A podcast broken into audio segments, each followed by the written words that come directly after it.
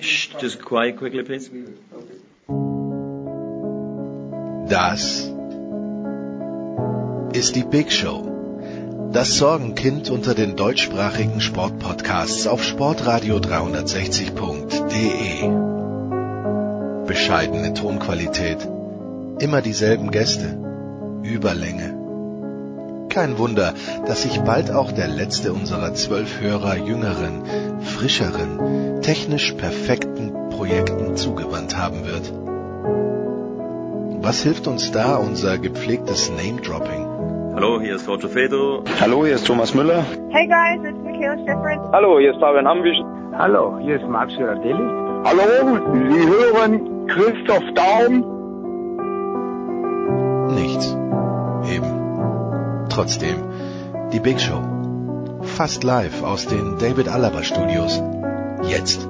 Ihr hört Sportradio 360. Hilft ja nichts. Sportradio 360, die Big Show 334. Nur der Hund ist in den Studios. Letzte Woche hier noch volle Hütte, unter anderem mit Andreas Renn und ich freue mich sehr, dass Andreas auch an diesem Donnerstag wieder Zeit hat. Servus Andreas. Hallo, mir ist noch schlecht von der Torte von letzter Woche. Ja, es war tatsächlich ein kleines bisschen üppig. Die Torte zur 300. Show hat Thomas Böker genossen. Der hat es leider nicht geschafft, aber in dieser Woche ist er dabei vom Kicker. Servus Thomas. Ja, grüß Gott, hallo. Und der Mann, der oft in München ist, aber nie dann, wenn ich auch Zeit habe. Das ist Christian Sprenger. Servus Christian. Wenn ihr mal dienstags aufzeichnen würdet. Tag zusammen. Ja, das werden wir jetzt dann versuchen, für dahin, dienstags aufzuzeichnen. Äh, Christian, fangen wir mit dir. Ich hätte übrigens noch eine Jubiläumsfrage, bevor wir wieder Bitte, bitte, ja, bitte. Hau, hau rein, Ich habe nämlich gestern gefragt. Wir haben jetzt also letzte Woche den, die 333. Sendung gefeiert. Ja. Ist dann der nächste Feiertermin die 350. oder die 360.? Die 360. Die 350. würde zu knapp kommen, Andreas. In 17 Wochen bin ich nicht aufnahmefähig, aber in 27 Wochen, in einem guten halben Jahr, denke ich, dass das möglich sein wird.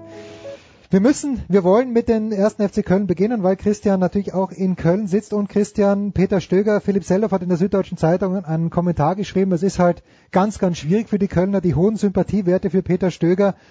Aber irgendwann ist halt mal Schluss. Wann ist Schluss, Christian, aus deiner Sicht? Der Fitnesstrainer musste schon gehen.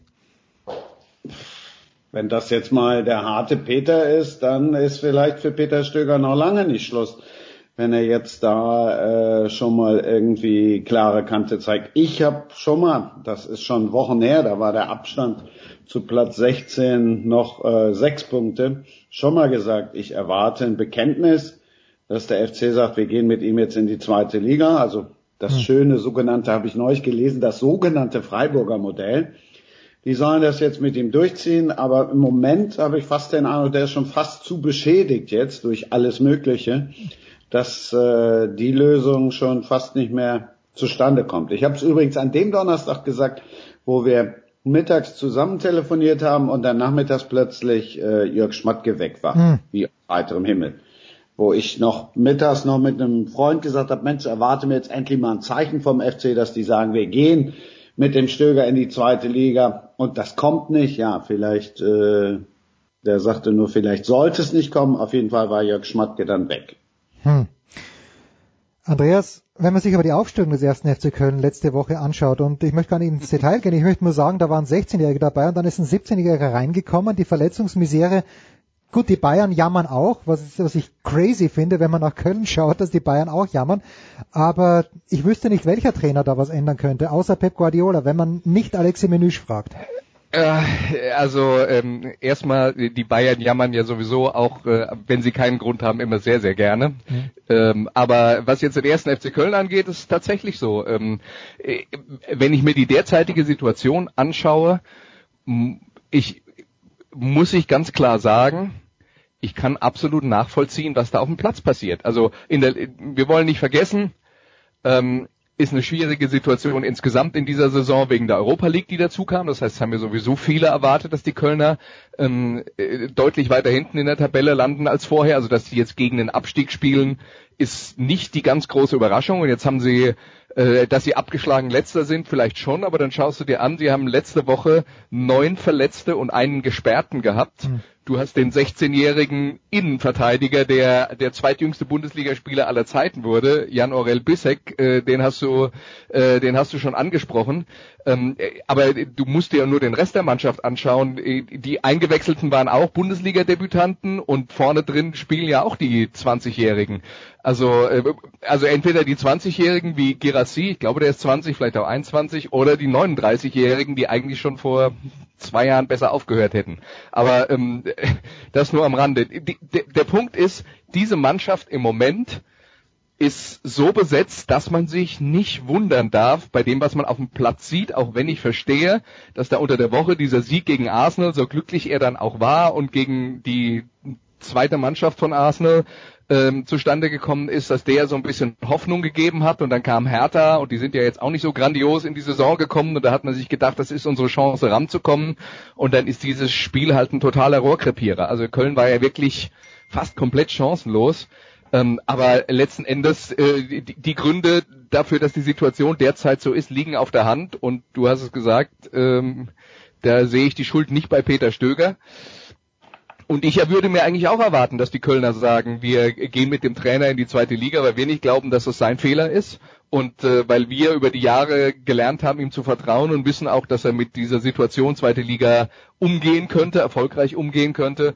Und ähm, ja, warum denn nicht? Ich kann übrigens jetzt, Christian hat angesprochen, äh, der, der sei jetzt zu beschädigt. Ich weiß nicht warum. Also ich weiß nicht, was Peter Stöger gemacht hat, wo ich jetzt hinterher drauf zeigen könnte und sagen würde, hat er so einen Fehler gemacht, dass er beschädigt ist. Und wenn er von den Ergebnissen beschädigt ist, dafür gibt's ja Gründe. Nee, ich meine jetzt im Moment halt. Äh medial im Umfeld und und und, weil es halt schon mittlerweile eher schon unruhiger geworden ist. Und äh, ich habe Köln jetzt ein paar Mal gesehen. Sonntag habe ich vom Fernseher gesessen und war echt schockiert. Also ich habe sie wirklich ein paar Mal gesehen und Sonntag, das war mit Abstand das schlechteste Spiel, weil es ja auch nichts, aber auch gar nichts funktioniert hat und weil du gesehen hast, die haben resigniert. Das fand, das fand ich das Schlimmste. Und insofern das meinte ich jetzt auch mit, mit beschädigt, dass es halt medial unruhig wird, siehe den angesprochenen, ähm, den angesprochenen Kommentar von Philipp Seldorf, siehe auch, was der Kollege Böke, um den mal mit ins Boot zu holen, was der Kicker ähm, jetzt zuletzt geschrieben hat, was also dieses ganze drumherum und Sonntag war für mich halt echt ein Tiefpunkt. Thomas. Ja. Ähm, Mit neun, ja. neun Verletzten und einem Gesperrten. Ja, gut, und, und aber diese neun Verletzten, jetzt der Fitnesstrainer musste gehen, jetzt hören wir, und wir kommen wahrscheinlich auch zu den Bayern gleich, wir hören von Lewandowski, oder zumindest sagt er das, er sagt ja gar nicht verklausuliert, dass, äh, die, dass das lasche Training unter Ancelotti daran schuld ist, dass die Bayern nicht so viele verletzt haben. Aber im konkreten Kölner Fall ist es der Fitnesstrainer oder ist, äh, ja, ist es der, äh, der Jörg Schmatke, der nicht genug Ersatz für Anthony Modest gefunden hat, Thomas? Ja, ob es der Fitnesstrainer war oder äh, sonst wer, das kann ich aus der Ferne nicht beurteilen. Klar ist, dass die Kaderdecke insgesamt äh, dünn war und das haben die Kölner ja auch schon mehrmals gesagt, dass sie gerne noch weitere Spieler gehabt hätten und das hat nicht geklappt und ja, letztlich wurde das ja auch dann Schmatke irgendwo zum Verhängnis, ähm, dass er ähm, dann gegangen ist und ähm, ja, aber äh, letztlich äh, wurde nicht nur für Modest nicht äh, genug Ersatz besorgt, sondern insgesamt fehlt es dem Kader, denke ich, an, an Tiefe was letztes Jahr äh, durch viele Modesttore halt kaschiert wurde. Und ähm, da war auch keine Veranlassung, ähm, darüber nachzudenken, ob man denn sich weiter verstärken müsste. Aber jetzt zeigt sich halt, wenn äh, Schlüsselspieler ausfallen, dass die äh, nicht so leicht ersetzt werden können, als dass man gerade in dieser Situation sich da befreien könnte. Dieser Ruf nach Horst Held, Andreas, ich habe ich hab dich schon schnaufen gehört, Christian, aber dieser Ruf nach Horst Held. Ich habe nicht geschnauft. Nein, nein, ich sag Andreas. Ich, ich, Andreas. Ich habe, ich habe gerade ein bisschen lauter geatmet, weil ich erkältet bin. Sorry. Ach so, ich, ich, also, ich, dachte jetzt, es sollte kein Kommentar ah, sein. Ah, ich dachte, du willst reinkrätschen. Aber äh, Christian, dieser Ruf nach Horst Held, äh, was kann denn Horst Held, äh, wenn, wenn Martin Kind ihn, was er nicht machen wird, aber sagt nächste Woche, Horst, es war schön mit dir, es war kurz zwar, aber es war schön, geh nach Köln. Was kann denn überhaupt jemand jetzt, und sei er noch so begabt, in Köln als Manager machen über den Winter? Haben die Ressourcen, haben sie die Kohle vom Modest für andere Dinge gebraucht? Wie ist es in Köln? Sie haben ja jetzt auch gesagt, pass auf, wir gucken, wie es zum Winter läuft. Die haben das Geld noch. Wir gucken, wie es hm. zum Winter läuft. Und dann gucken wir, ob wir das Geld jetzt, ist ja auch vernünftig, ob wir das Geld jetzt nochmal investieren, um zu sagen, äh, wir kriegen noch die Kurve. Nur wenn du zum Winter da stehst, wo du jetzt stehst, dann brauchst du auch keine 20 Millionen in die Hand zu nehmen. Da hilft dir nicht mal irgendein Scheich oder hm. ähm, irgendeiner aus keine Ahnung woher, ähm, dann brauchst du gar nichts mehr in die Hand zu nehmen. Dann musst du sehen, dass du es noch anständig über die Runden gespielt kriegst, aber dann bist du ja weg. Also wenn du zur, zur, mhm. vor Weihnachten zwei Punkte hast und vielleicht noch im Pokal weitergekommen bist und in der Europaliga weitergekommen bist, sorry, aber dann brauchst du kein Geld mehr in die Hand zu nehmen. Was ansonsten ein Sportdirektor machen kann, ja, das hängt davon ab, aber unabhängig jetzt von Horst Held allein, wie das jetzt gelaufen ist, allein, ähm, das spricht ja jetzt auch nicht unbedingt mehr dafür, dass alles irgendwie im Lot und im Reinen ist.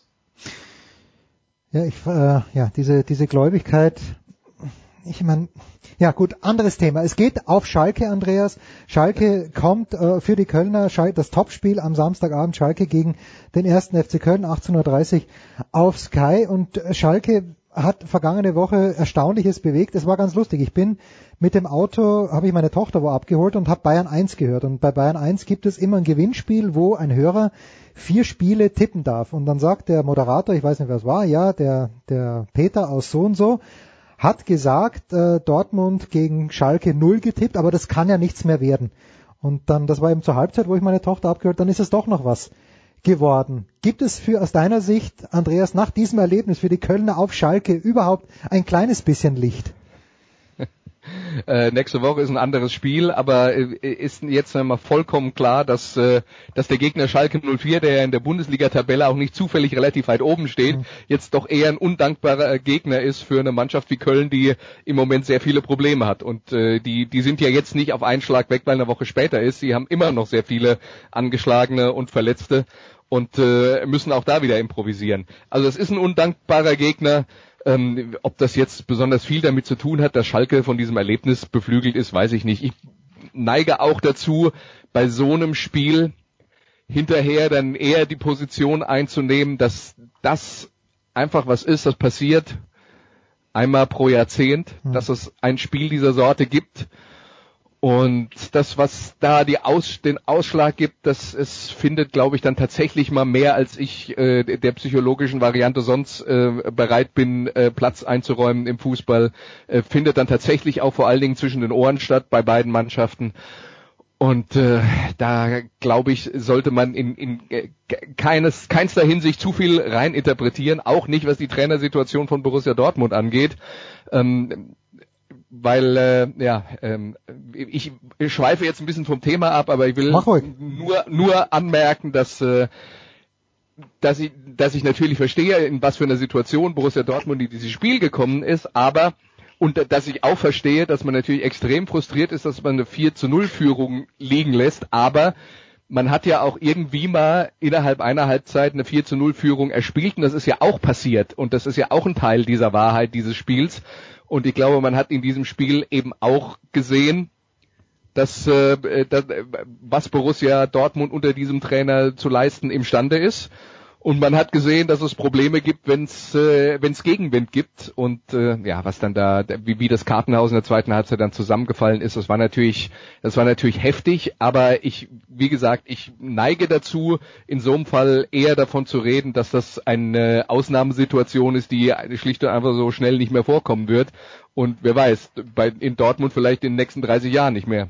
Ja, Dortmund bei Leverkusen zu Gast, das wird nicht wesentlich leichter, aber Thomas, wir sind ja schon wieder beim Thema, wenn wir Dortmund, und wie, wie, ich gehe einfach querbeet heute durch, aber wenn wir Dortmund ansprechen, da höre ich auch, Fitnesszustand nicht gut. Ich zähle mal ganz kurz auf, FC Bayern, Fitnesszustand nicht gut, BVB, Fitnesszustand nicht gut, 1. FC Köln, Fitnesszustand auch nicht gut. Was machen diese Menschen, Thomas, alle in der Vorbereitung oder was haben sie gemacht? Hat Peter Bosch zu wenig Zeit gehabt? Ist sein Fitnesstrainer auch ein rauchender Italiener, der dann kurzzeitig auf E-Zigarette umgestiegen ist?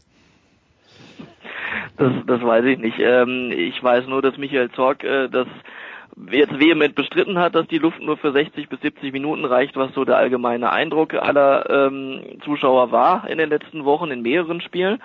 Ähm, er bestreitet das und hält da äh, eben statistische Werte dagegen, die eben was anderes aussagen. Aber ähm, generell ist es ja kein Geheimnis, dass äh, Peter Bosch äh, auch vor dem Derby zum Beispiel ja auch einen freien Tag noch eingelegt hat, überraschend. Ähm, das sind dann so Sachen, ähm, oder auch bei Bayern, du hast es angesprochen, das Gleiche. Da haben die, Tra haben die Spieler sich sogar äh, abseits mehr oder weniger heimlich getroffen, um noch äh, trainieren zu dürfen.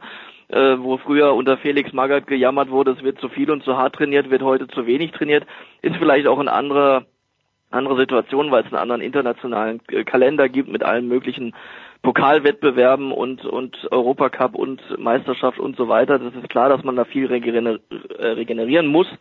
Aber ähm, die eine oder andere intensive Trainingseinheit ähm, muss dann natürlich auch dabei sein, dass man gerade dann in den Wochen, in denen man nicht so viel machen kann, dann auch äh, gewappnet ist und dass dann eben ja die äh, Muskulatur hält und ähm, dass man da gewappnet ist. Aber ich denke, das äh, vermeintliche Fitnessproblem, wenn sie denn eins haben in Dortmund, ähm, ist, ist nur ein Teil des ganzen äh, Puzzles und äh, da gibt's noch ein paar andere Aspekte nämlich dass ähm, ja der Trainer zu lange wohl an seiner Art äh, spielen lassen zu wollen festgehalten hat und das nicht auf die auf das Spielermaterial auf das vorhandene abgestimmt hat.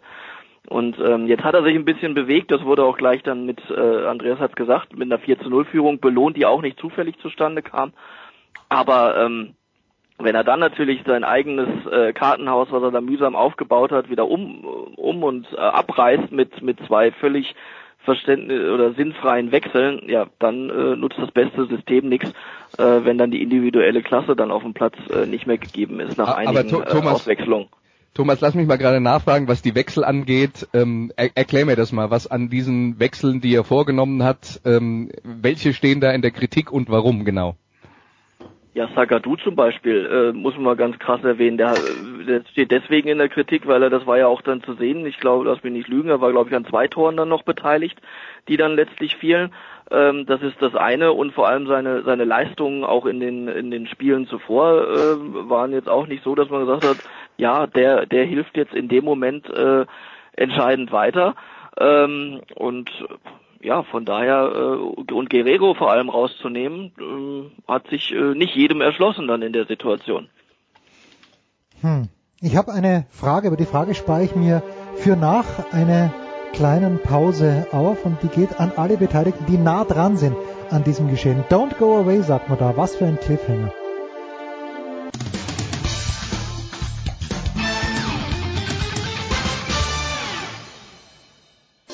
This is Christopher Mandor Russo, and you are listening to Sports Radio 360.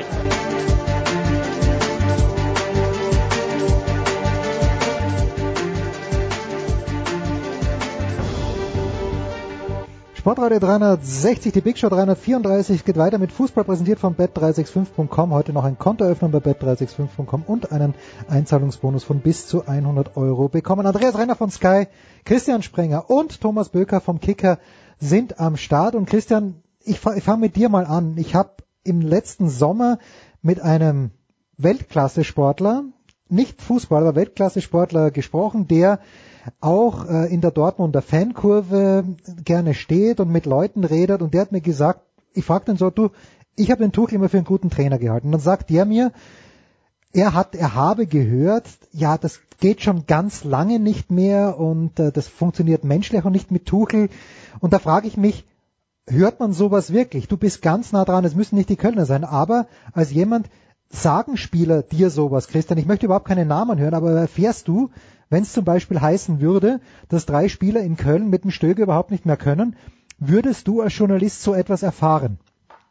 Es gibt ja Unterschiede bei, bei, bei Journalisten. Da gibt es ja welche, die ganz, die nicht nur nah dran sind, sondern die Drinnen. auch die Nähe suchen. Ja. Nein, die auch die Nähe suchen. Hm. Ich war immer einer derjenigen, der die Nähe nicht unbedingt gesucht hat äh, und auch immer noch nicht suche. Also ich muss mit denen jetzt nicht einen trinken gehen. Da gibt es sicherlich andere, die du vielleicht auch äh, im Verlauf äh, der heutigen Show dazu fragen kannst, die sowas dann eher erfahren, weil sie mit denen mal irgendwie um die Häuser ziehen. Äh, ich, ich weiß gar nicht, was ihr jetzt so lacht. Na, ich, ich weiß, ich weiß, wen du meinst, mein Lieber. Ich weiß, wen du meinst. Ich glaube, das wissen alle. ja, gut. Also zumindest die drei, die da, die den, die den Plan gelesen haben. Also insofern, nein. Wenn du da jetzt, wenn ich da jetzt bin, dann stehe ich da in der Mixzone, dann kommen die nachher zum Interview und äh, und gut ist und dann sagst du nicht, äh, wenn dann der Pressesprecher daneben steht oder wer auch immer, stehen ja tausend Menschen daneben. Im Zweifel läuft noch ein Handy mit, weil sie alle aufzeichnen und die O-Töne selber noch raushauen. Da sagst du nicht, sag mal, du bist da auch der Meinung, der und der muss weg oder der bringt's nicht oder wie auch immer. Also das würde, nein, da so zwischen Tür und Angel keiner. Vielleicht im privaten Gespräch, ähm, das sicherlich ja, aber nochmal, da bin ich keiner, der jetzt die unbedingte Nähe sucht. Und äh, wenn mir einer sowas erzählt, dann würde ich es auch nicht weitererzählen. Mhm. Aber das hat natürlich jetzt dann was damit zu tun, dass Christian zum Beispiel jede Woche beim anderen Spiel ist. Ähm, hm, wenn ja. ich mal im Stadion vor Ort bin, das sind auch nicht immer die gleichen Mannschaften.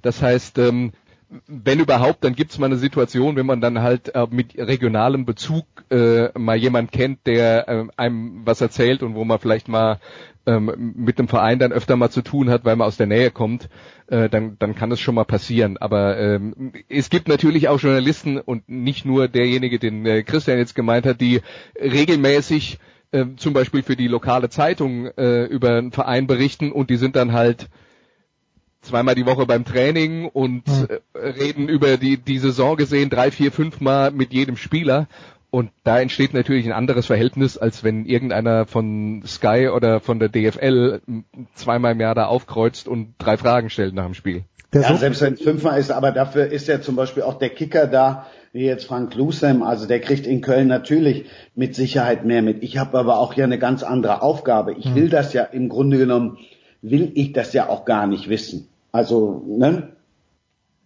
Ja, also. Auch dazu, weil was mache ich mit dem Wissen? Nichts.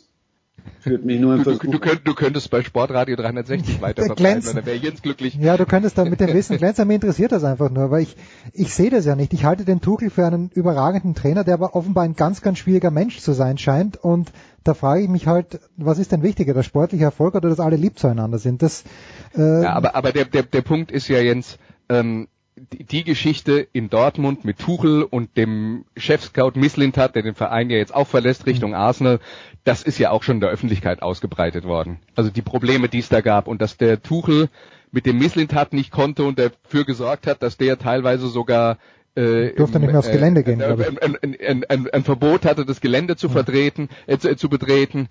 Ähm, äh, das ist ja jetzt, äh, das ist ja jetzt kein Geheimnis und sogar Watzke hat, ich glaube, letzte Woche auf der ähm, auf der Jahreshauptversammlung nochmal gesagt, es sei sein Fehler gewesen, dass er überhaupt zugelassen hat, dass es so weit kommt. Also das haben die ja schon auch bis zum gewissen Grad äh, in die in die Öffentlichkeit reingetragen. Aber die Wahrheit ist doch, Jens, ähm, selbst wenn etwas, also wenn wenn wenn beruflich etwas funktionieren soll, in der Zusammenarbeit zwischen zwei Menschen, dann ist die berufliche Variante, die fachliche Variante eins und die persönliche Variante, äh, Variante Nummer zwei.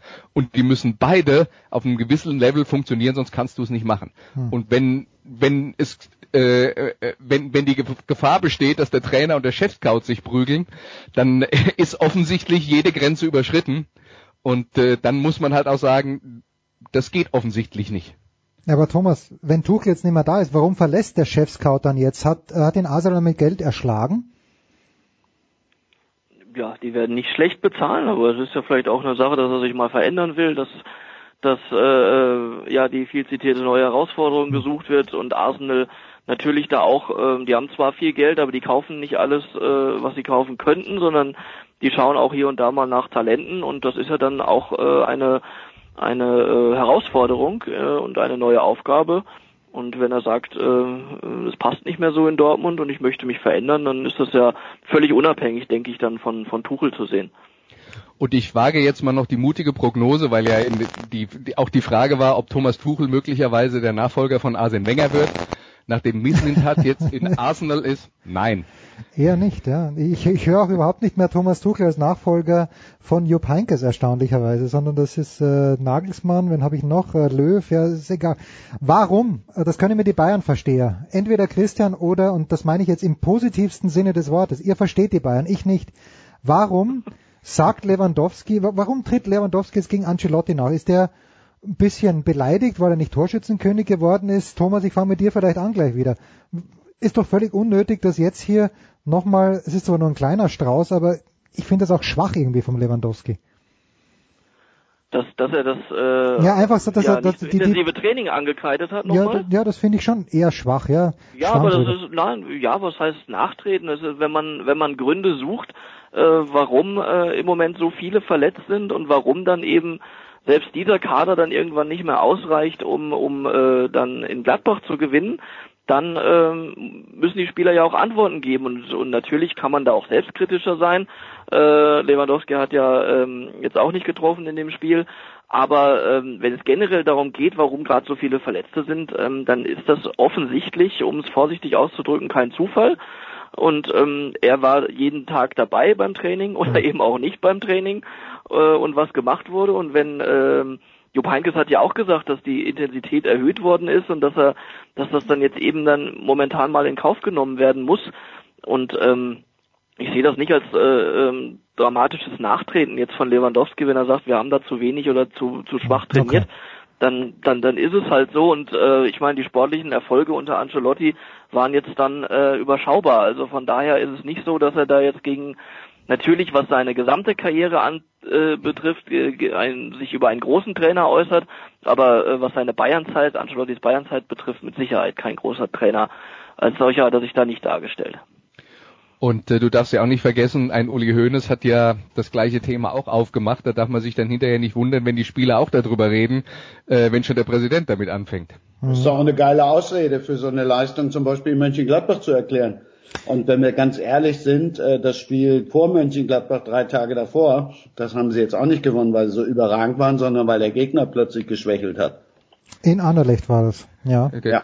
Darf ich mal ganz kurz darauf hinweisen, dass es aber auch jetzt für, für die Fußball-Bundesliga jetzt eher ein gutes Zeichen ist, wenn ja, überragend, der, der, FC Bayern auch mal ein Spiel verliert, vor allen Dingen bei einer Mannschaft, auswärts bei einer Mannschaft, die aktuell Vierter in der Tabelle ist. Also ich, ich würde hoffen, dass sowas öfter mal passiert, weil ansonsten, ja, frage ich mich dann schon, wen dagegen, das interessieren soll. am Wochenende zu Hause verlieren. Ja, gegen Hannover halte ich für für sehr, sehr forsch, Christian, diesen Wunsch. Aber äh, ich, ich teile ihn natürlich, weil ein bisschen die Bayern werden wieder Meister werden, ist natürlich überhaupt keine Frage aus meiner Sicht, aber ein bisschen mehr Spannung, solange es noch geht, wäre schon einigermaßen schön. Darf ich nochmal den Bogen zurückspannen zu Schalke 04?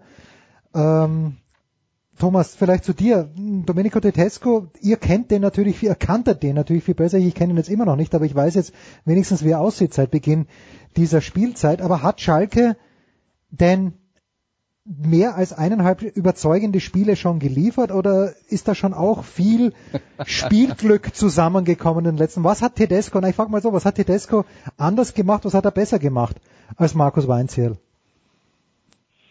Ja, scheint ein bisschen mehr besser gemacht zu haben. Das äh, ließ sich ja einfach am, am Tabellenplatz ab. Ähm, grundsätzlich äh, wäre ich jetzt vorsichtig, ihn äh, schon in den Himmel zu loben. Ähm, wenn man die ersten Wochen und Monate jetzt auf Schalke anschaut, dann scheint er mehr richtig als falsch gemacht zu haben. Ähm, hat auch ein, ein äh, ganz sympathisches Auftreten, wie ich finde. Ähm, also von daher äh, ist er sicher im Moment ähm, keine keine schlechte Wahl, aber das geht auch wieder kann wieder schnell in die andere Richtung gehen, gerade auf Schalke. Ähm, dann heißt es wieder, der passt wieder überhaupt nicht hierher.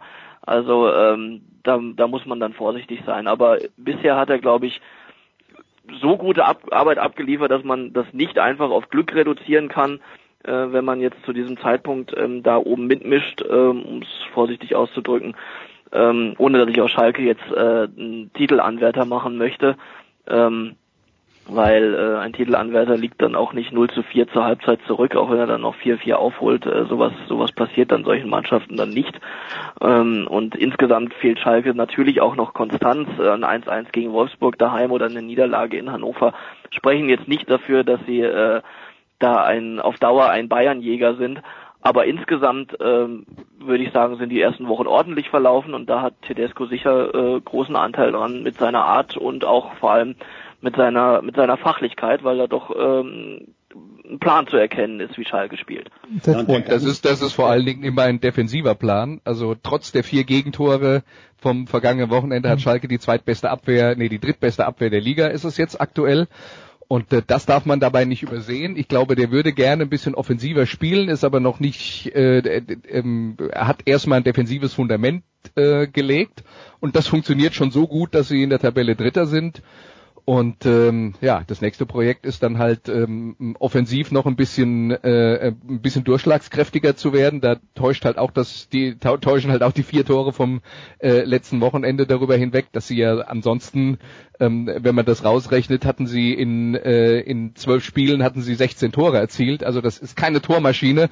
Das geht noch deutlich besser und äh, auf dem ich glaube an, an daran arbeitet er. Das hat er auch äh, gesagt, dass das halt ähm, in, in einzelnen Schritten passiert, aber ähm, ja, die, die Veränderung auf Schalke ist erstmal defensive Stabilität. Und das kann ja nun niemand schaden.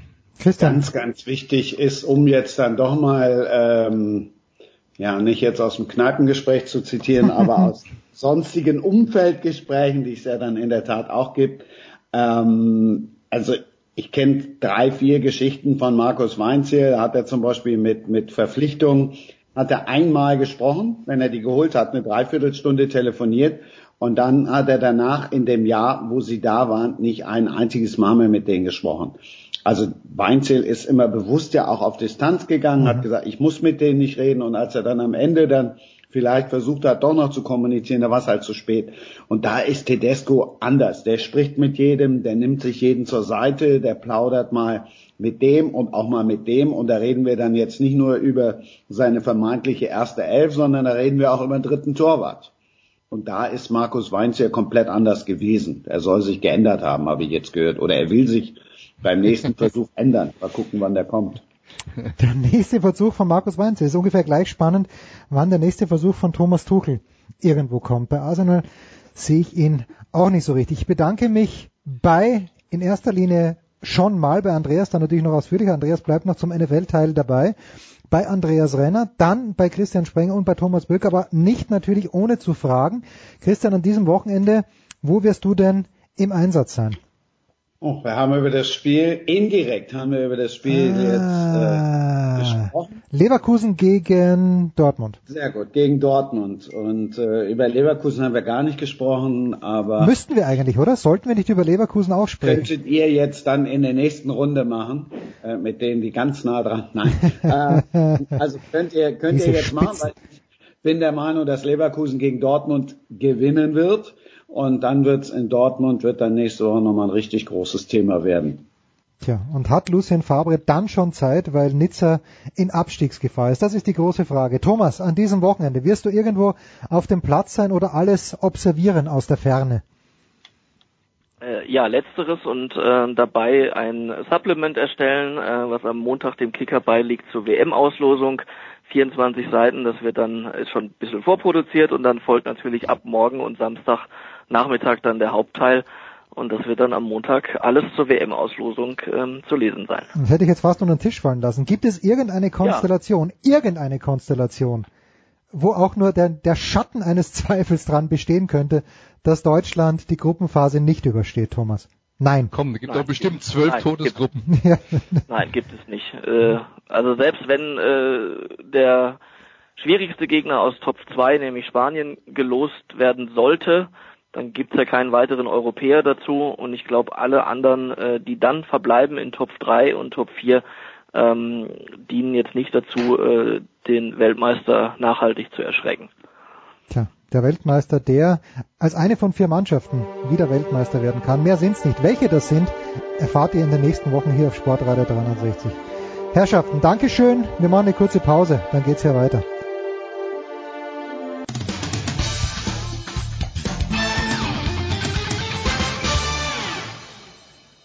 Hallo, hier ist der Thomas Bornstern und ihr hört Sportradio 360.de.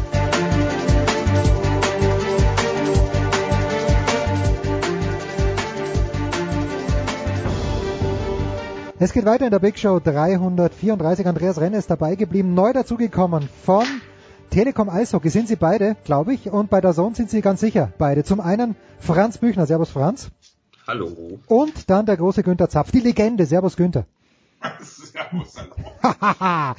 Wir wollen natürlich wieder zwei Spiele vorbesprechen für die NFL an diesem Wochenende, aber ich muss jetzt mal kurz in die Runde fragen. Andreas Renner hatte das große Diktum, dass man vor Dezember eigentlich nie sagen kann, welche Mannschaften wirklich um äh, den Super Bowl-Titel oder die Super Bowl, den Super Bowl mit Rittern.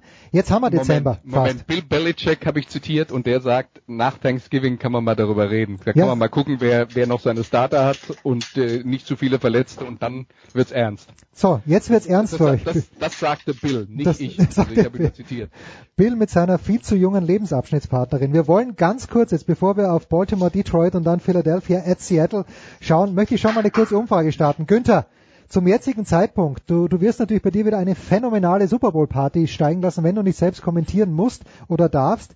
Wen würdest du denn kommentieren oder feiern? Äh, momentan. Ja, momentan. Man kann, man kann tatsächlich äh, jetzt durchaus schon mal vorausschauen. Äh, Philadelphia gegen den Sieger aus New England gegen Pittsburgh. Ah, das geht runter wie Öl. Das geht so runter wie Öl. Eine, eine extrem mutige Prognose. Ja, ja, da lehne ich mich mal weit aus dem Fenster. Äh, die äh, die äh, mutigere Prognose ist natürlich Minnesota spielt zu Hause endlich mal ein Heimspiel im Super Bowl und äh, trifft äh, auf äh, Kansas in City. Das wäre, das wäre in der Tat sehr, sehr mutig. Nee, äh, die, die, die sind, glaube ich, weg. Die haben das ähnliche Schicksal wie Dallas. Okay, Nee, dann nehme ich die LA Chargers. Das, das, das, da bin ich dabei. Die, die kann man durchaus als Außenseiter-Tipp momentan nennen. Franz, jetzt, jetzt bleiben dir nur noch 24 Mannschaften übrig, wo du sagen kannst, ja, da gibt's noch eine, von der ich sage, da könnte was werden. Ich muss jetzt unbedingt noch irgendeine andere Mannschaft nennen. Die Nein, musst du überhaupt nicht. Was, was ist denn dein Gut-Feeling? Ist es wirklich Philadelphia 10 und 1 Rekord? Und ich traue leider den Steelers noch nicht über den Weg. Das Lustige ist tatsächlich, dass ich in der Vorschau, die wir gemacht haben vor der Saison, ähm, als Außenseiter-Tipp auf Philadelphia gesetzt habe. Das klingt jetzt, wenn ich das, wenn ich das natürlich jetzt nehme, nicht mehr ganz so, so gewagt, aber ich bleib mal dabei. Äh, Eagles aus der NFC, warum nicht? Die machen Spaß. Da hätte ich nichts dagegen. Und AFC ist mir eigentlich augenblicklich wurscht, aber ja, wird wohl auf eine der beiden äh, Teams hinauslaufen, die Günther auch schon genannt hat. Günther, jetzt wieder, bevor wir zur Vorschau kommen, aber in New York tut sich gerade Unglaubliches, Unfassbares. Eli Manning wird äh, nach 200 und irgendwas Spielen am kommenden Wochenende nicht am Start sein für die Giants. Äh, ist die Begründung rein sportlich zu suchen? Was ist die Begründung? Weil man weiß ja, was sein Backup kann, nämlich wenig. Nein, das weiß man nicht. Genau das ist die Begründung. Ach so, okay, also, gut. Also nach 210 Spielen tatsächlich ist die zweitlängste Serie der Geschichte zu Ende, wobei äh, den Rekord von Brett Favre hätte er eh nicht mehr geholt. Von daher steht jetzt auf Platz zwei. Äh, ich finde es nicht ganz so dramatisch, wie es von vielen gemacht wird. Natürlich ist es eine, äh, ist es schon eine seltsame Situation, ein zweifachen Super Bowl-Sieger da so des, äh, ja, abzufertigen, abzukanzeln und ihn einfach auf die Bank zu setzen, wobei man ja ihm angeboten hat, McAdoo angeblich, er würde ihn starten lassen und dann vom Feld holen, aber da ist Eli Manning Sportmanns genug zu sagen, das mache ich nicht. Und nur um die Serie fortzuführen, äh, es geht genau darum, dass sie testen müssen, wen haben sie noch, denn das äh, dass Eli Manning nicht mehr die Lösung für die nächsten äh, fünf, sechs Jahre ist, ist eh klar. Und äh, ich glaube auch spätestens seit vergangenem Jahr ist es abzusehen, dass es sehr schnell gehen kann. Also ich kann das sportlich vollkommen nachvollziehen, dass man schaut, was was kann äh, Webb, was kann vielleicht äh, äh, Smith. Tatsächlich Gino Smith soll ja jetzt am, am Wochenende starten. Ist der vielleicht eine Lösung oder muss man tatsächlich in der Draft nochmal zuschlagen, wo man ja weit oben in einer sehr sehr mit Quarterbacks äh, gefüllten Draft zuschlagen könnte. Von daher sportlich absolut verständlich, menschlich natürlich äh, bitter, aber in der NFL geht es, glaube ich, nicht um Menschlichkeit. Und wenn ich noch äh, zwei Faktoren äh, äh, anschließen darf, also zum einen, was man bei der ganzen Betrachtung der Situation nicht vergessen darf, ist, die Giants sind zwei und neun.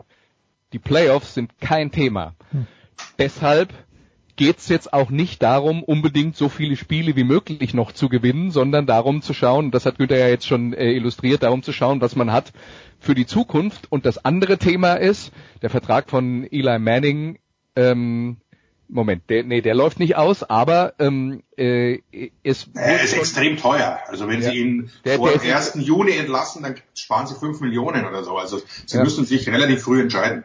der, der Punkt ist, dass Eli Manning einer der Veteran Quarterbacks ist, der im Gespräch ist, nochmal getradet zu werden zu einem Verein, der möglicherweise vieles hat, was funktioniert, aber auf der Quarterback-Position eine Lücke und da sind halt zwei Mannschaften, die, ähm, die da besonders im Gespräch sind, nämlich Denver und Jacksonville. Zwei Mannschaften, deren größtes Problem die Quarterback-Position ist und die eine Defense haben, die jetzt so gut ist, dass man mit ihnen den Super Bowl gewinnen könnte, wo man dann sagen könnte, okay, wir holen uns den Eli und wir haben dann ein Fenster von nochmal zwei oder drei Jahren mit einem guten Quarterback und einer Top-Defense und das gibt uns die Chance, einen Titel zu holen. Das ist, äh, das ist ein weiterer Hintergrund und äh, ich würde mal, nach dem, was jetzt passiert ist, auch fest davon ausgehen, dass Eli Manning zur nächsten Saison nicht mehr im Kader der Giants steht.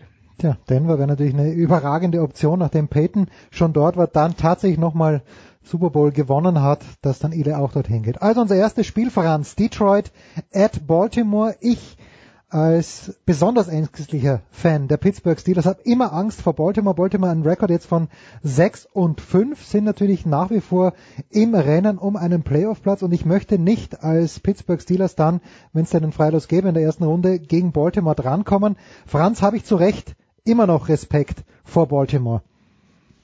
Ja, also die sind tatsächlich ja nicht aus äh, irgendeinem äh, ja, Zufall auf Playoff-Kurs, sondern weil sie durchaus auf ihre Defense sich verlassen können und ähm, so ein so eine Defense kann durchaus auch mal in den Playoffs ein Spiel gewinnen. So ist das nicht. Äh, aber es gibt natürlich auch viele, viele Baustellen bei den Baltimore Ravens, besonders eben die Offensive, wo das immer wieder mal so, ja, so, so eine Art Cointos ist, ob da überhaupt was funktioniert. Also das ist eine sehr, sehr seltsame Mannschaft, finde ich persönlich. Also die haben wirklich, äh, die haben ja auch schon dreimal zu null gespielt in der Saison. Die haben gute, gute Tage und die haben auch teilweise sehr schlechte Tage. Also ich habe jetzt auch das Spiel gegen die Houston Texans kommentiert. Hm, also überzeugend ist anders. Sie haben es gewonnen tatsächlich, 23 zu 16, aber die ganze Zeit hat Houston die Chance gehabt, das Spiel durchaus noch zu gewinnen. Also auch da war dann am Ende durchaus wieder die Defense im entscheidenden Moment zur Stelle mit, äh, mit einem Turnover. Also pff, schwierig, schwierig zu sagen. Dies kann natürlich sein, dass die, sollten sie in die Playoffs kommen, einen guten Tag erwischen und dann können sie wahrscheinlich auch die Steelers schlagen. Aber ansonsten bin ich mir bei denen nicht so sicher. Passspiel ist quasi nicht vorhanden bei den Ravens. Joe Flacco spielt äh, weit unter dem, was er vielleicht tatsächlich noch imstande ist zu leisten, aber eben nicht abrufen kann in dieser Saison. Laufspiel ist einigermaßen okay, aber ansonsten die Defense ist schon das wichtigste, der wichtigste Teil dieser Mannschaft, sonst würden sie nicht bei 6 und 5 stehen. Ah, Günther Aber jetzt, Jens, ja. ein, eine Sache noch, was deine Ängste um die Pittsburgh Steelers angeht. Wenn wir mal in den Playoffs sind, dann solltest du vor jedem Gegner Angst haben. Gut. Okay. Das ist der Sinn der Playoffs. Ja, und Günther hat, mir prophezeit, Günther hat mir beim großen Senftest schon prophezeit, dass ich keine Angst haben muss, weil zu dem Zeitpunkt, wo er wieder einlädt, werden die Steelers schon lange nicht mehr dabei sein beim großen Preis. Äh, Günther, was ist das mit? Ich dachte, Joe Flacco hat sich so schwer verletzt, dass er, dass er eigentlich gar nicht spielen kann und jetzt spielt er unter seinen Möglichkeiten. Ist Joe Flacco nicht nach wie vor der bestbezahlte Quarterback in der Liga und äh, wo, woran nope. hakt es denn aus deiner Sicht? Nicht mehr. Wer ist denn nee, nope. nee, der steht auf der anderen Seite. Das ja, ist ein Gegner. Also, Stafford ist. ah, mittlerweile Stafford, okay. Aber, aber viele behaupten ja, äh, er sei der am meisten überbezahlte Quarterback. Ja, das, das, kann natürlich sein. Ja. Äh, gut, er hat auch einen Super Bowl gewonnen und, und äh, wurde da auch MVP, nicht zu Unrecht, wie ich finde. Auch da gab es Diskussionen. Aber das merken wir ja auch an anderen Stellen, Alex Smith, Dak Prescott und so weiter. Irgendwo hakt an der Kleinigkeit, kann man momentan wirklich, es ist ganz schwierig festzumachen, woran es liegt. Äh, plötzlich sieht der Quarterback richtig schlecht aus. Äh, muss auch nicht unbedingt die Offense Line sein. Alles funktioniert nicht mehr. Eine Zehntelsekunde, die du länger brauchst, um deine Entscheidungen zu treffen. Also Flacco ist weit entfernt von der Form, die ihm diesen Vertrag äh, eingebracht hat. Und damit äh, hängt natürlich ein, ein Großteil des Spiels zusammen bei Baltimore. Die Defense steht, darauf kann man sich verlassen, aber die kann auch nicht regelmäßig die Spiele gewinnen, vor allem wenn es dann in die Playoffs geht.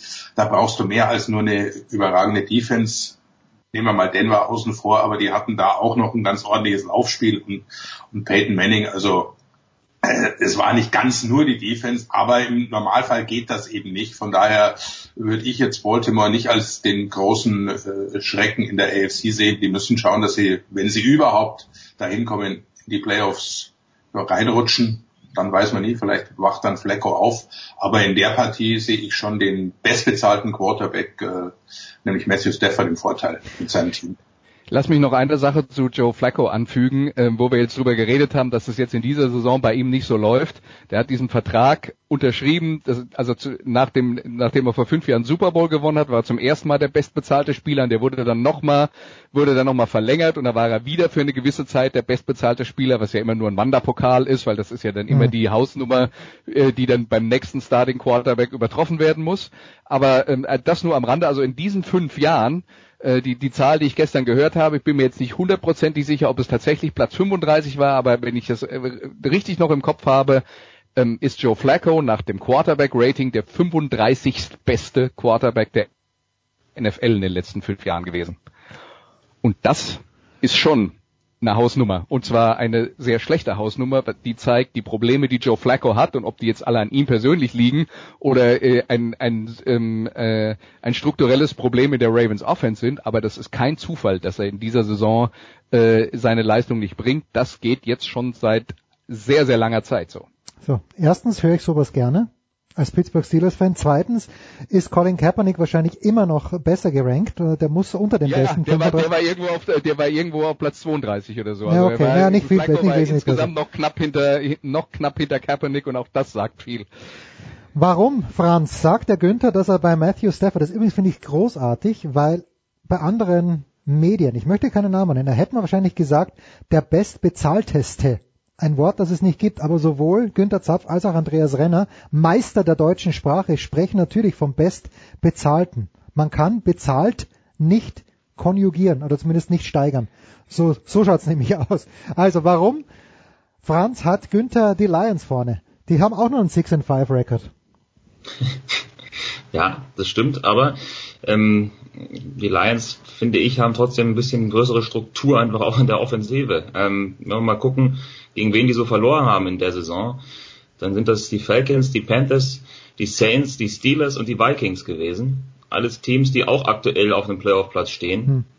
Ähm, von daher sind das alles Mannschaften, gegen die kann man mal verlieren. Äh, das macht jetzt das Team nicht unbedingt schlechter. Und ich würde mal sagen, da gibt's schon, gibt's schon Möglichkeiten für Detroit, einfach weil sie ja in der Lage sind, immer, wenn sie das Spiel offen gestalten können bis ins letzte Quarter, trotzdem hinten raus noch äh, einen entscheidenden Drive hinzulegen, das vielleicht zu gewinnen. Sie haben äh, ähm, Spieler, die für Big Plays in der Lage sind, sie zu, zu zeigen. Gerade im Passspiel, Laufspiel wissen wir, ist nicht so ganz das äh, große, äh, ja, das große Glück von, von Detroit. Das kennen wir aus den letzten Jahren. Aber ähm, Matthew Stafford, um mal bei dem zu bleiben, ist eben einer, der ist irgendwie von der mentalen Schiene auch so gedreht, dass dem es eigentlich egal ist, wie es steht. Der schafft trotzdem hinten raus noch gute Drives hinzulegen. Also wenn es eng ist, kann man Detroit eh nie rausrechnen. Von daher ist das schon immer eine Möglichkeit für die, ein Spiel zu gewinnen. Aber wahrscheinlich ist auch, dass sie vielleicht von Anfang an gleich vorne liegen könnten mit dem Spiel. Es wird eng sein, aber ich sehe auch leichte Vorteile da für Detroit. Sind sich wieder alle einig. Das zweite Match, wo ich mir gedacht habe, das könnte vielleicht interessant werden, das sind die Seattle Seahawks, die empfangen eben genannte Philadelphia Eagles Sunday Night. Franz oder Günther, einer von euch, Günther, bist du am Start? Ist Franz am Start? Wer macht denn das bei der Zone? Äh, diesmal habe ich äh, Großeinsatz. Ich mache sowohl das äh, Baltimore als auch das Nein, als ob ich es geahnt hätte. Ist das großartig. Günther, ich bin, äh, man muss sich das so vorstellen, du kennst ja die, die David Alaba Studios, aber zwei Stockwerke höher ist das Arbeitszimmer meines Sohnes, wo doch ein relativ großes Poster von Russell Wilson drin hängt. Es sind Sympathiewerte da für die Seahawks auch von meiner Seite. Vor zwei, drei Jahren habe ich mir gedacht, naja, die müssten eigentlich mehr gewinnen, dann kommt diese Interception an der, an der, an der Grundlinie gewissermaßen äh, und dann gewinnen sie es nicht. Ist Seattle in diesem Jahr, weil der, das Team ist nicht genannt worden, ist Seattle in diesem Jahr ein Anwärter auf den Super Bowl? Nein, absolut nicht. Wir haben äh, außer den von dir gerade genannten Russell Wilson nicht mehr viel von dem, was das Super Bowl-Team ausgemacht hat. Vor allem die Verteidigung zeigt äh, hinten raus äh, vor allem verletzungsbedingt Schwächen. Hm. Also äh, wenn da von der Legion of Boom nur noch einer äh, rumläuft, dann kann das kann das äh, nichts Gutes heißen. Also die nennen sich ja auch nicht mehr so, völlig zu Recht. Sherman äh, verletzt, äh, Chancellor soll es alleine äh, Chancellor raus. Also das ist äh, das sind Dinge, davon haben sie gelebt früher. Auch die gesamte Verteidigungsstrategie wird sicher Andreas ähnlich sehen. Du kannst ganz anders spielen, wenn du ein oder gar zwei äh, Corners hast, die dir einfach ihre Seite zumachen. Dann kannst du mit den anderen Spielern agieren. Davon haben sie gelebt. Und die Offensive hat ähnliche Probleme wie Detroit. Äh, im Lauf geht so gut wie gar nichts, egal wen sie ausprobieren. Offense Line haben sie jetzt versucht, sich zu verstärken mit Dwayne Thomas, aber das allein reicht auch nicht. Von daher wird sich da nicht viel tun. Und wenn nicht Wilson zaubert, im wahrsten Sinne des Wortes, dann geht in der Offensive gar nichts. Von daher für mich ganz klar, das ist kein Kandidat äh, für Super Bowl. Die müssen schauen, dass sie in dieser enorm starken NFC äh, überhaupt in die Playoffs kommen. Also wenn wenn äh, Russell Wilson nicht wäre, dann wären die Seahawks nicht 7 und 4, sondern 3 und 8. Ja, das ist auf den Punkt gebracht. Ja. ja. das ist auf den Punkt gebracht. Ja. Und wenn er einmal fit ist, voriges Jahr da hat er oft öfter mal Probleme gehabt, auch äh, am Knöchel. Und jetzt ist er mal fit, kommen sie in die Playoff, aber, Playoffs aber reißen dort nichts. Vor allen Dingen auch, ich glaube, die haben einen ganz furchtbaren Rekord, Franz, wenn es gegen die die Rams geht, in der eigenen Division. Gegen die können sie, glaube ich, die Seahawks die letzten Jahre überhaupt nicht gewinnen. Das ist gut möglich, ja. Ich habe jetzt nicht das genau im Kopf, aber so gefühlt äh, hast du recht, ja. ja. Da, da geht aber, wenig. Aber Wobei sie ja diese Saison das Spiel gewonnen haben gegen die Rams mit 16-10. Also das erste Aufeinandertreffen im Oktober. Wie es so schön heißt, ein, ein Offensive Slugfest, wenn ein Fußball, ein Footballspiel 16 zu 10 ausgeht. Ein Wort noch, Franz, zu den Philadelphia Eagles. Dein Bauchgefühl vor der Saison hatte ich nicht getrogen. 10 zu 1, der Rekord, Carson Wentz äh, in, in Hochform, möchte man sagen. Aber was noch? Defense. Und das ist dann natürlich eine ziemlich gute Voraussetzung, wenn du irgendwie weit kommen willst, wenn beide Seiten gut funktionieren.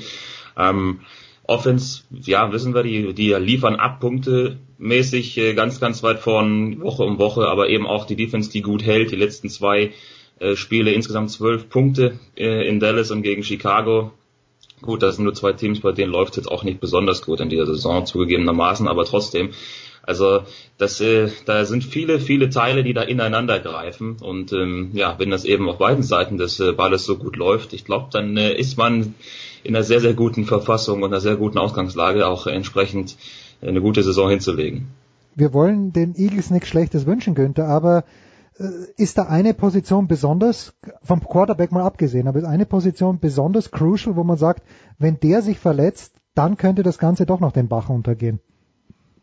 Äh, nee, sehe ich nicht. Also das ist auch so ein Team, die sind in den letzten Jahren auch äh, sehr vom Wechsel auf verschiedene Positionen, Coaches, äh, Quarterback und auch Running Back betroffen gewesen, aber sie sind auf einem guten Weg und gleichen das aus. Und man sieht ja auch, wenn sie durchwechseln, dass sich da wenig ändert. Also da, da liegt es am System der Erfolg, von daher sehe ich, sehe ich da kaum Probleme.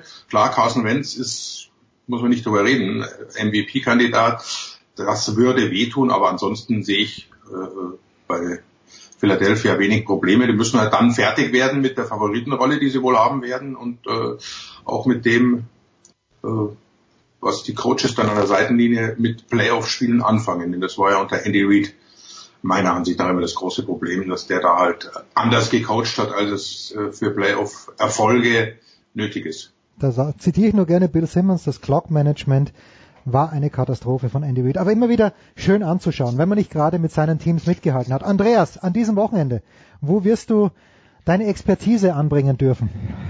Ja, also ich ähm, mache am Samstagabend, haben wir vorhin auch drüber geredet, ah, eine Zusammenfassung ja. vom von äh, ja vom vom äh, Topspiel Schalke gegen Köln und am Sonntag mache ich dann noch Zweitligakonferenz mit Darmstadt gegen Regensburg. Regensburg, die heißeste Mannschaft der zweiten Liga. Herrlich. Julia Görges. Nur, falls es irgendjemand nicht mitbekommen Ja, natürlich. Sollte. Julia Görges letzte Woche im Stadion gewesen. Es gab, wenn ich mich nicht richtig erinnere, einen 4 zu 0 Sieg. Gegen wen? Gegen Bo was gegen Bochum? Ich weiß es gar nicht. Aber jedenfalls äh, Regensburg. Das, ja, das war nicht gegen Bochum, weil ich habe es kommentiert. Ah, okay. Aber jetzt stehe ich auch gerade. Ich stehe auch gerade auf dem Schlauch. Lass mich mal ganz kurz nachgucken, weil es jetzt doch zu peinlich, dass mir das nicht mehr einfällt. Ja, ähm, aber es war letzte Woche gegen ähm, Duisburg. Die Danke. Spannung steigt. Ich wusste gar nicht, dass Duisburg in der zweiten Liga spielt. Franz, mein ah, Lieber, ja, ja. an diesem Wochenende, wo, wo wirst du dich? Gründungsmitglied der ersten Fußball-Bundesliga. Ja, mag schon sein. Franz, dieses Wochenende für dich bringt was? Bringt für mich Samstag ein Drittligaspiel, Chemnitz gegen Magdeburg. Äh, für Telekom Sport oder für, so für Sport? Ah, okay, so ja, ja. Ein, ein Ostduell, wie man so schön sagt. Und dann haben wir am Sonntag einen Trip nach Schwenningen zum Eishockey. Äh, Schwenningen gegen Krefeld wird auch das Free-TV-Spiel sein. Also mal schauen, ob sich äh, die Reise lohnt. Ich sag mal so, einmal muss jeder nach Schwenningen pro Jahr. Diesmal hat's den Franz erwischt. erwischt. Günther, bist du nur Sonntag im Einsatz oder hören wir dich schon davor? Na, selbstverständlich. Äh, heute Nacht, also wie gesagt, äh, wer Lust hat, äh, das ganz große Spiel Dallas gegen Washington, da geht es um gar nichts außer um die Rivalität, aber kann man sich ja im Real Life auf der Zone auch dann morgen gemütlich anschauen. Samstag gibt's wieder College Football auf Ah, ja. Sport 1 ab 18 Uhr. AAC Championship Game. UCF ungeschlagen gegen Memphis 10 und 1, also zu, da treff- treffen zwei Mannschaften aufeinander, die von 22 Spielen zusammen nur eins verloren haben. Schön. Und sehr viel Offensive, kann man sich also durchaus anschauen. Und Sonntag, wie zuvor erwähnt, gibt's dann zweimal NFL auf der Zone. Günther im Doppelpack, da freuen wir uns. Danke, meine Herren. Wir machen eine kurze Pause, dann geht's hier weiter. Big Show 334.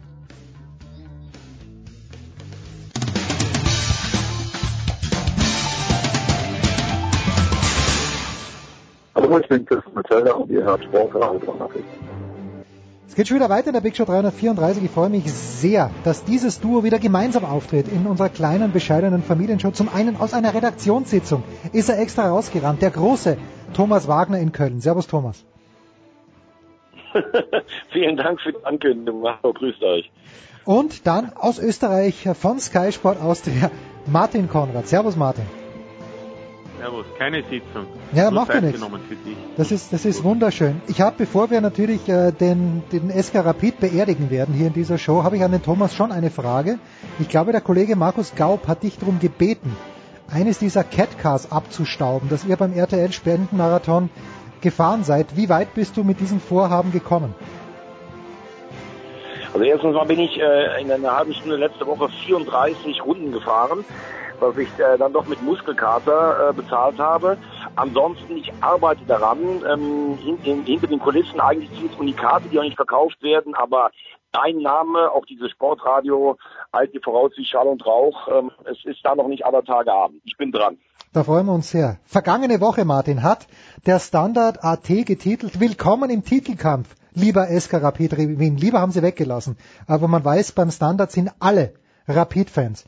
Ist es an der Zeit, dass der Standard keine sechs Tage später titelt Auf Wiedersehen aus dem Titelkampf SK Rapid Wien? Sollte er tun.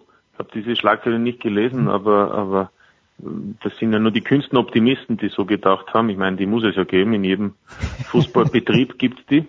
Ähm, aber natürlich, zwei Heimspiele, zwei Niederlagen. Ähm, gestern gegen Alta, bitter, weil die Mannschaft besser war als der Gegner, aber dann äh, zwei Strafstöße erhalten hat, eins zu zwei, zweiter Strafstoß in der Nachspielzeit, die Niederlage besiegelt und ja, und am Sonntag das Topspiel gegen Salzburg auch zu Hause verloren, ähm, wo aber Salzburg dann doch einfach die reifere Mannschaft war. Also insofern, ich kann dich beruhigen, Jens, es gibt maximal einen Zweikampf in Österreich um die Meisterschaft und das ist neben Salzburg eben dann der FK Sturm. Ja, da, da glaube ich noch nicht dran. Thomas, äh, ich meine, ich weiß, du sympathisierst mit dem SK Rapid, aber du betrachtest das natürlich schon aus einer gewissen Distanz. Oder hat dich das auch gewurmt am Sonntag gegen Salzburg vor allen Dingen?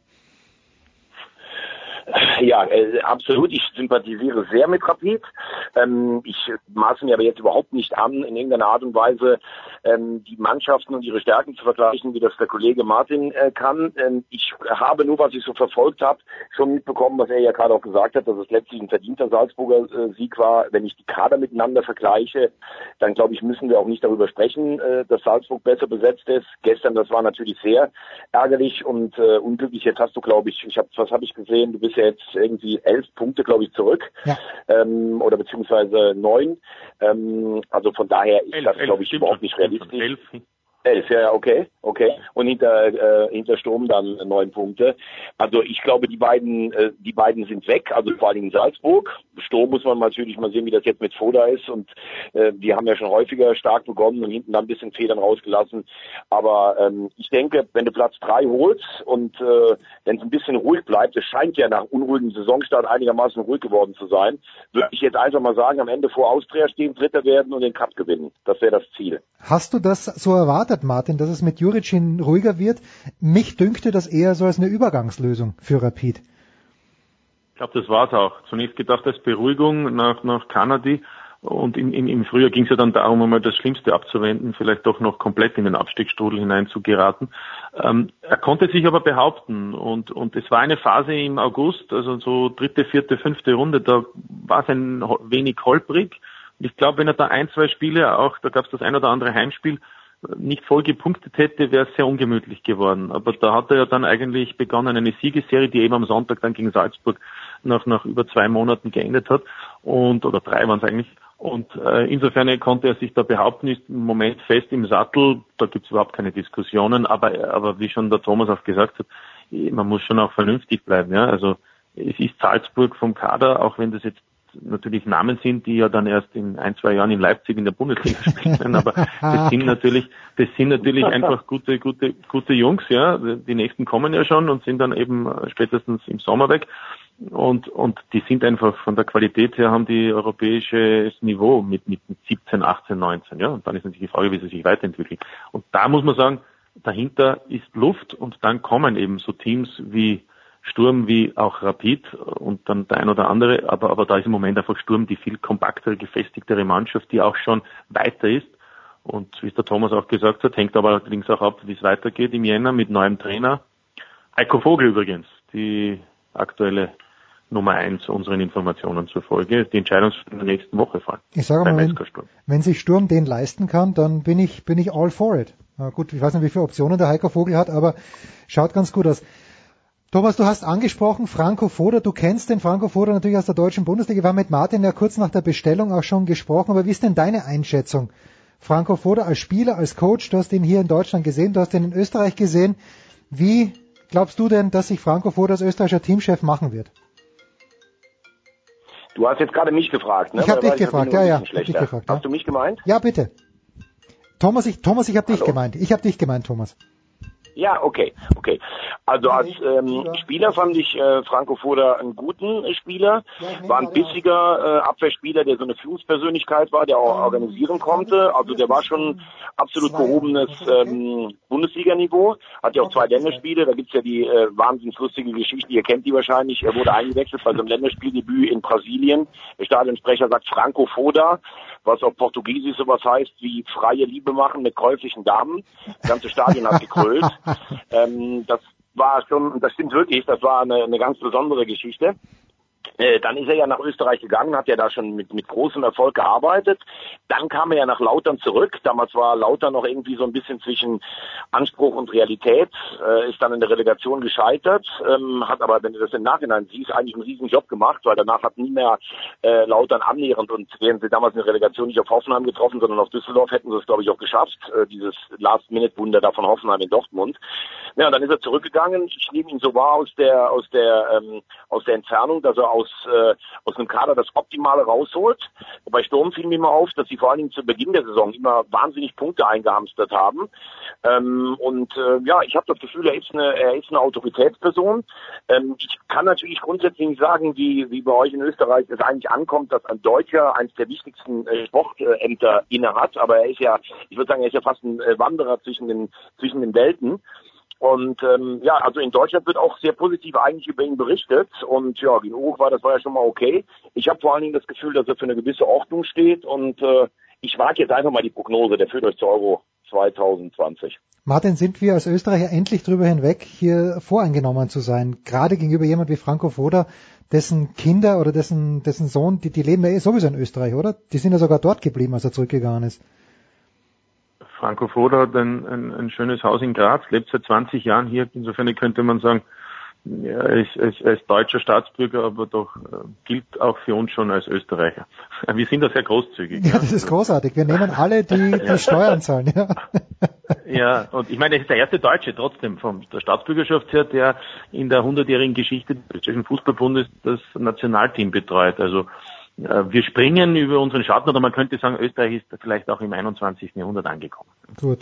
Und pass auf, was jetzt für eine geile Überleitung kommt. Jetzt kommt eine überragende Überleitung nach Köln, denn Peter Stöger geht doch mittlerweile Thomas als Kölner durch und gerade hat Christian Sprenger vorhin gesagt, er hätte sich vor Wochen schon gewünscht, dass der erste FC Köln gesagt hätte, pass auf, egal was passiert, wir gehen mit Peter Stöger auch in die zweite Liga.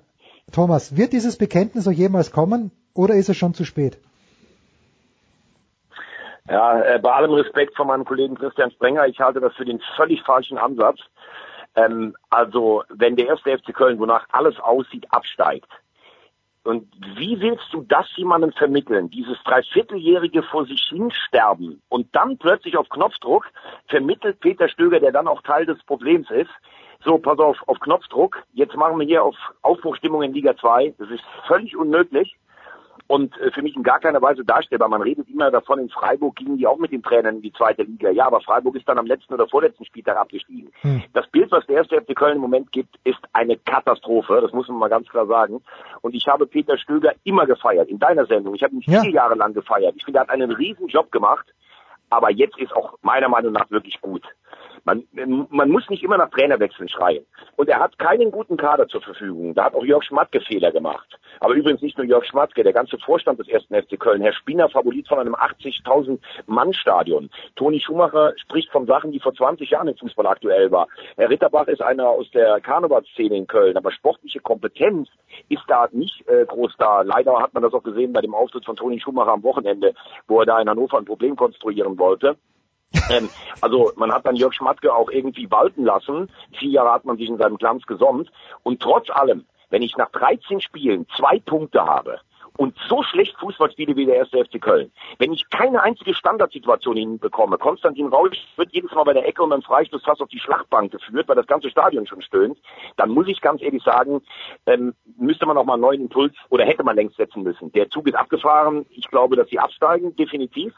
Und ich glaube auch nicht, dass Peter Stöger das äh, Ruder noch rumreißen kann. Er hat aus meiner Sicht einen entscheidenden Fehler gemacht. Schon im Sommer hat sich das abgezeichnet, dass, äh, dass da irgendwas nicht stimmt. Er hatte mir gesagt, ich reagiere nicht mit Aktionismus, ich bleibe der, der ich bin. Aber in so einer Situation musst du was ändern. Du kannst das nicht einfach so laufen lassen. Man hat zwei Zeitpunkte schon verpasst, um ihn äh, freizustellen. Ich denke, er wird jetzt bis zum Winter auf jeden Fall bleiben.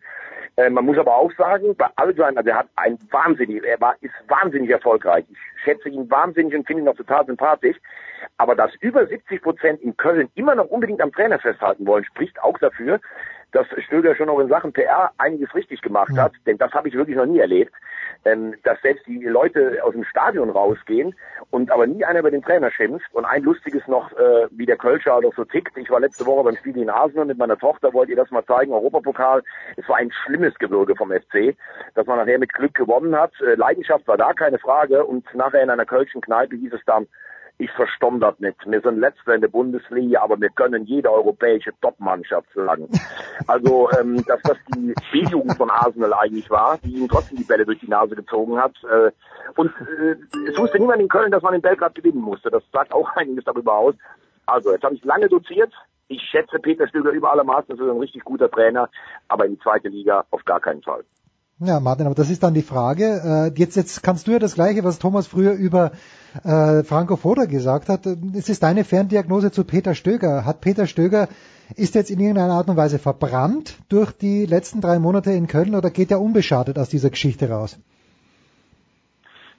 Also was der Thomas sagt, Hut ab, äh, kann ich, kann ich nur unterstreichen. Ich meine, ich bin natürlich jetzt vielleicht nicht ganz objektiv, weil ich ja Peter Stöger lange schon kenne, weil er auch bei uns auf Sky zwischendurch Experte war, weil er außerdem bei meinem GAK in der dritten Leistungsstufe kurzfristig Trainer war in Graz, weil er außerdem, äh, wie er in Köln war, gleich in den ersten Monaten habe ich ihn dort besucht. Und, ähm, also ich habe mit ihm Kontakt, aber es ist eben so, man, man kann das nicht drehen und wenden. Ich finde es ja bewundernswert, wenn in Köln hier alle auch die Menschen noch so zu einem Trainer stehen. Das ist Peter Stöger, seine soziale Kompetenz und seine Außendarstellung und seine Öffentlichkeitsarbeit das schlägt Wellen und das ist eigentlich ähm, ja unschlagbar. Also ich kenne keinen anderen Trainer oder auch Menschen, der das so schafft, eben so auch danach in so einer schwierigen Situation noch so dazustehen. Insofern Hut ab. Was ich eigentlich meine mit nicht objektiv ist vielleicht, dass ich ihm glaube, dass er eben dann schon auch die Fähigkeit hat, hier auch noch etwas zu bewirken. Und das dachte ich mir auch noch im September und im Oktober. Aber mittlerweile bin ich bei Thomas. Ich sehe auch zwischendurch die Spiele. Das ist äh, teilweise bedauernswert, wenn man das beobachtet. Und, und wie soll da jemals noch ein Turnaround kommen? Ja, man muss einen neuen Reiz setzen, denn eines ist klar, ich kann nicht jetzt sagen, wir steigen ab. Ja, natürlich schaut die Situation verzwickt aus, mhm. aber ich könnte natürlich versuchen, mit einem neuen Reiz, mit einem Sieg, mit einem zweiten Sieg, ja, dann lebt die Bude wieder und dann gibt es eine Rückrunde. Ja, nichts ist unmöglich, aber es ist ohnehin schwierig genug mit diesem Kader. Nur dann kannst du einen Reiz setzen und ich glaube, den muss man einfach machen. Peter Stöger wird das insofern unbeschadet überleben, weil er einfach in diesen anderen drei, vier Jahren äh, so viel geleistet hat mit Aufstieg, mit der Europacup-Qualifikation, dass er spätestens im Frühjahr das ein oder andere Angebot haben wird in Deutschland, wo er sich's aussuchen kann. Das Einzige, was er nicht mehr kann, ist, ist BVB. österreichischer Teamchef im Moment Also, werden. ja, das, hat, das hätte, das, das wäre er geworden. Nein, nein, das, wäre er geworden. Wenn er, wenn er, wenn er vor drei Wochen oder äh, Anfang Oktober, Anfang November ist Foda beschlossen worden, in den Oktober, Anfang November, wenn er Mitte Oktober bei Köln freigesetzt worden wäre oder gegangen wäre, wie auch immer, man hätte sich geeinigt, der wäre der Einzelkandidat gewesen beim österreichischen Fußballbund. Das ist im Moment natürlich jetzt bis, sagen wir, bis 2020 kein Thema, kann dann noch eines werden. Ja. Aber so ist es. Wobei, ich habe gehört, Thomas, dass in Köln auch viele sagen, es ist ja egal wegen der Liga, sie spielen ja trotzdem nächstes Jahr Champions League, weil sie gewinnen die Europa League. Ne? Insofern ist man dann fix qualifiziert. Ja, ich kenne auch, ich kenne auch Fans, äh, Martin, du hast vollkommen recht, die haben sich jetzt schon ein Zimmer schon gebucht in Lyon fürs Finale. Äh, es kursiert ja bis zum letzten Wochenende dieser Terminplan. Wie sollen wir das denn alles schaffen? Europa League Finale, DFB-Pokalfinale und die Relegation. Das wären, glaube ich, vier Spiele in sieben Tagen gewesen. Aber du hast schon gemerkt, seit Hertha ist eine Riesenresignation da. Ja, ja klar, und es ist für Stöger auch, ich, ich stelle mir das auch nicht, also er war ja wirklich ein ganz heißer Kandidat auch in Dortmund. Das war ja eine Millimeterentscheidung zwischen ihm und, und Bosch. Meinen Informationen nach hätte er das auch gemacht.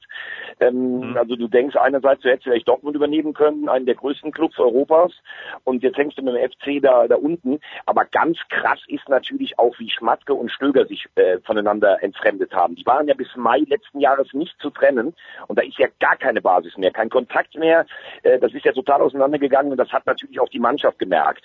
Und eigentlich haben die beiden gut zusammen funktioniert, weil Stöger war immer, Martin, du hast es beschrieben, der kommunikative, jeder Spieler geht ja auch für ihn das Feuer. Die mögen ihn ja auch alle. Und Schmatke war dann trotzdem, der auch mal ein bisschen strenger war, also Good Cop, Bad Cop.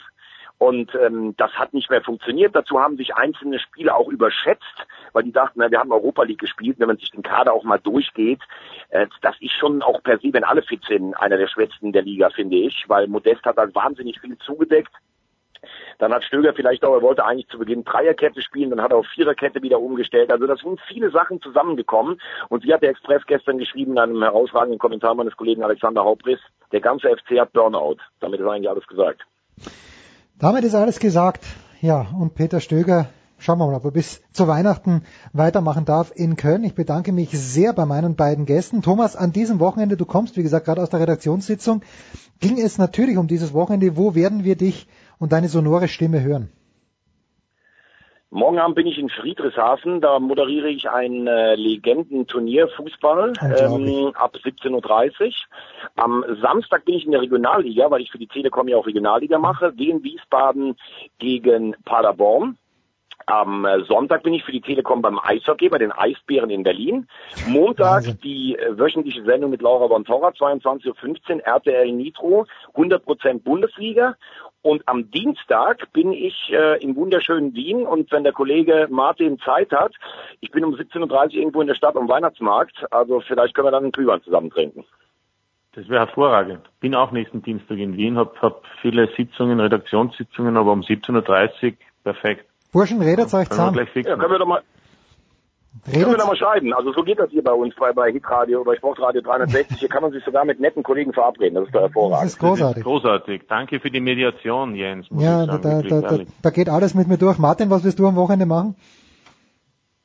Ähm, du, das hast du, das, ja, da, da, ich habe schon überlegt, was mache ich. Morgen, morgen mache ich zweite Liga Österreich Innsbruck gegen Kapfenberg. Da geht es um den Winterkönig, wobei in Österreich ja nach- nachdem nächste Saison aufgestockt wird von 10 auf 12 Clubs ja bis zu drei Teams aus der zweiten Mhm. Liga aufsteigen. Insofern ist es zwar spannend, momentan vier Teams da ganz vorne äh, mittendrin. Und Innsbruck auch, also insofern ein hoffentlich interessantes Spiel. Letztes Spiel vor der Winterpause in der zweithöchsten Liga. Du, am Samstag mache ich irgendwas in der Konferenz. Ah, gut. Und am Sonntag haben wir unsere Talksendung. Da ist der Salzburger Sportdirektor Christoph Freund zu Gast und Florian Klein, der Ex-Stuttgart, Mhm. der auch einmal in Salzburg und in Wien gespielt hat. Und nächste Woche bin ich noch Europa League im Einsatz in Marseille, Olympique gegen Salzburg. Ja, Salzburg hat die österreichischen Fahnen hochgehalten. Schöne Woche. Ja, für euch beide. Ihr seid schon fast gleich oft im Fernsehen wie dieser Buschmann, aber da müsst ihr noch ein bisschen an euch arbeiten. Dankeschön an Martin Jetzt wird er Konrad. persönlich. Hallo, hallo, hallo. Danke an Martin Konrad und Ich war am an Sonntag im. Doppelpass. Das ist der Ritterschlag in Deutschland. Oh, wie konnte ich das versäumen? Den schaue ich mir gleich in der Mediathek an. Großartig. Das war's mit Martin Wagner und Thomas Wagner. Ah, mit Martin Konrad und Thomas Wagner. So schaut's aus. Kurze Pause.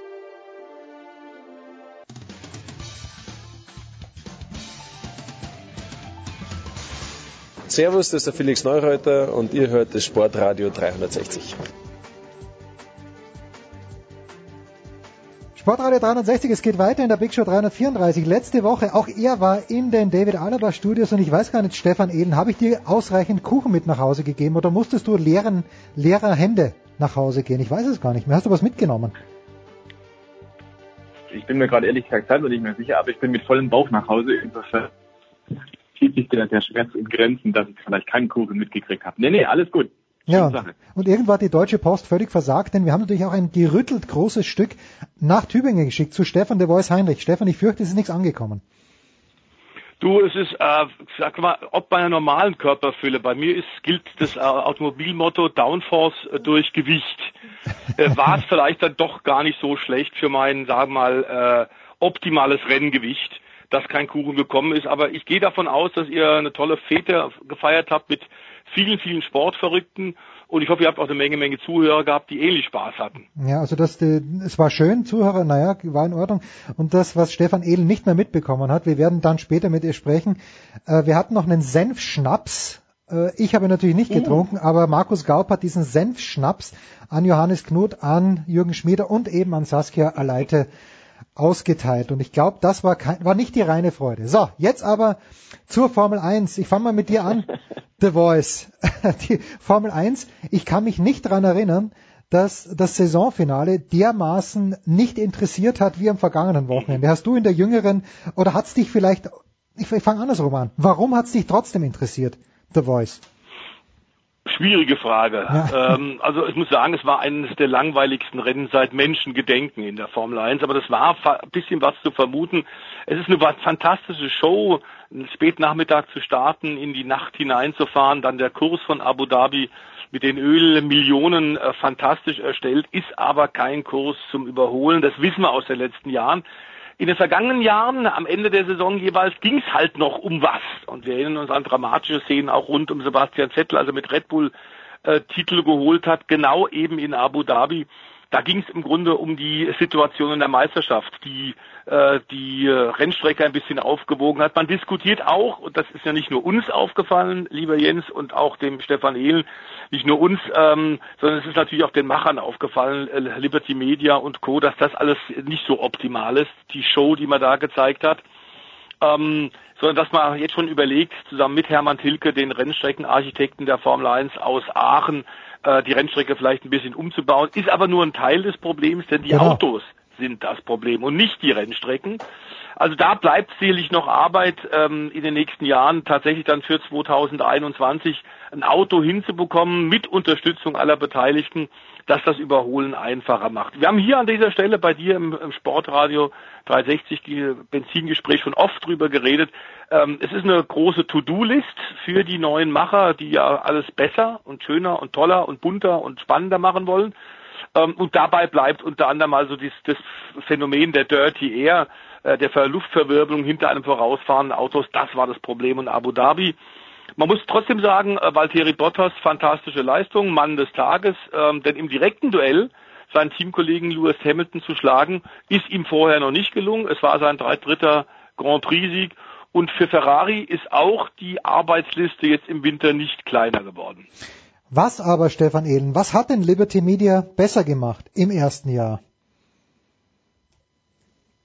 Also ich glaube, da muss man die ganze Social Media Kampagne sehen und äh, die Öffnung nach außen. Also unter Bernie Ecclestone war das alles sehr restriktiv und äh, man hat alles, was neue Medien waren, eigentlich lange, lange ignoriert und äh, ein bisschen liegen lassen. Und dieses Jahr hatten wir zum Beispiel das Phänomen, dass die Formel 1 in den sozialen Medien, also auf Facebook und auf Twitter und auch auf YouTube viel, viel aktiver war und man hatte auch einige Probeaktionen gestartet. Beispielsweise hat man zum ersten Mal in der Geschichte komplette Rennen auf YouTube gestellt, kostenlos. Also das war bisher ein No-Go. Da hat man bisher gesagt, alles, was von Formel 1 seit 1970, seit Bernie mhm. Ecclestone die, die Finger drauf hatte, äh, im Internet erschien, das war quasi illegal. ja. Und jetzt geht die Formel 1 auf einmal her und, und bringt ihre Sachen, ihre Rennen, ihre Qualifying sogar live ins Internet, beziehungsweise jetzt in diesem Fall war es natürlich die Aufzeichnung.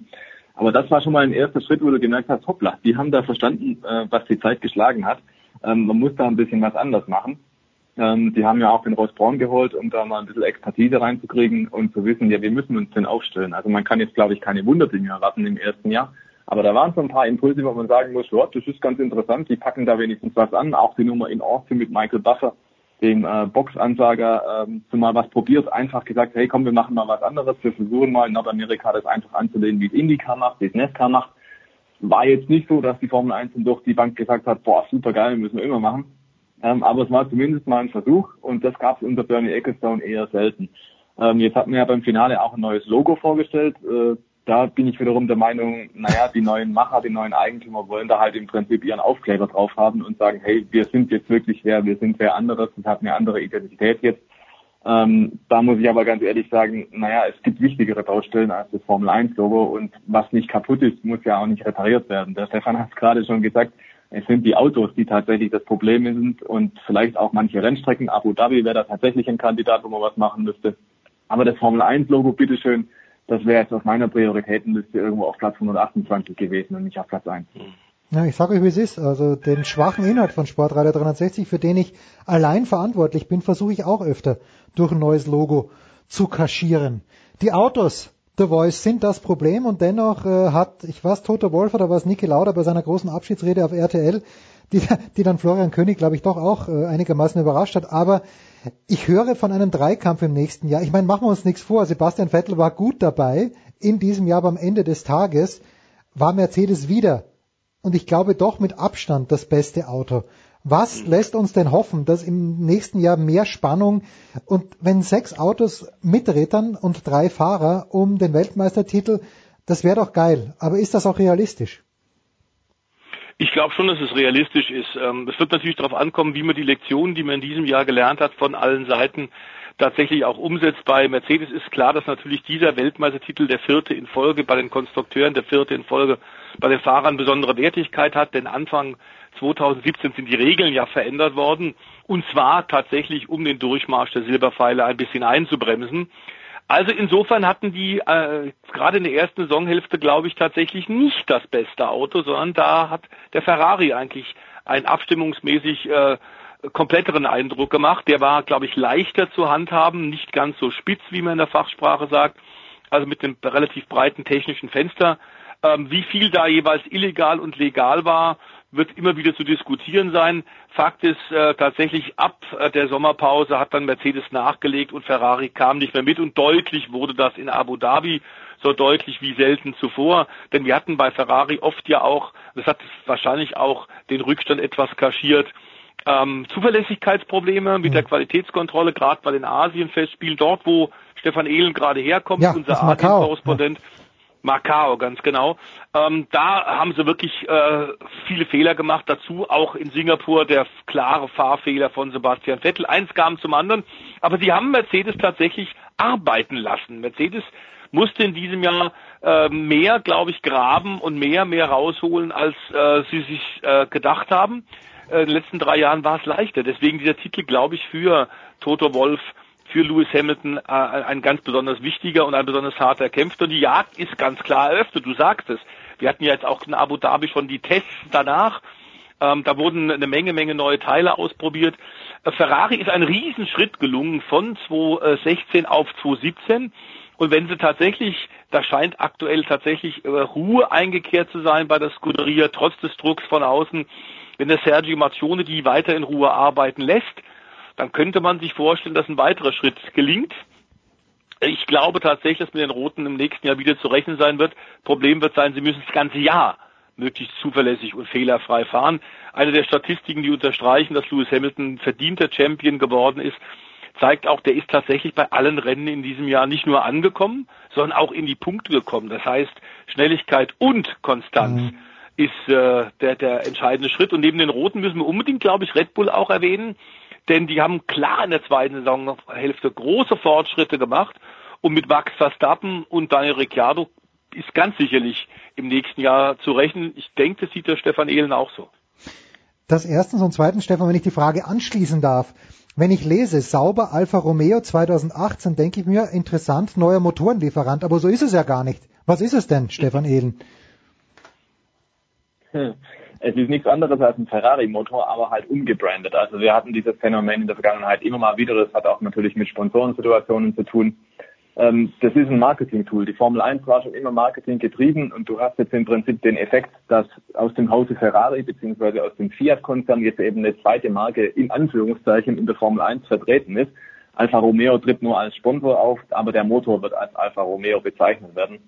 Und das nichts anderes hat zum Beispiel auch Red Bull schon gemacht. Mit Infinity hießen die, hießen die Motoren schon, jetzt halten sie aktuell Tag Heuer beispielsweise. Ähm, alles Geschichten, die, die es schon lange gibt in der Formel 1, dieses sogenannte Motorenbranding. Also mhm. McLaren hat es beispielsweise in den 80ern auch gemacht. Ähm, da hat man Porsche-Motoren gefahren, die hießen aber Tag Heuer. Ähm, das ist nichts anderes als ein kleiner Marketing-Gag, aber, und das ist eine gute Sache, das heißt, da fließt ein bisschen Geld Richtung äh, Hinwil wieder, Richtung Sauber, Richtung unserem Schweizer Team.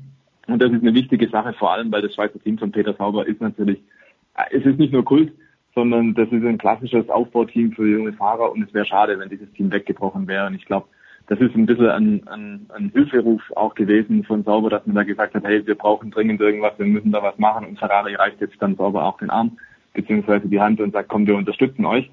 Finde ich, ist eine gute Sache, weil solche Teams muss man auch ein bisschen bei der Stange halten und wenn jetzt da sogar der Name Alfa Romeo dazu kommt, ist das eine wunderbare Geschichte.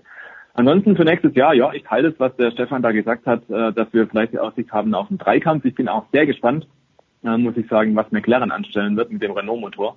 Äh, phasenweise haben wir dieses Jahr schon gesehen, McLaren vom Chassis her waren die schon vorne dabei, waren die schon mhm. einwandfrei aufgestellt.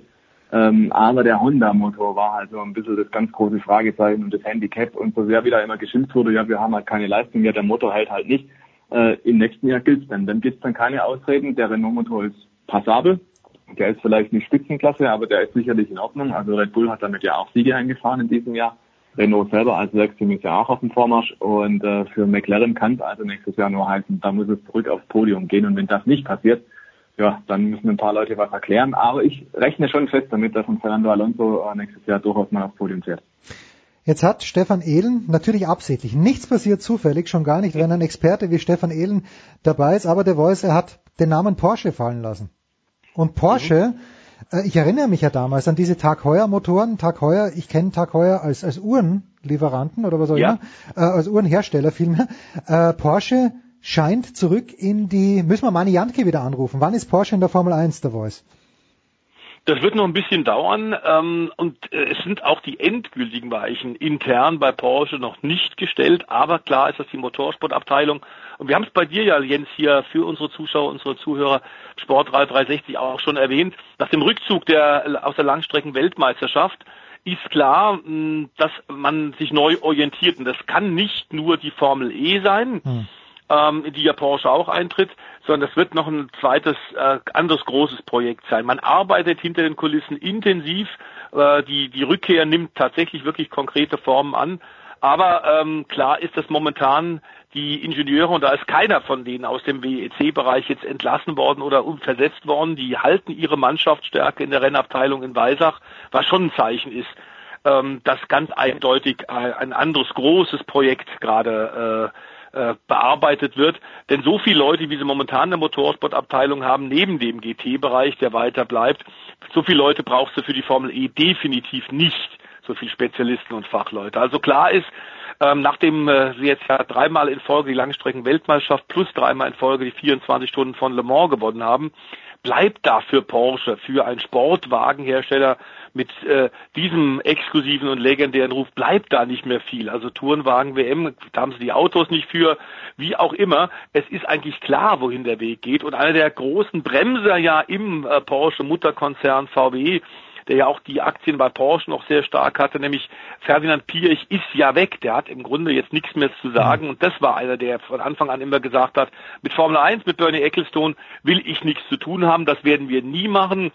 Das war, die waren wirklich, äh, es war eine Intimfeindschaft zwischen Herrn Piech und Herrn Ecclestone. Ecclestone ist nicht mehr da, Herr Pirch ist nicht mehr da. Insofern ist der Weg bereitet. Und das ist natürlich auch für Liberty Media mittelfristig gesehen ein, ein Riesen, ein Riesenkuh, wenn das tatsächlich so kommen sollte. Porsche wird es sehr konsequent machen, ähnlich wie sie in der Langstrecken-WM gemacht haben. Aber eine der, der Fragen bei der Rückkehr in die Königsklasse ist, A, gibt der Vorstand in absehbarer Zeit tatsächlich dann intern das grüne Licht? Und wie macht man das dann? Ist man am Anfang, ähnlich wie Batakoya, in den 80er Jahren, ihr habt es ja beide gerade erwähnt, ist man am Anfang nur Motorenlieferant und rüstet einen zu erreichendes gutes Team mit Motoren aus. Ich weiß, dass mit Red Bull schon lange geredet wurde. Mhm. Ähm, oder in der Tat kommt man als Komplettteam zurück, was eine Riesenaufgabe wäre, aber durchaus denkbar, dass Porsche also Auto, Chassis und Motor selbst macht. Auch das wird die Fans, glaube ich, noch eine Weile in Atem halten. Aber wir sind sehr guter Dinge, dass tatsächlich der Name Porsche bald wieder Motorsport weltweit international scheinen wird.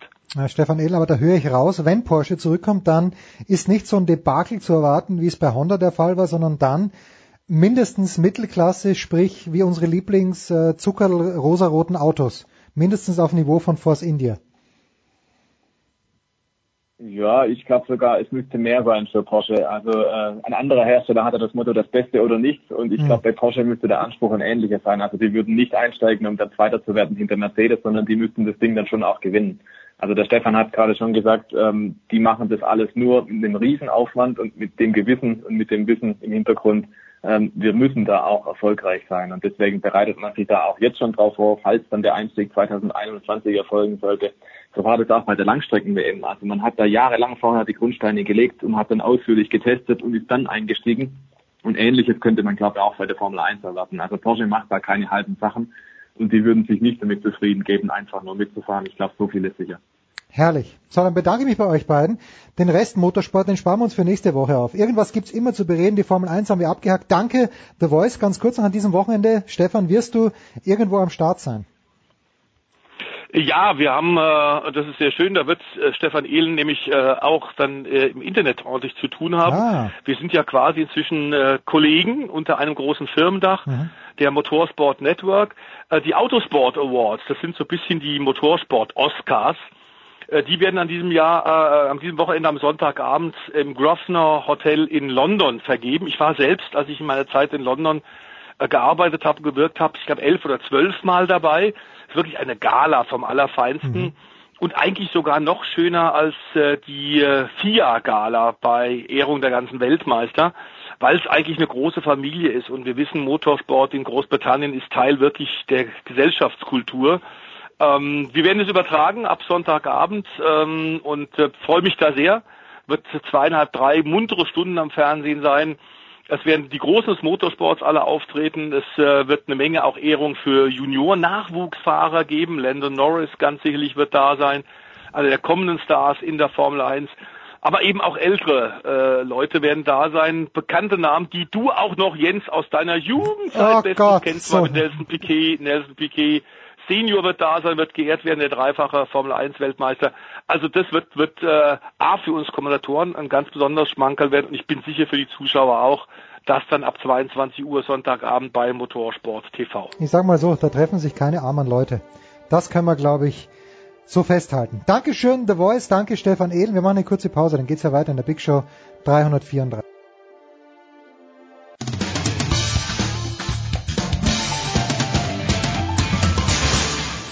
Hallo Freund von Sportradio 360, hier ist Roberto, Servus. Letzte Woche, wir haben ihn natürlich vermisst, aber wir haben selbstverständlich immer an ihn gedacht, an den großen André Vogt von der Five. Servus Dre, grüß dich. Mahlzeit Jens.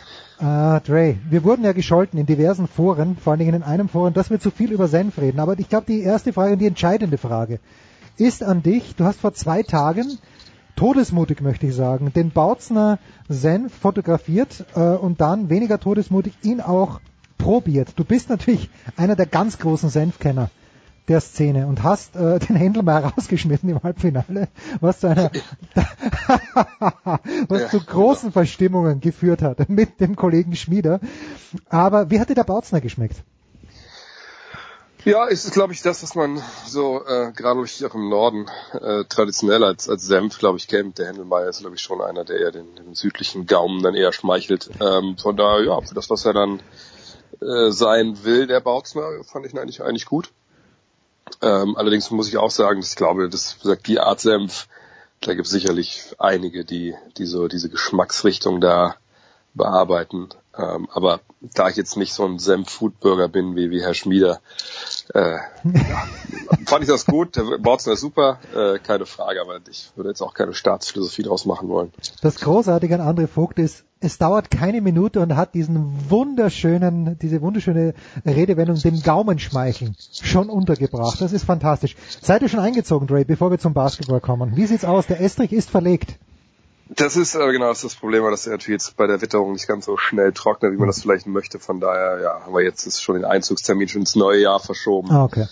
Was nicht ideal ist, aber wir kommen zurecht und dann mal gucken, wann es dann, wann's dann wirklich soweit ist. Ähm, Problem ist auch, aus dem Nähkästchen zu plaudern, wenn du halt ein Haus neu äh, verkleidest oder halt mit zur Dämmung von außen. Äh, der Kleber, der klebt halt nicht, wenn es kalt ist, also wenn es wirklich wenn's Minusgrade hat und jetzt ist es ja gerade schon so, dass wir da in die Richtung kommen. Das wird auch erst im neuen Jahr passieren. Aber es geht langsam und sicher voran. Und äh, die Ziellinie ist in Sicht und, und wir Sportler, mehr kann man ja nicht verlangen, dass die Ziellinie in Sicht ist. Genau, wir wachsen mit der Aufgabe. Und äh, wenn die Aufgabe ist, das Haus dann so zu beziehen, dass alle eine Freude haben, umso besser. LeBron James ist, äh, das finde ich so schön im deutschen Sport, ähm, dass dann der SED sogar, dass eine Meldung Wert befindet. Ich glaube, der haben geschrieben, ist ausgeschlossen worden, erstmals in seiner Karriere. Und wenn ich ihn richtig zitiere, hat er gesagt, I said what I had to say. Was hat er denn zu sagen? Was ist denn? Ist ihm langweilig im Moment gerade? Ist er mit der Gesamtsituation unzufrieden? Warum ist das denn passiert? Oder war das schlicht und ergreifend das, das Fass einfach mal voll? Ja, ich glaube, so kann man es ganz gut beschreiben. Also er steht auf dem Standpunkt, ich denke, den kann man sicherlich auch einnehmen, dass er sagt, also ich werde eigentlich bei jedem Zug zum Korb irgendwie gefault, ähm, ich werde sehr viel gefault, sagen wir lieber so. Und sehr oft wird halt nicht gepfiffen, weil ich halt irgendwie durchpower durch den Kontakt und ähnlich wie, wie Shaq, früher Shaquille O'Neal, äh, bei dem auch dann manchmal mal nichts gepfiffen wurde und man dachte hat, okay, das prallt an dem alles irgendwie ab. Aber ist natürlich nicht richtig. Fouls müssen gepfiffen werden, egal an wem sie begangen werden. Und ähm, bei der besagten Szene, wo er dann ausgeschlossen wurde mit zwei technischen Fouls, da hat er ja dem Referee gesagt, pass auf, also ich äh, vermeintlich gesagt, ey, ich werde anderen gefoult, pfeift das mhm. bitte mal. Hat aber sicherlich dann äh, eine Sprache benutzt und Wörter benutzt, die nicht unbedingt äh, jugendfreundlich oder jugendfrei sind. Und deshalb ist er dann auch, glaube ich, ja, rausgeflogen, mit, mit Recht rausgeflogen und sicherlich war das auch, wenn ich ehrlich bin, vielleicht nicht unbedingt gewollt, aber ich denke, wenn das Spiel knapp gewesen wäre und nicht äh, ein 23 Punkte Vorsprung hm. für die Cavs zu dem Zeitpunkt äh, auf dem Scoreboard gestanden hätte, wäre er sicherlich nicht rausgeflogen. Also in dem Sinne hätte er nicht sich so gehen lassen, dass er rausfliegt. Denn dafür ist er, glaube ich, dann zu schlau. Ist es denn schon fix, weil ich, ich, du, du sagst ja auch und, und Schmieder sagt das glaube ich auch, dass nächstes Jahr Los Angeles auf jeden Fall eine Option ist. Dann liest man auch Philadelphia wäre eine Option für, ich. für ihn. Ist es denn völlig undenkbar, dass er im nächsten Jahr auch noch in Cleveland spielt?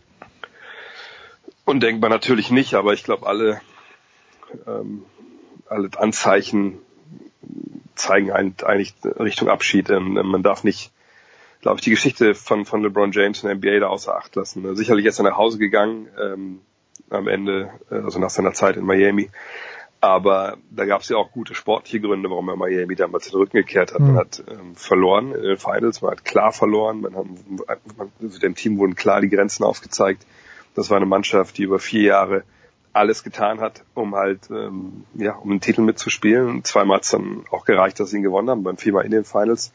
Aber ähm, in der NBA ist es nun mal so, das ist nicht wie im Fußball oder im Basketball hier in Europa. Ja? Also wenn ich Real Madrid bin im Fußball, dann kann ich immer wieder nachladen und mir jedes Jahr die teuersten Spieler kaufen, wenn nicht gerade PSG die wegkauft.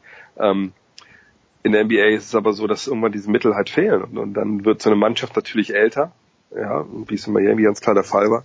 Ähm, du hast nicht die Chance, junge ähm, Spieler zu holen, ähm, die vielleicht dann deine Schwächen, die du hast, gerade auch vielleicht defensiv, ähm, zu kaschieren oder überhaupt auszumerzen. Das Problem jetzt gerade in Cleveland ist eine alte Mannschaft, ähm, genau wie damals in Miami am Ende. Ähm, er hat seinen Co-Star verloren in Kyrie Irving. Ähm, also ja, Thomas ist wohl kurz vor zurückzukommen, der in diesem Deal halt kam.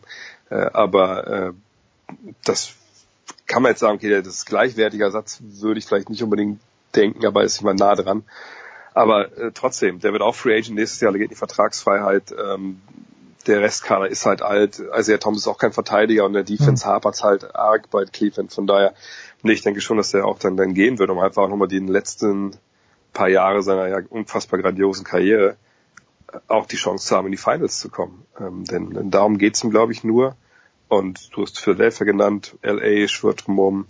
Bin gespannt, was noch für ähm, Destinationen da in den nächsten Wochen und Monaten spekuliert werden. Aber dass er nicht in Cleveland bleibt, finde ich, steht vielleicht nicht fest, aber halte ich dann doch für sehr, sehr wahrscheinlich.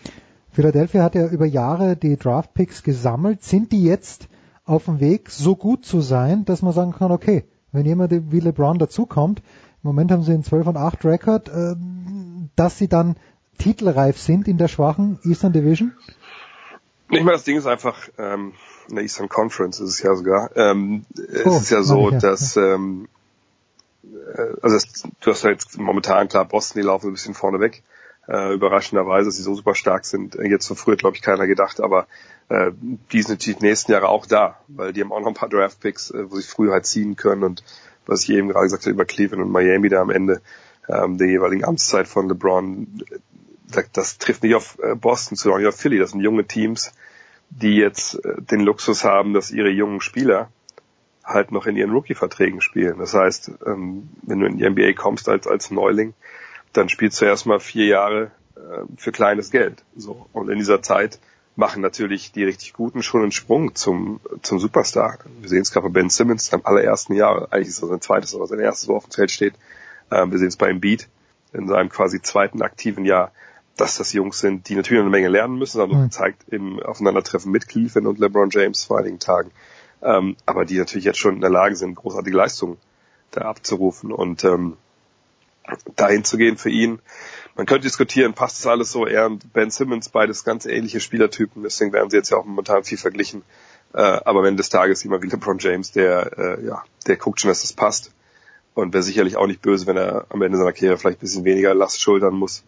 Ähm, ist sicherlich äh, eine, eine, eine gute Option. Und, und Cleveland und, und Philly hat halt über Jahre einfach absichtlich verloren, um halt früh draften zu können, um dann halt ein, zwei, drei Stars sich zu ziehen und äh, um die geht es jetzt aufzubauen. Und wenn LeBron kommt, super. Wenn nicht, denke ich, wird Philly andere Wege finden. Hm. Wenn Heiko Olderb nicht in Boston ist, dann äh, müssen andere Leute ran und für die Süddeutsche Zeitung ist Klaus Hulverscheid in die Bütt gegangen, hat glaube ich in der gestrigen oder heutigen SZ eben über Daniel Theiss geschrieben. Hat dich das überrascht, dass der dort relativ schnell reingefunden hat? Ich glaube, seine Rolle ist, ist Ergänzungsspiel, aber die füllt er doch sehr, sehr gut aus, oder?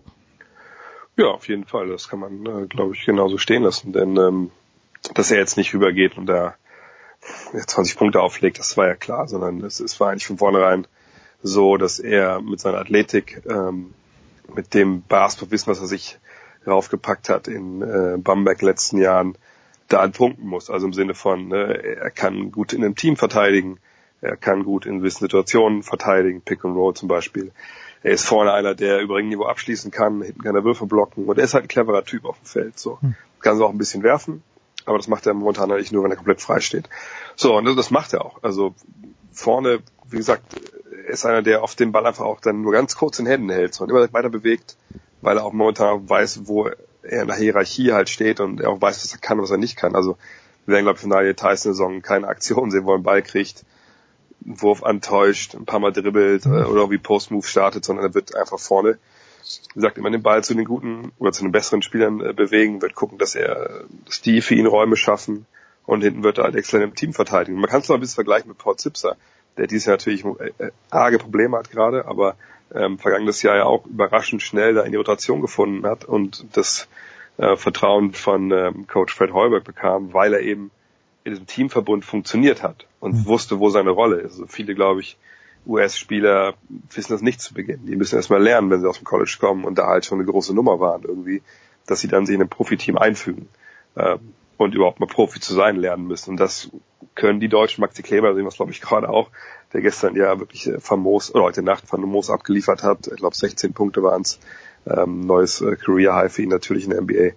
Ähm, das macht schon was, wenn du ein paar Jahre in Europa auf Profiniveau gespielt hast, dann fällt es dir leichter, dich da an die NBA anzupassen. Und, und die drei Jungs, die wir jetzt da drüben haben, neben Dennis Schröder und, und Dirk Nowitzki, haben einfach auch bestimmte Fähigkeiten, die sie für die NBA-Teams so interessant gemacht hat und die ihnen es ihnen auch erlauben, in der NBA beizutragen, wirklich gut beizutragen und ab, ab und an sogar zu starten, wie es bei Thais und jetzt sogar Kleber der Fall ist. Da muss man aber, oder da muss man schon den Pesic äh, und den Trinkiere muss man eigentlich applaudieren Weil das sind, sind doch die, die denen dieses, dieses Teamspiel beigebracht haben. Also ja, würde ich nicht nur den beiden applaudieren, sondern natürlich auch den Jungs, äh, die sie vorher trainiert haben. Mhm. Denn äh, das ist natürlich jetzt nichts, die kommen nicht als Blinde dann zu Bayern oder zu mhm. Bamberg und dann auf einmal kriegen die da die große weite Welt der, der Basketballtaktik gezeigt. Aber ähm, klar, ich meine, Trinkieri, der hat über Jahre da ein äh, System etabliert, in dem Thais auch aufgewachsen ist. Das war natürlich der letzte, der ihn in der Hand hatte und da hat er natürlich einiges gelernt. Ob es bei Zipser und Pesic jetzt ähnlich war, sicherlich wird er auch was mitgenommen haben. Ähm, Pesic ist ja einer der, der verdientesten äh, Trainer, die wir in Europa halt haben. Ähm, allerdings hat er natürlich auch eine, eine sehr kleine Rolle gespielt.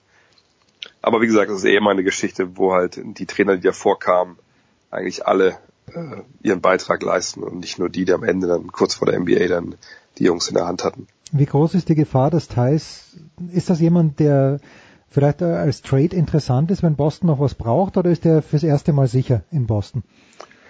Ich denke, dass der sicher ist. Man muss überlegen, Boston hat ja dieses, dieses Jahr echt so viele Neuzugänge. Ich glaube, es waren elf an der Zahl im Endeffekt im 15er Kader.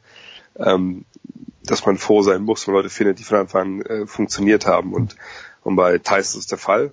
Bei anderen, ich zum Beispiel Gershon Yabusele oder äh, Semi Ojelej heißt er, glaube ich, ähm, da ist es eher weniger der Fall. Die spielen zwar auch, also vor allem letztgenannter spielt da ein bisschen öfter, aber Thais ist der, der einfach funktioniert. Spielt auch nicht immer 20 Minuten, ne? es gibt ja auch Spiele, er kommt da kaum aufs Feld. Mhm. Ähm, aber äh, wenn man überlegt, was er momentan leistet und das, man muss ja auch immer jetzt äh, projizieren in die Zukunft. Also wenn Daniel Theiss in, in zwei, drei Jahren immer noch so spielt wie jetzt in der NBA, dann würde, wäre man wahrscheinlich enttäuscht.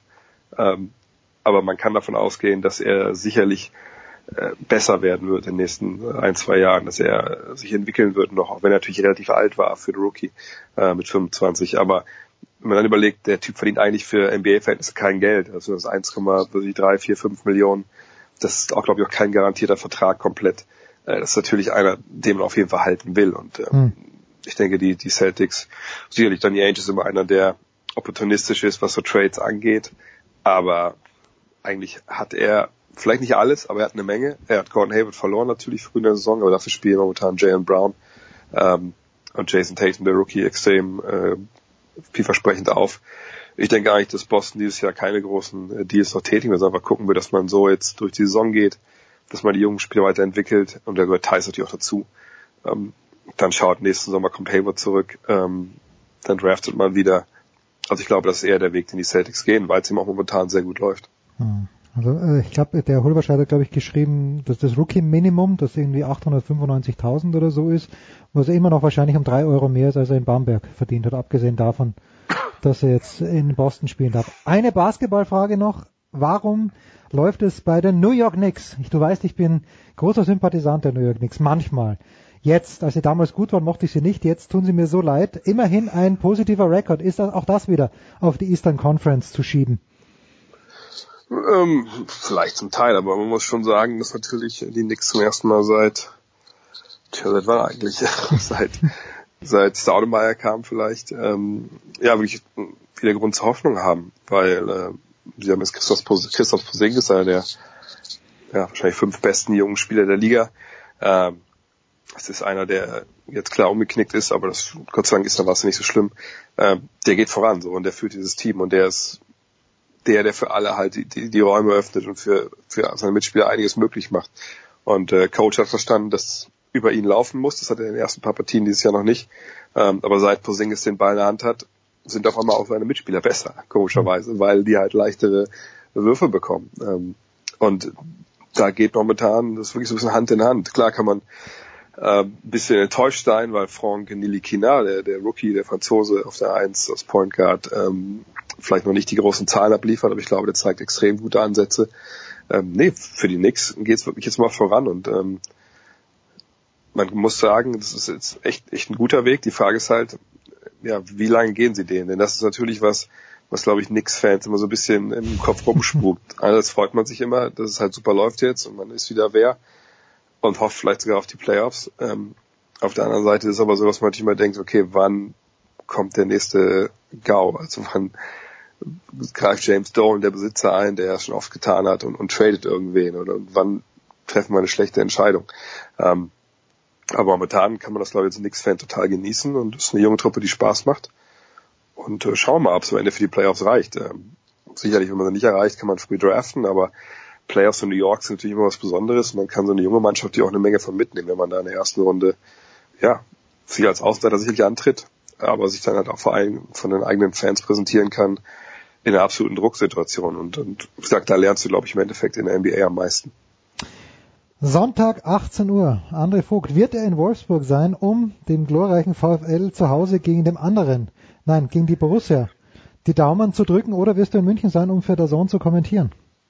Das ist ja schon eine andere VfL, muss man ja schon sagen. Das ist der VfL Borussia Mönchengladbach, äh, heißen die, glaube ich. Äh, was weiß ich, war damals ja 95 bei den, äh, beim Pokalfinale. Da ist man ja stellenweise ein, hat man Leute VfL rufen hören in, in grün-weißen Klamotten und hat dann ja später gemerkt, dass das ja nicht die eigenen Fans waren. Ähm, aber nee, ich werde in, in, äh, in Wolfsburg sein und nicht nur äh, zuschauen, sondern ich, ich werde zum ersten Mal in meinem Leben ein, ein Fußballspiel co-kommentieren. Nein. Ähm, das wird, wird sehr spannend, ähm, weil es gibt bei Borussia Mönchengladbach das Fohlenradio. Mhm. Also so ein eigener, glaube ich, Internetsender, wo quasi ja die, die Spiele übertragen werden mit Vorbericht, Nachbericht. Ähm, und da holt man sich in der Regel fachkundige äh. Co-Kommentatoren, ähm, die dann halt entweder, entweder was mit ja, entweder was mit der Borussia zu tun haben oder mit dem Gegner auch zu tun haben. Ähm, ja, und diesmal sind sie auf die Idee gekommen, mich zu holen. Überragend. Gesagt, diesmal war wenig Kompetenz, mehr Gegner. ähm, und ich bin gespannt. Also ich habe mir vorgenommen, dass ich das äh, natürlich nutzen werde äh, für einen für einen Torschrei. Äh, hoffentlich. Ähm, mal schauen. Und ich bin echt gespannt, weil es natürlich äh, was ganz anderes ist als im Basketball jetzt. Äh, wir machen ja einfach auch Radio und, und nicht dann halt mit, mit Wegbild. Aber wird wird sehr cool, weil ich mal, da geht natürlich schon so ein kleiner Traum in Erfüllung, auch wenn es natürlich jetzt nicht im Fernsehen ist oder so, aber ähm, ich habe jetzt schon erfahren, ich kann mir fünf Stunden vorher da hinten in der Erlebniswelt, es gibt ja dieses VfL-Museum auch, da kann ich mir meine Akkreditierung abholen und, Ah, okay. mein, äh, und mein, ähm, mein Parkticket. So, und dann, dann fahre ich dann halt dann hoffentlich relativ nah ran an die Arena, parkt er halt und dann treffe ich mich mit dem Kommentator. Ähm, und dann denke ich mir was ein bisschen darauf vorbereiten auf das Spiel und dann von der Pressetribüne halt den, den VfL kommentieren. Schlechtere Plätze, als ich normalerweise habe, dafür ein bisschen bessere Übersicht da oben. Ähm, hoffe, wir haben auch vielleicht einen, vielleicht haben wir sogar einen Fernsehmonitor, dass wir auch sehen können, wenn mal eine schrittige Szene ist. Äh, aber ich freue mich total drauf und ich bin echt gespannt und äh, weiß nicht, wie die Internetadresse ist. Ich glaube, es ist auf der Borussia Mönchengladbach irgendwie da im Fohlenradio irgendwo. Ich glaube, wer Ähm, Fohlenradio googelt, wird, wird das finden. Davon Das ich wird man finden, denke ich auch, ja. Und dann äh, hoffe ich mich, dass ich mich nicht ganz zu blöd anstelle und dass das die Leute nicht zur Halbzeit angewidert abschalten, weil ich da dann Nein. doch arg falsch grün-weiß bin. Nein, sie werden dich, sie werden angewidert abschalten, weil du dreimal den Torschrei für den VfL Wolfsburg äh, getätigt hast und, werden, und, und dann geht die Partie. Ich wünsche dir fünf Tore, am besten drei für die Wolfsburger, weil dieses dieses äh, Duell, da bin ich wirklich emotionslos, aber A, Hauptsache wird er nicht kalt, weil der Gaub hat gefroren in Aue letztens und äh, B, wenigstens vier Tore. Der große André Vogt, meine Damen und Herren, fantastisch. Wir machen eine kurze Pause, Big Show 334.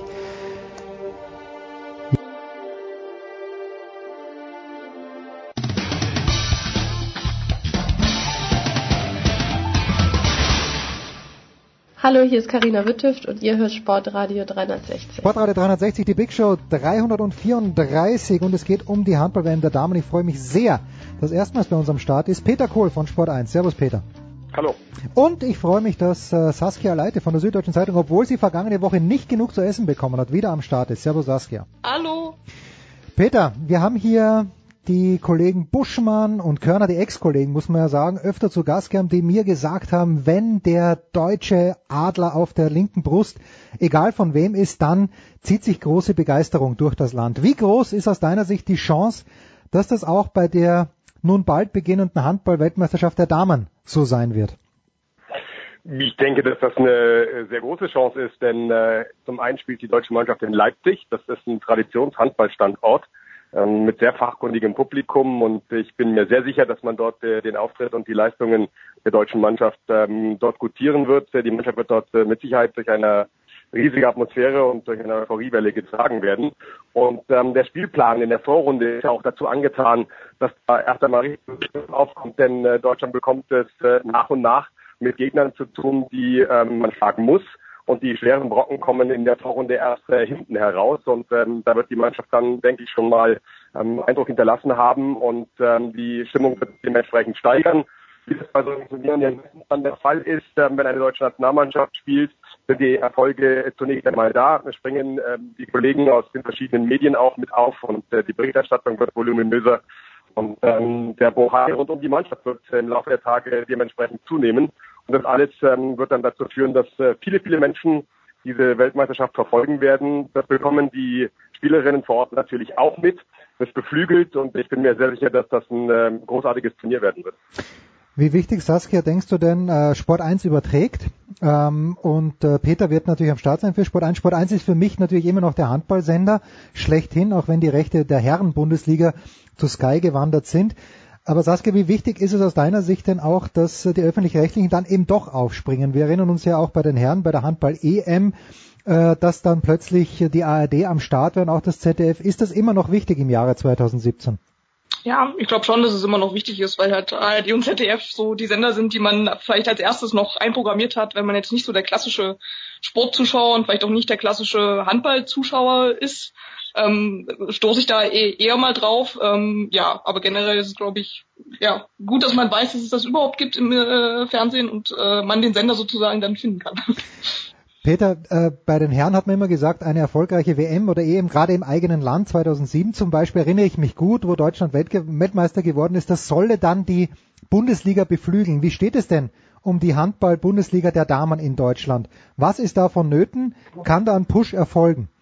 Nee, generell muss man sagen, dass ähm, diese Sportart im Frauenbereich sicherlich noch in einer Art von Röschenschlaf ist. Wenn man sich die ähm, Besucherzahlen anschaut aus der ersten Bundesliga, wird man feststellen, dass die ersten fünf der Liga gerade mal so auf ähm, eine Durchschnittszuschauerzahl kommen von äh, gut 1000 Zuschauern bei Heimspielen ähm, oder ganz knapp darüber. Die geringste Zuschauerzahl hat momentan äh, Borussia Dortmund. Hm. Die haben in ihren äh, Heimspielen momentan einen Schnitt von unter 400 Zuschauern zu Hause in oh. der ersten Bundesliga. Das ist natürlich ähm, eine Wahrnehmung, die sehr rudimentär ist. Und äh, wenn man sich anschaut, was die Mädels für einen Aufwand betreiben müssen, um in einer dualen Karriere das überhaupt alles äh, an Leistung bieten zu können, dann ist das schon ähm, nicht mit den Männern zu vergleichen. Im Männerhandball haben wir Vollprofis, die sich den ganzen Tag äh, im Prinzip um nichts anderes kümmern, als äh, ihren Körper in und Leistung abzurufen auf dem Handballfeld. Bei den Frauen ist es im Normalfall so, dass die äh, Mädels, die in der Nationalmannschaft zum Beispiel spielen, 20 ähm, bis 30 äh, Wochenstunden einer ganz normalen regulären Tätigkeit nachgehen mhm. oder ein Vollzeitstudium äh, verfolgen und gleichzeitig aber auch Leistungssport betreiben mit allem, was dazugehört. Also weite Reisen, ähm, hochintensives Training in den verschiedenen Bereichen, medizinische Betreuung. Und ähm, deshalb äh, kann ich nur sagen, allergrößter Respekt, gut ab vor dem, was die ähm, Mädels da machen in diesem Projekt, das seit 20 Monaten läuft, ähm, mit einem Michael Biegler, der komplett neue Strukturen in Zusammenarbeit mit Sportdirektor Sommerfeld eingezogen hat im äh, Frauenhandballsport. Da hat sich sehr vieles äh, zum Positiven äh, gewandelt.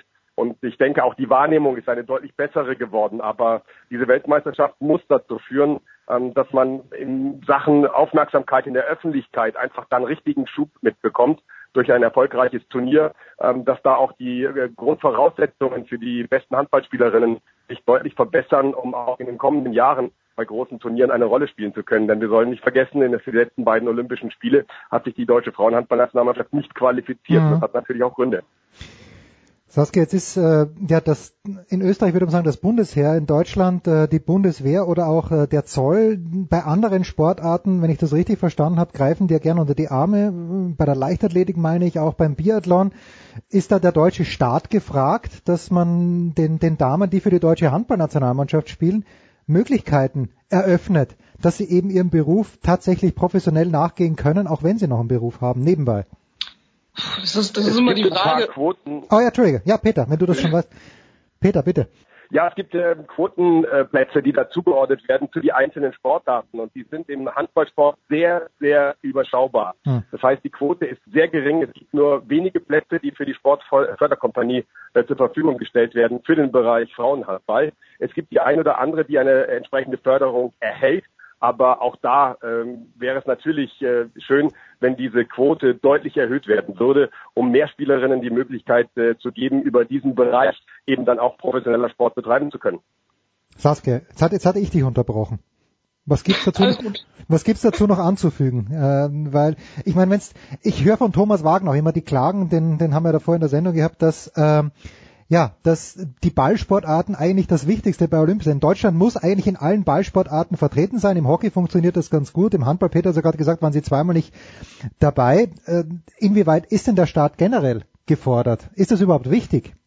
Ja, ich glaube, jeder Sport wünscht sich das ja, dass er in, in, in, einem sehr hohen Maße im Prinzip oder überhaupt in irgendeinem Maße gefördert wird. Ich glaube, dass man jetzt gerade, was, was Handball angeht und was auch mit, mit Biegler und Sommerfeld passiert ist, dass die ja ganz klar sagen, wir, ähm, wir gucken, dass, dass wir euch irgendwie trotzdem Leben in diesem Sport ermöglichen, ähm, dass, dass wir viel hohen Wert auf eine duale Karriere setzen, die dann irgendwie auch mit den, mit den Arbeitgebern von den Spielerinnen reden und so weiter und da ja für Verständnis äh, werben und das auch erreichen. Ich glaube, dass das tatsächlich ein, Weg ist, der ähm, sich den realistischen Gegebenheiten sozusagen ähm, annähert und wo das funktionieren kann, an, anstatt darauf zu warten, dass der Staat irgendwas macht. Also da geht es ja genügend anderen Sportlern genauso, dass das nicht der Fall ist und das wird sich wahrscheinlich auch nicht ändern. Jetzt ist zweimal der Name Michael Biegler schon gefallen, Peter, und ich hatte vorige Woche mh, persönlichen Kontakt mit einem Menschen, der in Großwallstadt unter Biegler gespielt hat und der hat gesagt, ganz, ganz harter Knochen. Also wirklich hart in der Ansprache und äh, sehr direkt. Warum aber funktioniert das bei den Damen so gut oder gerade deshalb? Oder ist plötzlich ein anderer Michael Biegler am Start? So viele Fragen, Peter. Nun, äh, man muss sich mit der Persönlichkeit Michael Biegler äh, schon auch ein kleines bisschen auseinandersetzen. Nach außen ähm, hat er ein sehr, sehr bärbeißiges Erscheinungsbild.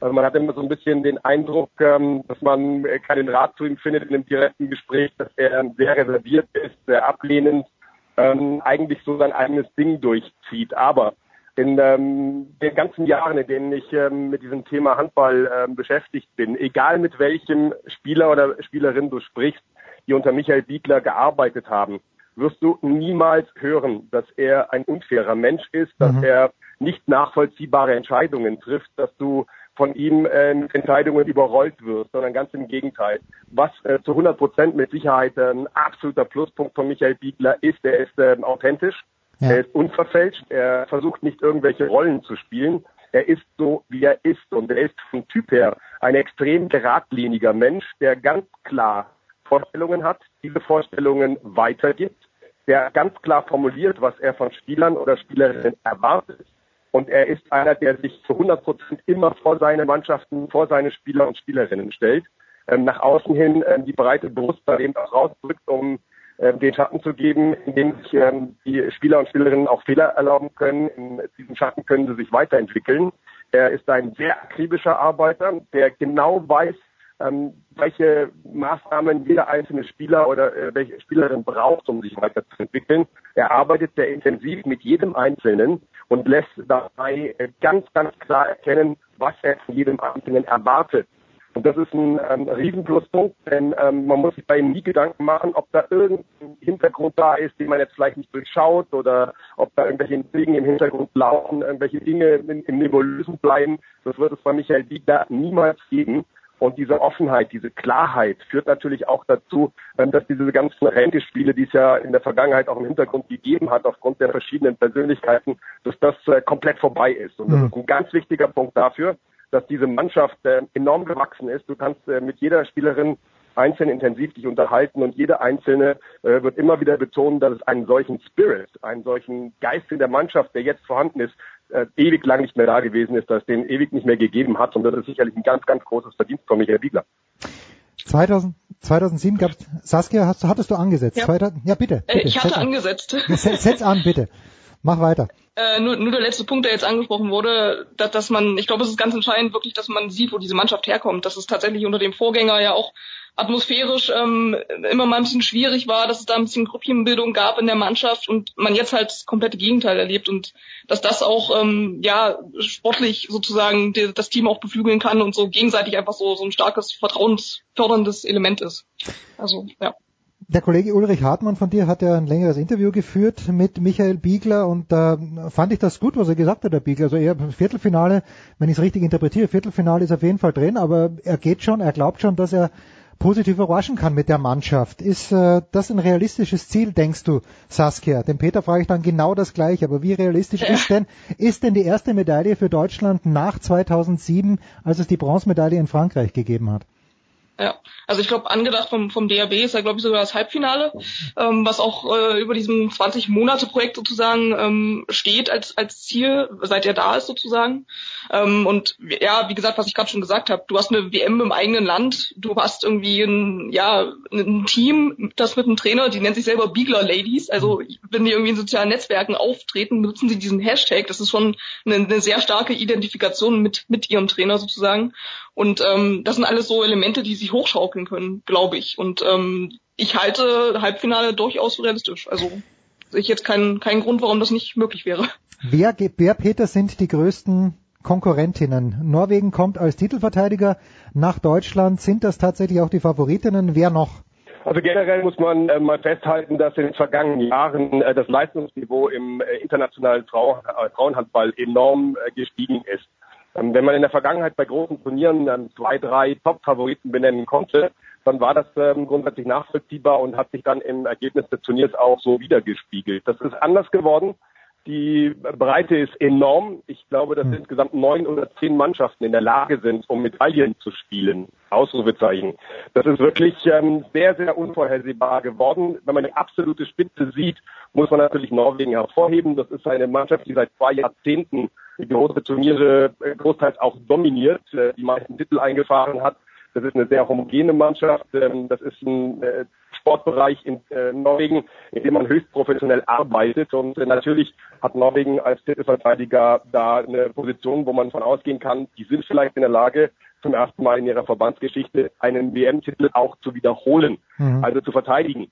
Ähm, Russland als aktueller Olympiasieger, die sind durch ein kleines Tal hindurchgegangen nach dem Olympiasieg, aber das ist eine Mannschaft mit extrem hohem Potenzial, muss man auf der Liste haben. Frankreich, ähm, spielerisch extrem stark, viele äh, Top-Persönlichkeiten, die da in der Mannschaft stehen. Man muss sehen, ob Pinot sich da noch ähm, zu einer Topform äh, steigern kann, dass sie ähm, bei diesem Turnier mit auftrumpft. Aber auch ohne Pinot ist Frankreich ähm, definitiv äh, zu berücksichtigen. Äh, die Niederlande haben in den vergangenen Jahren die größte Entwicklung äh, vollzogen. Auch da hat man ähm, immer wieder jetzt in den vergangenen Jahren in Finals gespielt, ähm, gegen Norwegen verloren, aber ähm, man hat sich da immer weiterentwickelt, gesteigert. Ähm, für mich ist ähm, die Niederlande der größte Konkurrent ähm, von Norwegen bei diesem Turnier. Dann werden wir sehen, wie Rumänien ähm, spielt. Die haben bei der letzten Weltmeisterschaft Bronze gewonnen. Die hat man auch nicht so wirklich auf der Rechnung gehabt. Aber das ist auch eine Mannschaft, die immer wieder über das Kollektiv, über herausragende Torhüterinnen ähm, in einem solchen Turnier dann ähm, sich steigern kann. Also die muss man mit auf der Rechnung haben. Ähm, es gibt eine ganze Vielzahl von Mannschaften, die so eine Underdog-Rolle spielen können. Montenegro hat die ganzen Allstars zurückgeholt und den ehemaligen Trainer. Also auch da ist man in einer völlig anderen Position als noch im vergangenen Jahr. Auch da äh, würde ich definitiv sagen, da muss man schon auch mal ein Auge drauf werfen. Und ähm, da gibt es schon noch ähm, ein paar Unwägbarkeiten bei so einem Turnier. Ähm, sprich Verletzungen. Auch da muss man äh, gucken, äh, welche Mannschaft kommt da halbwegs ungeschoren durch so ein Turnier hindurch. Bei der deutschen Mannschaft ähm, ist es sicherlich so, dass ähm, wir eine, eine gute Breite haben, eine gute Tiefe in der Mannschaft, keine herausragende Einzelspielerin, Einzelkönnerin auf absolutem äh, Weltklasse-Niveau, wenn man mal von den Torfrauen absieht, aber auf dem Feld äh, eher nicht. Also wird äh, man wird das Kollektiv kommen und das, was die Bieler-Mannschaft auszeichnet, ist definitiv eine ganz klar strukturierte, hervorragende, aggressive Abwehrarbeit und die Ball gewinnen und hoffentlich äh, vielen leichten Toren mit Tempo-Gegenstößen äh, kann man sehr weit in diesem Turnier kommen. Aber ähm, wie gesagt, Vorhersage, ich habe mich darauf festgelegt, Deutschland wird Viertelfinale spielen. Ähm, ab dann ist alles möglich in beide Richtungen. Saskia, das wäre jetzt meine abschließende Frage gewesen. Ich bin, glaube ich, und da bin ich der Erste, der die Hände in die Höhe wirft. Ich bin bei Isabel Klein stecken geblieben, was deutsche Handballerinnen anbelangt. Braucht es äh, eine Galionsfigur auch äh, bei den Herren? Weil ich glaube, wenn man jetzt eine Umfrage macht, wer ist der bekannteste Handballer in Deutschland, kommt man wahrscheinlich auf Stefan Kretschmer, der schon seit Jahrzehnten nicht mehr aktiv ist. Aber braucht es das überhaupt? Oder ist, reicht Michael Biegler und reicht das Kollektiv, damit die Leute ich glaube? Das, ja, ich glaube, die, die, ja, man, man, man braucht das, um, um zu erreichen, dass man ähm, vielleicht äh, wieder mehr Nachwuchs in die äh, ja in den Verband kriegt, dass man da Leute für sich äh, äh gewinnen kann, was jetzt irgendwie der DRB ja auch schon geplant hat, dass er irgendwie für Ende Januar so, so ein Schul äh, Tag sozusagen anbietet, dass irgendwie die Profis, die Nationalspielerinnen irgendwie zum Training vorbeikommen. Das haben sie, glaube ich, sehr, sehr klug jetzt gewählt, ähm, dass sie das jetzt vorab schon so bekannt gegeben haben. Und sie haben ja auch mit Emily Bölk, ähm, die ist 19, die ist bei der letzten EM sozusagen, hat Biegler sie schon mit ins Team aufgenommen und mhm. da schon sehr,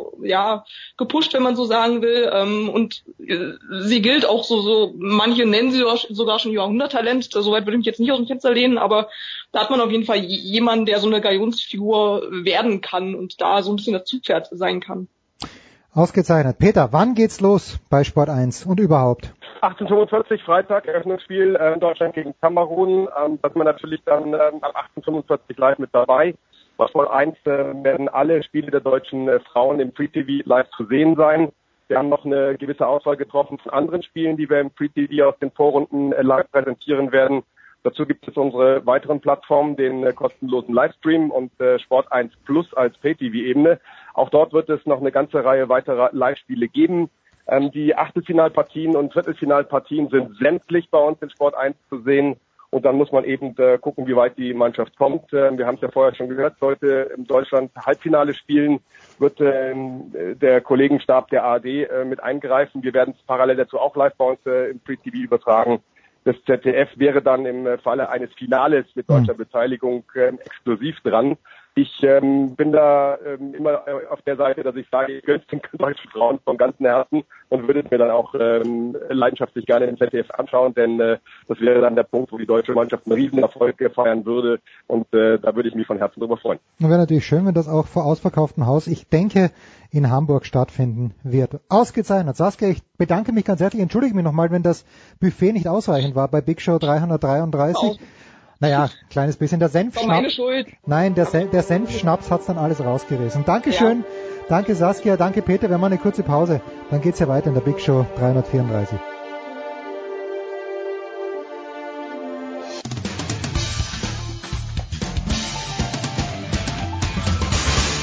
Hallo, hier ist die ehemalige Biathletin Kadi Wilhelm und ihr hört Sportradio 360.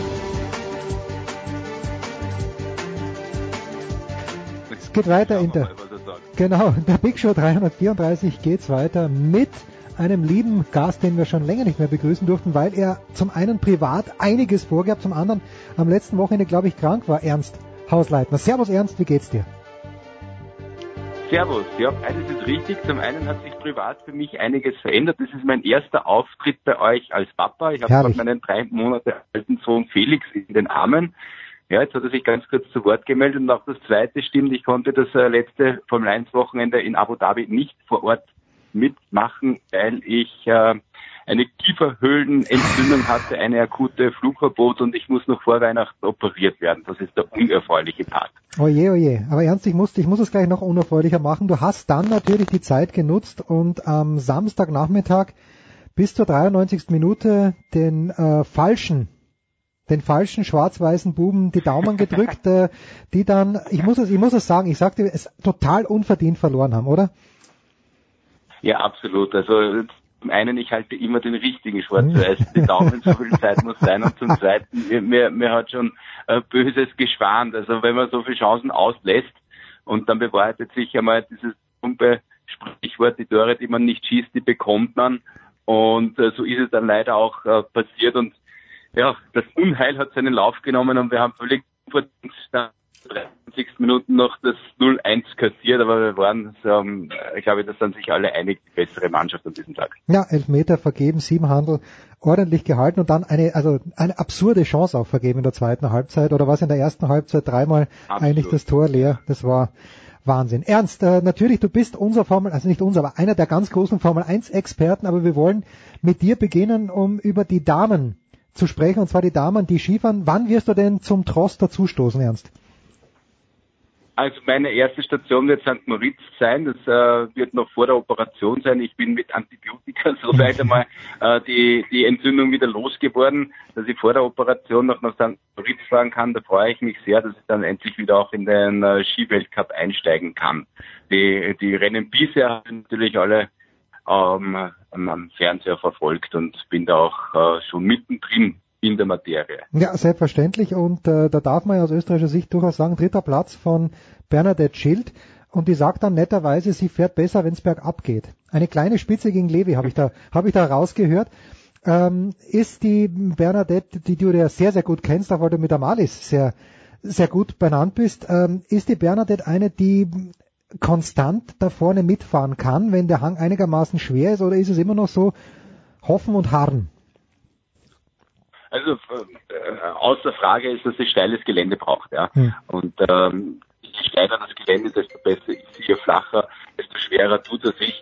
Ähm, der dritte Platz ist natürlich super. Die ÖSV-Damen haben gejubelt über den ersten Stockerplatz in dieser Saison. Auf der anderen Seite darf man nicht ganz außer Augen lassen den riesengroßen Rückstand, den sie auf Michaela Schifrin mhm. aufgerissen hat.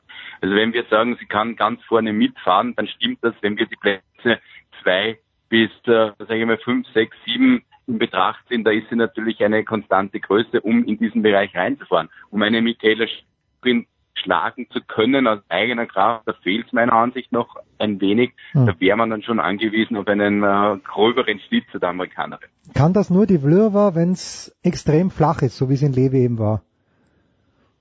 Ja, das ist natürlich das, das, das gute Gegenbeispiel hm. zu einer Läuferin wie der Bernadette Schild. Äh, Vlöva tut sich leichter, wenn es flach ist. Das hat man auch ganz deutlich gesehen, dass er dann in, in Killington nicht mehr dort war, wo sie in, in, in Levi war. Aber die hat natürlich ihre Qualitäten, die ist äh, sehr, sehr jung und die hat sich auch im Riesendorf extrem entwickelt. Das ist eine Läuferin der Zukunft und der traue ich es auch durchaus zu, dass sie dann allalong irgendwann einmal auch in, in, in steileren Gelände mit einem Michaela Schifrin und Umständen mithalten kann. Aber momentan Stand der Dinge ist so, dass man auf einem Berg wie Killington die Michaela nur schlagen kann, wenn sie sich selbst schlägt. Hm. Hast du, also ich habe letztes Jahr schon ein bisschen Eindruck gehabt bei ihr und du warst ja da, meine ich, fast bei jedem Rennen dabei, dass es, äh, dass sie ab und zu ein bisschen genervt hat. Und da denke ich mir, jetzt fährt sie zu, zu Hause mehr oder minder in Killington, war aber sehr souverän an diesem Sonntag. Hat sie sich da auch wieder einen kleinen Schritt weiterentwickelt, weil die Resultate bis jetzt sind, äh, was ist es, 5, 2, 2, 1? Ja, ich glaube, dass sie sich selbst die Latte extrem hochlegt sich äh, selbst einen extremen Leistungsdruck auferlegt und äh, dann kommt manchmal ein bisschen ein Gemurkse raus, aber trotzdem, auch wenn sie Fehler macht, äh, ist sie nach wie vor im Slalom schneller als alle anderen und sie fährt da wirklich in einer ganz eigenen in einer ganz eigenen Liga. Aber natürlich wird sie auch älter, wird sie reifer und äh, kann dann mit solchen Situationen wie vor äh, zigtausenden amerikanischen Fans fahren zu dürfen, besser umgehen. Also Zeit nachdem sie auch noch sehr, sehr jung ist, ja. ist auf ihrer Seite und sie wird da auch ihre Erfahrungen machen und vielleicht dann ein bisschen lockerer zu sich selbst sein und dann vielleicht noch, ähm, noch punktgenau dann die Leistung abrufen können. Aber die ist einfach ein, ein, ein Jahrhunderttalent und äh, ich habe gestern der Maria Höfel-Riesch zugehört, die war bei Servus TV zu mhm. Gast und die hat dann gesagt, ähm, da werden sich noch viele Läuferinnen viele Jahre lang die Zähne ausbeißen und aus der Sicht der Konkurrenz befürchte ich, dass die Maria diesbezüglich absolut recht hat. Denn äh, was passiert, wenn die in den Schnelldisziplinen Hm. Super G hatte schon die eine oder andere gute Performance abgeliefert, aber was passiert, wenn sie in den schnellen Disziplinen konstant gut fährt, dann ist die unschlagbar in Sachen Gesamtweltcup und dann äh, wird das äh, äh ziemlich monothematische Angelegenheit äh, ja. in den nächsten Jahren. Und du sprichst das an, Ernst, bei der vergisst man, was die schon alles gewonnen hat, wie jung die, 22 ist sie, glaube ich, oder, wenn ich es richtig... Genau. Ja, also ja, ist genau, Wahnsinn, ja. Wahnsinn. Und, äh, da, die hat noch so viel vor sich und äh, mit, mit in diesem Alter schon so weit zu sein. Also wenn ihr gröbere Verletzungen erspart bleiben, was wir alle wünschen, dann wird die in den nächsten vier, fünf, sechs Jahren alles in Grund und Boden fahren. Jetzt müssen wir natürlich, und wir wollen auch auf unsere deutschen Freunde hier, die zuhören, kurz auch länger Bezug nehmen. Viktoria Ebensburg hat beide Riesentorläufe gewonnen. Äh, ich sag mal so, sie war in Sölden im ersten Durchgang schon die schnellste Frau und hat dann aus Gründen, die ich nicht, nicht nachvollziehen kann, unten heraus eine ganze Sekunde, glaube ich, verloren, aber hat das alles wieder gut gemacht. Siehst du irgendwas, was die Wiki anders macht in diesem Jahr? Ähm, bei Sölden ist ja das eigentlich das Betrogene, dass du das Rennen unten raus gewinnst oder verlierst, mhm. wo es sehr, sehr unspektakulär ausschaut. Der spektakuläre Steilhang, wo, wo, wo man optische Unterschiede sieht, macht dann in der Zeit nicht den ganz großen Unterschied aus. Es sind dann die letzten fünf, sechs, äh, sieben Tore, die da äh, vielen zum Verhängnis werden. Und so war es dann offenbar dann in diesem einen Lauf auch bei der Victoria. Grundsätzlich muss ich sagen, dass die Dichte bei den Damen im Riesendorf größer ist als im Slalom. Du hast jetzt nicht die eine Überläuferin, wie Michaela Schifrin im Slalom. Du hast im Riesendurlaub, das ist für mich, war es in den letzten Jahren eigentlich immer die beste Disziplin bei den Mädels, eine sehr, sehr hohe Dichte mit sehr vielen ausgezeichneten Läuferinnen, Tessa Worley, die Italienerinnen, auch die Stefanie Brunner. Also das sind schon wie auch Michaela Schifrin selbstverständlich in dieser Disziplin.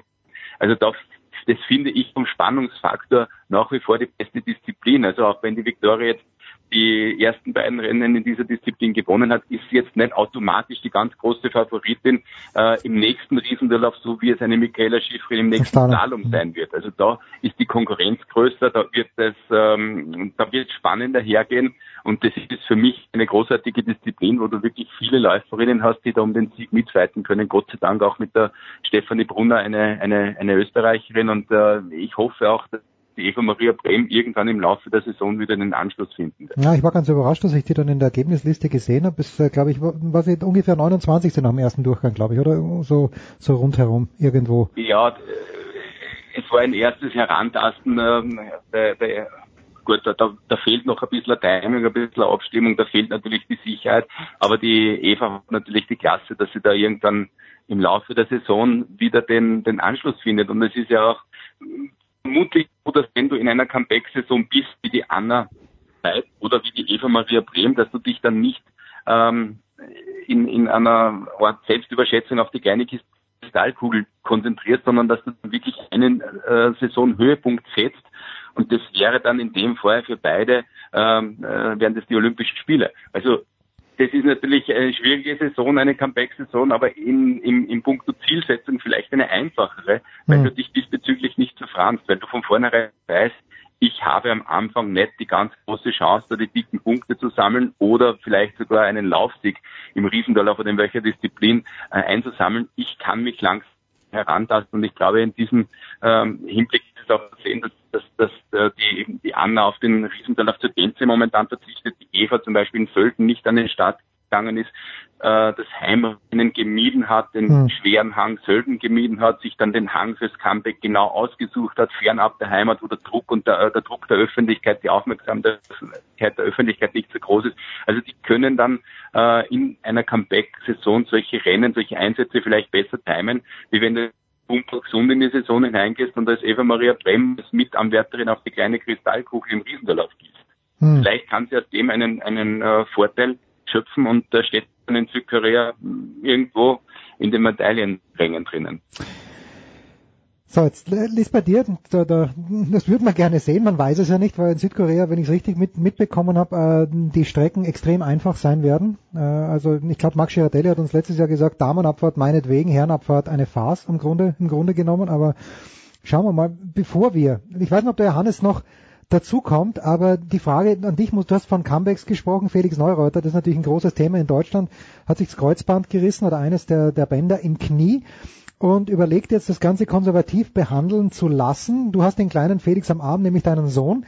Gibt's da äh, ganz, ganz schnell, A, weiß der Felix Neureuter, dass dein Sohn Felix heißt und B, gibt's Präzedenzfälle dafür, dass wirklich jemand sich so früh das Kreuzband gerissen hat und dann ohne Operation ja, drei Monate, sind es überhaupt drei Monate, zweieinhalb Monate später zurückgekommen ist? Also Punkt eins, ich befürchte, er weiß es nicht, dass, er, dass, dass mein Sohn Felix heißt. Die nächste Generation ist schon im Anmarsch. Ich hoffe, es wird einmal ein Skifahrer nach der momentanen Statur äh, zu urteilen, wird aber eher ein Abfahrer. Das ist ein richtig kerniges Bier schon mit den drei Monaten. Hat er richtig feste Wadeln. Also schaut eh nach einem Abfahrer aus, also nach einem Slalomläufer. Ähm, ich bin da ganz ehrlich gesagt skeptisch. Ähm, ich wünsche dem Felix das Allerbeste und das war natürlich auch für die österreichischen Skifans ein, ein, ein riesengroßer Schock, dass er jetzt, nachdem er das erste Rennen gewonnen hat, für die weitere Saison vermutlich ausfallen wird. Der hat in Österreich ganz, ganz hohe Sympathie. Ich glaube, der ist in Österreich beliebter als manch österreichischer Skifahrer. Der hat eine ganz fixe Größe bei allen unseren Übertragungen. Viele, viele rot-weiß-rote Skifans Fans, die da dem Felix die Daumen drücken. Ich muss ganz ehrlich sagen, ich kann mir das ehrlich gesagt nicht vorstellen, dass hm. er mit gerissenem Kreuzband dort antreten kann und dort äh, ordentlich performen kann. Ähm, ich glaube mich zu erinnern, aber bitte korrigiere mich, war nicht äh, Chetin Andre Amod einmal bei den Olympischen Spielen 06 in Turin unterwegs und hat von eine Medaille gewonnen mit gerissenem Kreuzband. Mag das sein? Also ich, ich glaube, mir ist das, ja, na, glaube, du, du weißt das besser als ich. schon gegeben hat. Ja. Aber ich, das ist natürlich die absolute Ausnahme. Der hat dann den Meier geschlagen im Super-G, weiß ich noch. Also der Meier Ja. hat er dann, glaube ich, eine ganz hohe Startnummer gehabt und ist bis auf Ja. 15 Hundertstel rangekommen an den Amot. Es ist natürlich Wahnsinn, ja. Und ja, und der ist mit gerissenem Kreuzband gefahren. Also Ausnahmen bestätigen die Regel, aber grundsätzlich heute ist es für, für, für kaum möglich. Interessanterweise versucht ja auch die Veronika Welle Zusulova, die hat sich ja auch im September das Mhm. Kreuzband gerissen, die ist operiert worden und die versucht trotz der Operation bis äh, zu den Olympischen Spielen fit zu werden. Wäre natürlich auch großartig, wenn es die schaffen würde, aber auch das halte ich für Verwegen. eher, eher ausgeschlossen. Ja gut, auch, auch eine, die mit flachen Hängen eigentlich gut zurechtkommt, die gute Veronika. Genau, ja. Einmal noch zurück äh, zu die den... schon das zweite Mal, entschuldigen, die Ja, schon das bitte. zweite Mal Pech gehabt hat, sich in der Olympiasaison vor der Saison das Mhm. Kreuzband zu reißen, ist natürlich ja äh, äh, unglaubliches Pech. Und beide, sowohl die äh, Welle Susulova als auch der Felix, die sind ja mehr oder weniger schon im, im, im Herbst ihrer Karrieren Mhm. angelangt, beide im fortgeschrittenen Alter. Und es wird für beide wahrscheinlich die letzte Olympiachance sein. Vielleicht ist es auch in diesem äh, Fokus zu sehen, dass der Felix dann diesen sehr, sehr dünnen Strohhalm versucht zu ergreifen. Also wie gesagt, ich würde mich riesig freuen, wenn er da drüben auftauchen würde und das wäre eigentlich die beste Geschichte äh, ever, wenn er dann auch noch eine Medaille holen würde. Ja, das wäre ganz, ganz großartig, weil ich meine, das sehe ich ja auch, die Sympathiewerte für den Felix überragend. Dieses Video, das er da auf Facebook gestellt hat, innerhalb kürzester Zeit 100.000 Abrufe, das ist Wahnsinn. Ernst, letzte Frage an dich noch. Du hast die Anna Veit angesprochen, das ist natürlich schon jemand, wenn es der gut läuft, das ist ein, Lehr, ein Lehrfilm. Jeder Lauf, den Anna Veit in guter Form hinlegt, ist, da kann man sich was abschauen. Wie gut ist sie denn in Form nach deinen Informationen? Sehr, sehr gut. Also ich bin da wirklich sehr gespannt, was die in Lake Louise abliefern wird. Sie hat sich ja bewusst dazu entschlossen, das Comeback über die schnellen Disziplinen zu versuchen und nicht über ihre einzige Paradedisziplin, den Riesentorlauf. Hm. Grundsätzlich ist das die, die, die, sag ich mal, die Mutter aller Disziplinen, der, der Urschwung, du fährst den Riesentorlauf und dann baust du andere Disziplinen auf. Sie hat äh, bewusst einen anderen Weg gewählt und wird sich einmal über den Super-G da herantasten an, an die Geschichte und ich traue wirklich sehr, sehr, sehr viel zu. Ich glaube, dass sie mittlerweile mehr oder weniger schmerzfrei ist, aber auch bei ihr glaube ich, dass das ähm, der ganze Formaufbau, die ganze Saison so getimt ist, dass es schon sehr, sehr stark in Richtung Olympische Spiele gehen wird. Also vorher hat das eine oder andere Rennen vielleicht äh, gute Leistung zeigt, vielleicht ich traue ja auch Stockerplatz zu im Super-G ist immer was möglich, auch den Sieg traue ich hier zu. Hm. Äh, am einfach am, am, am Tag X bei den Olympischen Spielen in Hochform zu sein. Und äh, ich glaube, dass man da jetzt die die Anna auch äh, ähm, ja, unter diesem Blickwinkel sehen muss oder ihre Saison unter diesem Blickwinkel sehen muss. Jetzt habe ich doch noch eine saublöde Frage. Ist die Anna automatisch qualifiziert als Olympiasiegerin von Sochi? Die ist dabei, ja. Okay, gut, also das war, das war ja früher mal so, Olympiasieger automatisch und damit hat Österreich zumindest in der Disziplin, wo die Anna gewonnen auch in der Herrenabfahrt mit Matthias Meyer fünf Plätze. Ernst, ganz, ganz Genau, ja. hervorragend. Kannst du mir Hoffnung machen, dass der Linzer ASK wenigstens gegen Salzburg und gegen Rapid Punkte holt? Das wäre mir ein Anliegen, weil als Sturm Graz-Fan, Morgen haben wir mal ähm, den WRC vor der Brust. ja, okay, na, das ist äh, Äh, schlimm genug. Ja? Gegen die Kärntner und das, das, das wären dann einmal drei Pflichtpunkte, würde ich einmal sagen, damit man den Anschluss an die Admira, an die Austria nicht ganz verliert. Das sind die, die unmittelbaren Gegner nach vorne. Nach hinten kann Ja, grundsätzlich eh ja nichts mehr passieren, nachdem sich St. Pölten mehr oder weniger schon verabschiedet hat. Ähm, deswegen muss der Fokus nach vorne gerichtet sein. Ich hoffe, dass es dann morgen ähnlich großartig anlegen wie gegen Sturm Graz. Auf der anderen Seite tun sie sich immer ein bisschen schwerer, wenn sie selbst das Schrift in der Hand haben, wenn eine Mannschaft sehr tief steht, das wird der WRC ähm, im Auswärtsspiel sein. Aber trotzdem, ich bin zuversichtlich, dass wir die drei Punkte holen und dass uns irgendwie da wieder an die, an die Europacup-Plätze heranpirschen. Das wäre doch was. Das wäre doch was. Der große Ernsthaus Leitner ab St. Moritz im ORF zu hören und ich kann nur sagen, das ist ein Pflichttermin und äh, zumindest im nächsten Jahr auch noch auf ORF 1 mit Alexander Wurz oder mit Christian Klien. Burschen, hört euch das an, da könnt ihr was lernen und zwar bei jeder Übertragung. Kurze Pause, dann geht's ja weiter, Big Show 334.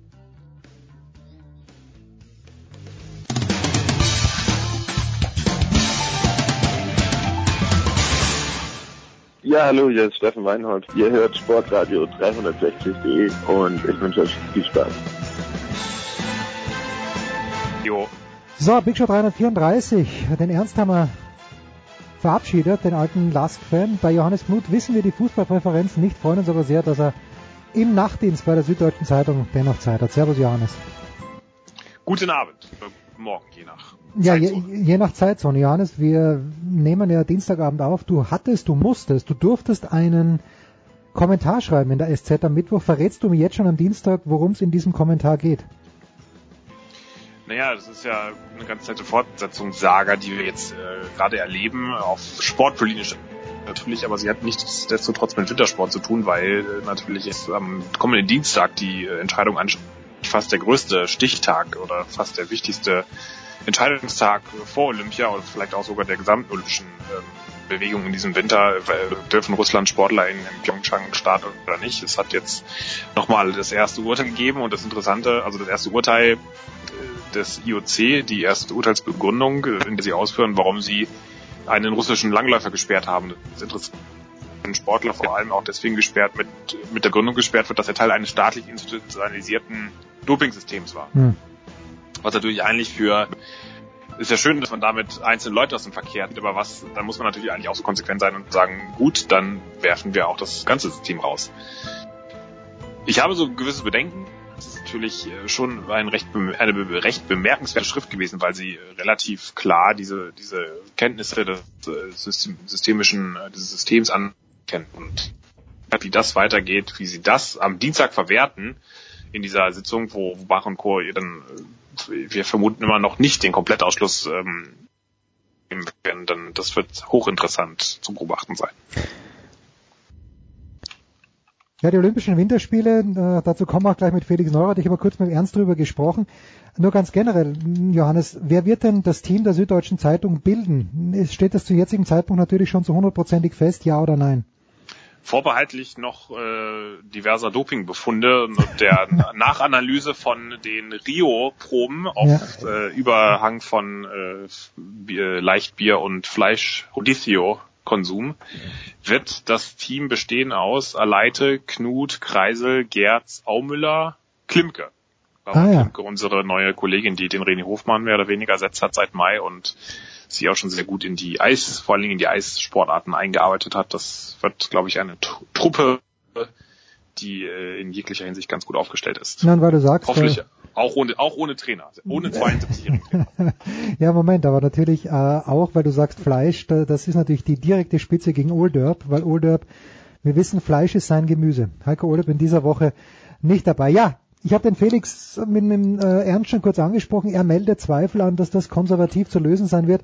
Was ist denn der letzte Wasserstand? Naja, das hat ja Felix Neureuth auch selbst gesagt, dass es mehr so eine Träumerei ist. Und äh, er ist ja auch jemand, der, glaube ich, jetzt einfach auch gemerkt hat, dass es ihm vor dieser Saison oder auch schon zum Start dieser Saison so gut ging wie lange nicht. Er hat sogar gesagt, äh, behauptet, dass er der beste Neureuter war, den, den es überhaupt jemals gab. Hm sogar noch besser als äh, vor Sochi äh, offenbar dann. Und Sochi war ja eigentlich mal so der Gradmesser, bevor er dann in die Leitplanke gerauscht ist äh, auf der Anfahrt zum Flughafen äh, bei der Anreise. Von dem her wird, ist es, glaube ich, einfach so, dass er da nichts ausschließen will, dass er sich es nicht vorwerfen lassen will, nicht alles probiert zu hm. haben, weil er nun mal jetzt nach diesem ein, zwei Übergangsjahren im Winter es ja doch geschafft hat, wieder ohne Schmerzmittel den Rücken so weit fit zu kriegen, dass er richtig konkurrenzfähig ist. Und dazu kommt noch, dass die Konkurrenz jetzt auch jetzt natürlich auch ein Marcel Hirscher, der noch nicht ganz in Form ist, auch insgesamt, also da er da jetzt wirklich ganz gut aufgestellt war und da willst du das natürlich alles äh, alles ausreizen, wenn alles gut läuft, könnte er wahrscheinlich sogar tatsächlich in drei Monaten Skifahren. Die Frage ist natürlich in welchem Zustand. Äh, ja. wissen wir alle, dass äh, jemand wie er, wenn einer in den vergangenen Jahren aus wenig mit einem quasi eingebauten Trainingsrückstand gefahren ist und trotzdem sich immer irgendwie in die Weltspitze gehoben hat, dann war das Felix Neureuter. Allerdings war das natürlich auch immer so ein bisschen mit, mit Schmerzmitteln äh, oder auch mit Schmerzdämmern, die er nicht mehr einsetzen will und hm. ähm, es ist natürlich jetzt auch wie äh, Konservativbehandlung, also wir haben es ja auch schon bei Lindsey Vonn gesehen, die das vor Sochi auch probiert hat und sich dann als Konsequenz, glaube ich, das nächste Kreuzband gerissen hat oder oder es wieder nochmal ganz durch. Also es ist Slalom ist natürlich auch, da wirken nochmal ein bisschen andere Kräfte in, in oder ständig kleinere Kraftspitzen als in der Abfahrt, wo es dann vielleicht mal, du über den Sprung mal die, die Zähne zusammenbeißen musst. Also das ist auch nochmal was anderes. Ich bin da auch sehr, sehr skeptisch und ich glaube auch, sollte er das ernsthaft probieren und dann ähm, scheitern, dann äh, ist es wirklich, dann, dann glaube ich, muss man auch die Sorge haben, dass es dann überhaupt nicht mehr weitergehen könnte. Oder könnte ich mir zumindest vorstellen, dass man dann, dass er dann Gefahr läuft, dass es dann noch schlimmer wird. Und ich glaube, ähm, das, sie werden es versuchen, ihm einerseits auszureden, andererseits äh, wissen wir ja sowieso, dass, dass kategorische Festlegungen bei ihm immer so ein bisschen schwierig sind oder mit Vorsicht genießt, zu genießen sind und er da einmal alles probiert und das natürlich auch während der Reha sicherlich noch mal ein, zwei Mal hin und her schwenken wird. Und äh, ich, ich halte es auch Stand heute für eher ausgeschlossen ähm, oder nicht eher ausgeschlossen, eher eher unwahrscheinlich, dass dass er in, in Pyeongchang im Start stehen wird, wie auch immer. 33 Jahre ist er jetzt und das wäre natürlich als 37-Jähriger 2022 dann in ja. Peking nochmal einen Start zu gehen. Es ist sowieso absurd, einfach das auszusprechen. Olympische Winterspiele in Peking, nur der Gedanke ja. ist natürlich komplett absurd und ich meine,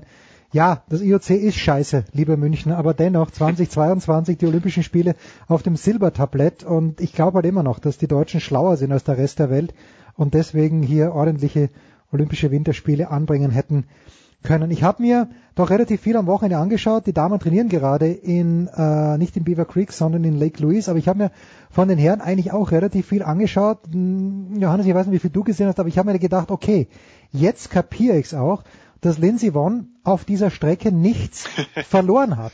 Weil, wenn die Abfahrt nämlich schnell gesteckt ist, Lake Louise, es heißt immer eine Gleiterstrecke und relativ einfach, hm. aber das ist einfach anders als bei den Damen, oder? Ja, und vor allen Dingen ist es ja auch, ähm, die, die Präparation ist ja auch nochmal eine andere. Mhm. Die, das, also, dass, dass Fahrer mit, dass Frauen mit Männern trainieren, das sieht man immer wieder im Weltcup. Viktor Riemsburg zum Beispiel hat im Winter auch, äh, im Sommer auch wieder mit Männern trainiert, ähm, Riesenslalom und auch, glaube ich, sogar Abfahrt in Kvitfjell in Norwegen oder zumindest hat er da mit den Norwegerinnen trainiert. Das ist ja auch eine Herrenpiste ähm, erstmal und auch keine ganz, äh, keine ganz so leichte. Also da äh, hat sie dann auch gesagt, da ging schon mal im oberen Teil eine Minute lang ganz schön zur Sache. Das ist allerdings alles nicht vergleichbar mit einer Weltcup-Abfahrt, die nochmal ganz anders präpariert wird. Eisiger, dann auch nochmal die Sprünge natürlich gehen dann weiter, ähm, die, die Passagen sind äh, schwieriger zu fahren, das, die, das, da ändert sich vieles und das alles ähm, in der Kombination ist, ist doch nochmal eine andere Nummer. Und wenn dann äh, die FIS sagt, wir, wir, ich, ich, oder letztlich Markus Waldner sagt, ich muss dafür meinen Kopf hinhalten, dass, dass die Fahrer, die Sicherheit von allen Fahrern gewährleistet ist und er sagt, das mache ich nicht. Oder da habe ich große Bauchschmerzen. Ich glaube, dann, dann muss man das auch fürchte ich, so ein bisschen akzeptieren, wobei natürlich auch die FIS jetzt Interesse hat, dieses, diesen Antrag nicht allzu äh, gut zu bescheiden, weil ihnen das einfach zu äh, heikel und auch zu stressig ist. Noch eine ganz andere ähm, Aspekt, der bisher eigentlich noch gar nicht so richtig bedacht wurde, ist, äh, das ist mal aus einem ähm, ganz anderen Punkt oder beziehungsweise vor allen Dingen von den Konkurrentinnen, den ich jetzt immer mal wieder gehört habe, ist, letztlich ähm, liegt der Kalender ja auch 2018 so, dass erst die Männer wieder nach Lake Louise fahren und dann die Frauen. Sprich, sollte Frau Wann wirklich 2018 in Lake Louise starten, hat sie natürlich schon das ganze Gelände gesehen. Ähm, das Terrain, sie ist schon mal den Berg runtergefahren, äh, sie, sie kennt die Pistenbeschaffenheit und das ist im mhm. Abfahrtsport, wo du äh, halt natürlich auch von deinen Trainingseindrücken zehrst und, und dass, dass du die Piste eine bestimmte Anzahl von Anzahlen siehst, natürlich auch kein ganz unerheblicher äh, Vorteil. Ähm, das ist, glaube ich, in der Diskussion jetzt auch gar nicht so richtig aufgetaucht und ist aber auch, ähm, wenn man mal ein bisschen weiter den, den Fokus öffnet, natürlich schon auch noch ein Argument, das man beachten soll. Von daher, abgesehen davon, das hatten wir, glaube ich, auch schon mit Guido diskutiert, dass sie natürlich auch in den laufenden, dass man auch in den laufenden äh, Wettbewerb bei den Männern eingreift. Also das alles ist, das sind noch so viele Fragezeichen, abgesehen dann von der Piste. Das, das, ich halte es eben für immer weniger wahrscheinlich, dass das äh, durchgeht im kommenden, bei der kommenden FIS-Sitzung, wie auch immer. Jetzt habe ich mit dem Ernst natürlich nur gute Laune verbreitet, weil ich mich auch so gefreut habe, dass der Junge nach seiner Krankheit wieder dabei ist. Das schwierige Thema, Johannes, muss ich mir schon äh, für dich aufbehalten, weil, obwohl es ein österreichisches Thema ist in erster Linie, aber eine ehemalige Skifahrerin, die äh, Nicola Spieß damals hieß, als sie Ski gefahren ist, und ich kann mich sehr gut an sie erinnern, da gab es, ich meine, ihr Bruder wäre Uli Spieß gewesen, bin mir nicht hundertprozentig sicher, aber egal, er hat davon von sexuellen Übergriffen berichtet, dass das damals gang und gäbe gewesen wäre, ich meine, du bist ja jemand, der A, den Skisport sehr genau verfolgt und natürlich in Deutschland gut vernetzt ist. Gibt es denn in Deutschland äh, so ein kleines Grummeln hinter den Kulissen, das du schon vernommen hast, dass es vielleicht auch ähnliche Fälle gegeben haben könnte? Ja, das, das, äh, das Grummeln, das haben wir auch immer wieder geschildert. Es gab ja auch im äh, DUSB zum Beispiel äh, Beschwerden darüber. Das, das wurde nur dann ähm, mehr oder weniger nicht so richtig nach öffentlich nach außen getragen. Es wird dann versucht, dann hinten raus ähm, zu behandeln. Natürlich öffentlich kann ich das jetzt nicht aussprechen, weil ja, ja, dann natürlich auch äh, teilweise noch handelnde Personen ähm, drin hängen, die das, ähm, die das mitgestaltet haben, sage ich mal grundsätzlich ist es ein Riesenproblem. Wir müssen ja nur mal gucken, was jetzt in Tauberbischofsheim oder auch, ähm, es gab doch jetzt auch einen Missbrauchsskandal ähm, das war doch das im Fechtzentrum. Ja, im auch, Fechtzentrum, die, genau, äh, ja. Die, ähm, Wie hieß er? Der Beck, oder? Emil Beck, was nicht Emil Beck? Nee, gut, Emil Beck hat das gegründet, aber es war nicht, ja, es war ein aktueller, es war ein Aktuell, okay. Trainer aus der jüngeren Zeit, also es war nicht, nicht Emil Beck selbst, äh, der, der hat natürlich da auch äh, sich sofort massiv von distanziert, wenn ich das richtig in Erinnerung habe, aber sie haben den Trainer trotzdem lange geduldet und, und was wir jetzt sehen, auch im, im amerikanischen ähm, Touren, äh, auch im österreichischen Touren, das ist letztlich, äh, es ist die gleiche Kultur und ich denke, dass das Problem, das, das dem allem zugrunde liegt, ist äh, ganz einfach. Der Trainer hat im äh, im Sport eine unfassbar große Machtposition. Er ist zwar oft in den Verbänden, äh, hangelt sich von Kettenverträgen äh, zu Kettenvertrag, ähm, bis auf die Cheftrainer vielleicht, lebt in sehr äh, schwierigen Anforderungen, ähm, soll trotzdem immer Medaillensieger Sieger produzieren, aber das ist mal eine ganz andere arbeitsrechtliche ähm, äh, Be Be Betrachtung. Äh, rein von seiner Stellung her ist er einer der ist der äh, oft oder gerade wenn junge Athleten in den Sport reinwachsen und, und auf Nach Nachwuchsebene, die auch in den Sport dann rein in den Profisport hochkommen wollen, ähm, sind Trainer auf diejenigen, die in der Zeit manchmal ein größeres Vertrauensverhältnis zu den Athleten entwickeln und einen größeren Vertrauensvorschuss auch genießen Mhm. als die Eltern. Weil sie auch einfach die Sportler fast dann teilweise, gerade wenn sie in irgendwelchen Elite-Internaten sind oder Ja. sonst irgendwo unterwegs sind, viel mehr sehen. Also ich habe das jetzt neulich, als mit äh, Alvin Wagner unterwegs war, der, der Doping-Vorzeuge, der ja schon in den 70ern über den äh, Betrug in Deutschland geredet hat und von seinem Trainer äh, bis heute überall jungen Schülern in Deutschland erzählt, oft an Schulen auch Vorträge hält und sagt, pass mal auf, ich wurde von meinem Trainer äh, verführt. Ähm, und der verführt die dann erstmal selber, indem er sagt, hier, äh, Jungs, ähm, ich habe dieses Mittel, ich, ihr, ihr seid nach fünf Jahren der King, wenn, wenn ihr schluckt, kein Mensch kann das entdecken, wer würde das nehmen? Es stehen fast alle auf. Nachdem er sie voll gefragt hat, würdet ihr dopen? Dann stehen sie, obwohl sie gesagt haben, nein, ich dope nicht, nachdem er ihnen dann den Mund wässrig gemacht hat, doch, natürlich, dann stehen die alle auf. Und das ist genau diese Verführung und diese Machtposition, ähm, die die Trainer oft haben und die sie die Athleten dann auch reinlocken, erstmal mit den leichten Mitteln, dann mit den, irgendwann mit dem härteren Stoff. Und diese Machtposition äußert sich natürlich in ganz, ganz vielen anderen Aspekten auch. Das ist, äh, oder kann sich zumindest äußern. Und für Leute, die sowieso da eine Neigung haben, die haben eine relativ große Chance in diesem äh, auch oft sehr hierarchischen und oft als äh, bis heute auch äh, an manchen Stellen sicherlich immer noch sehr autoritären, äh, gestrukturierten ähm, Kadersystem dort äh, das auszuleben, ohne oder mit einer relativ geringen Gefahr entdeckt zu werden. Und das ist natürlich fatal. Das haben wir in ganz vielen, eigentlich überall im Sport mehr oder weniger. Deswegen ist das kein amerikanisches oder kein österreichisches oder kein Skiproblem, das, das Mhm. oder deutsches Problem. Das wird es überall geben leider. Und, und jetzt, da so ein Klima entsteht, äh, so ein Nährboden, in dem diese Vorwürfe auch ähm, jetzt langsam sich die Athleten trauen, werden wir, fürchte ich, davon noch mehr erfahren. Und ich, ich finde es auch das, was ich teilweise ja auch ähm, in meinem Umfeld gehört habe, nach dem Motto, ja, warum haben die denn so lange geschwiegen? Ich glaube, uns steht es gar nicht zu, oder wir können gar nicht einschätzen, was es für eine unfassbare Scham, Ja. eine unfassbare Überwindung ist, das, das vorzubringen, weil einfach man natürlich dann auch das Gefühl hat, man, man, diese Scham auch davor äh, irgendwie erstmal missbraucht, auch getäuscht geworden zu sein.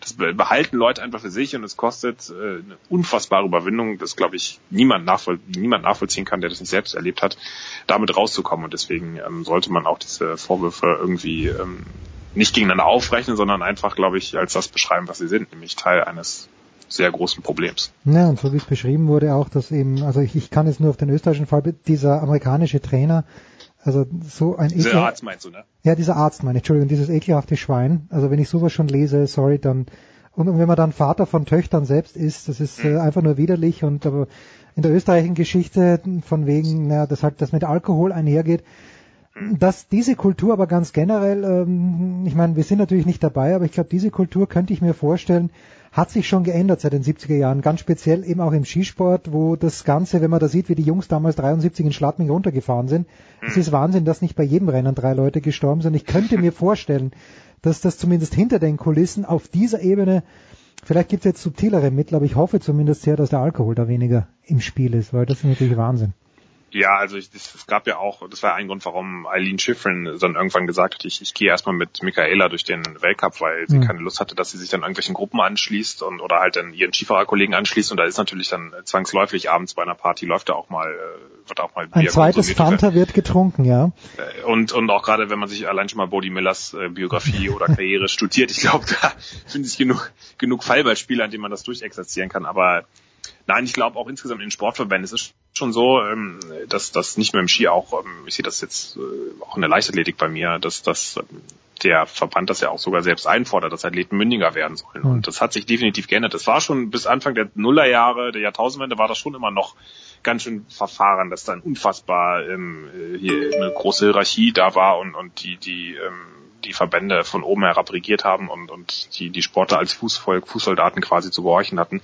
Das hat sich deutlich gebessert und, und das hat sich, glaube ich, auch insgesamt gebessert. Wir sehen auch immer mehr Sportler, die auch gerade jetzt die Generation, die so dran ist, die, die wollen äh, sich nicht rumschubsen lassen, die, die, das sieht man ja auch daran, dass sie jetzt ähm, ihre eigene Gewerkschaft gegründet haben, auch wenn sie nicht Gewerkschaft heißt in Deutschland, aber ähm, die sich, die sich organisieren, weil sie eben in diesen verkrusteten Systemen nicht nur als Spielball äh, wahrgenommen werden wollen oder sein wollen, der sie ja de facto trotzdem noch sind, trotz aller Beteuerung.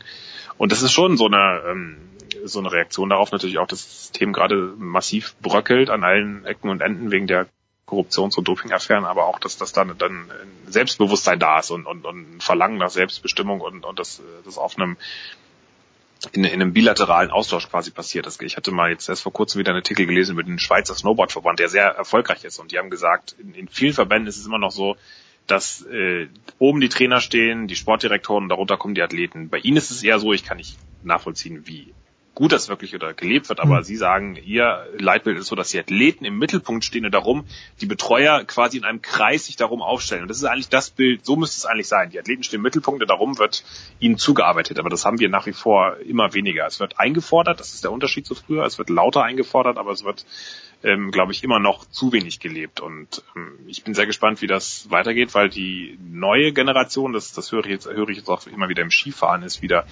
deutlich leistungsfokussierter, ähm, viel weniger so, dass das jetzt vor dem Training nochmal in Tiefschnee fahren. Gut, es gibt's auch hm. weniger hm. mangels äh, Klima, also da wird natürlich dann auch äh, die Piste beschneit und in irgendwelchen, keine Ahnung, hier bayerischen Skigebieten und dann wird da halt am Trainingslift trainiert und dann geht's zurück. Also es wird sehr früh, sehr, sehr, sehr akribisch alles ausgerichtet und unterstützt von den Eltern.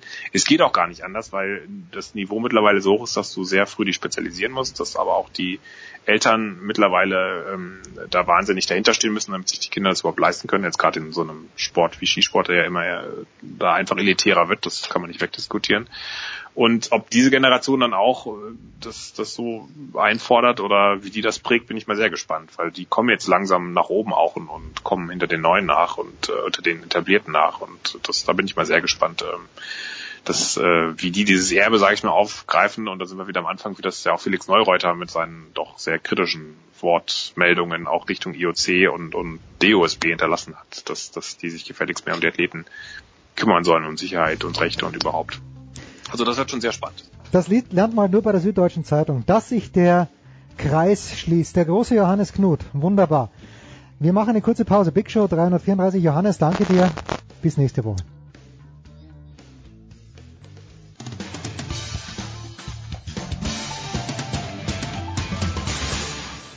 Hallo, hier ist Zweitschwung-Europameister Christian Reif und ihr hört Sportradio 360. So, und hinten raus gibt es in der Big Show 334 natürlich wieder den Tennissport. Und es ist ein paar Wochen her, dass wir mit Jörg Almroth gesprochen haben von tennisnet.com und von Almroth Media, aber jetzt ist es wieder soweit. Servus Jörg. Hallo, grüß dich. Jetzt. Jörg, wir haben, und ich hoffe, du stimmst mir da recht, äh, stimmst mir dazu, wir haben ein Davis Cup Finale mit einem zu erwartenden Ausgang gesehen. Äh, ich hatte kurz Hoffnung, dass es spannend wird, nachdem Goffin gegen Zonga gewonnen hat, recht glatt am Sonntag, aber da sie dann völlig chancenlos. Wie hat dir das gesamte Wochenende in Lille gefallen? Ja, eigentlich waren es Goffin-Festspiele. Ja, absolut. Äh, die leider irgendwie gefühlt nicht das richtige Ende hatten. Ähm, ich meine, das muss man sich eigentlich nochmal vor Augen halten, was der Belgier da hingelegt hat, äh, eine Woche nach seinem äh, Endspielauftritt in, London, wo man ja nun gut und gerne hätte denken können, naja, jetzt ist irgendwie der Akku leer, aber der Mann, der, der, der dreht immer weiter und äh, ich meine, in Lille zwei, zwei Franzosen äh, jetzt von diesem Kaliber halt zu beschlagen, fand ich, fand ich sensationell. Ich meine, da haben sich, glaube ich, alle irgendwie äh, vor verbeugt und äh, ja, das ist dann natürlich mit einem derartig einseitigen letzten Einzel dann beendet wurde, war ein bisschen äh, so, so ein Anticlimax und, und ja, total, total schade. Da hätte man sich, na gut, die Belgier ähm, hätten wir jetzt uns, äh, weiß nicht, Alternativen haben sich natürlich da auch nicht angeboten. Ähm, ja, also schade. Also aber trotzdem, trotzdem äh, irgendwie natürlich bemerkenswert, wenn man es wirklich ähm, auf den auf die Person äh, David Goffin jetzt reduziert. Mhm. Unser alter Freund David Haggerty, der mit dem uns eine tiefe, eine tiefe Verbundenheit äh, auszeichnet, war natürlich auch beim Davis Cup Finale in Lille. Sieht sich der jetzt bestätigt, denkst du, dass, ähm, weil im Davis Cup soll sich ja nicht in der, in der Weltgruppe, aber es soll sich ja, in der Weltgruppe ändern sich ein paar kleine Dinge, aber auf kleinerer, auf kleinem Level wird etwas anders gemacht, eben, dass nur noch das Doppel Best of Five gespielt wird, die Einzel Best of Three. Denkst du, dass sich der da irgendwo bestätigt sieht? Denn wir haben ja den erstaunlichen Umstand gehabt, dass alle vier Einzel in drei Sätzen über die Bühne gegangen ja. sind. Gut, das würde ich jetzt als, als Sonderfall bezeichnen. Ähm, naja, gucken wir es uns mal an. Also David Hackerty ist jetzt ähm, der Vorstellung beispielsweise von einem Finale an einem neutralen Ort.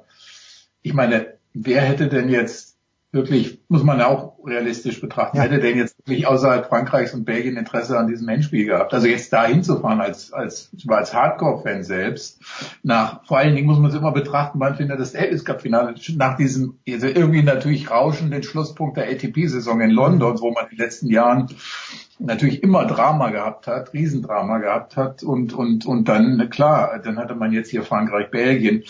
Äh, also wie gesagt, äh, neutral, äh, das halte ich schon mal für die schlechteste aller Ideen. Also dann lieber, wie gesagt, ich, mein, mein Punkt ist ja immer, okay, Heimrecht, aber dafür soll sich der Gast den Bodenbelag aussuchen können, damit da wenigstens etwas, in Anführungszeichen, Waffengleichheit herrscht. Ähm, ja, mit den, wie gesagt, wie von dir angesprochenen Dreisatzmatches, das, das war bedauerlich, eigentlich auch gar nicht zu erwarten. Also wenn man jetzt Goffin gegen Zonga zum Beispiel genommen hätte, ja, Wer hätte das gedacht? Ja. Also äh, das muss man wirklich als Sonderfall bezeichnen. Es wird dann in Zukunft äh, natürlich die Regel sein und ach, weiß nicht, ich weiß es nicht. Wenn, wenn man schon drei Tage Davis Cup Endspiel hat, ja, Mensch, das ist irgendwie, irgendwie will mir das jetzt nicht in den Kopf, dass das also so ein riesen Fortschritt sein soll, die Matches dann Best of Three zu machen. Weil äh, ich stelle mir sich mal vor, die würden auch einseitig verlaufen, sprich in zwei glatten Sätzen. Oh ja. Mensch, Zwei, dann hat, 62 Minuten. Da hat man ja kaum, was hat man denn da als Tennis? Also was hat man da wirklich an Tennis netto?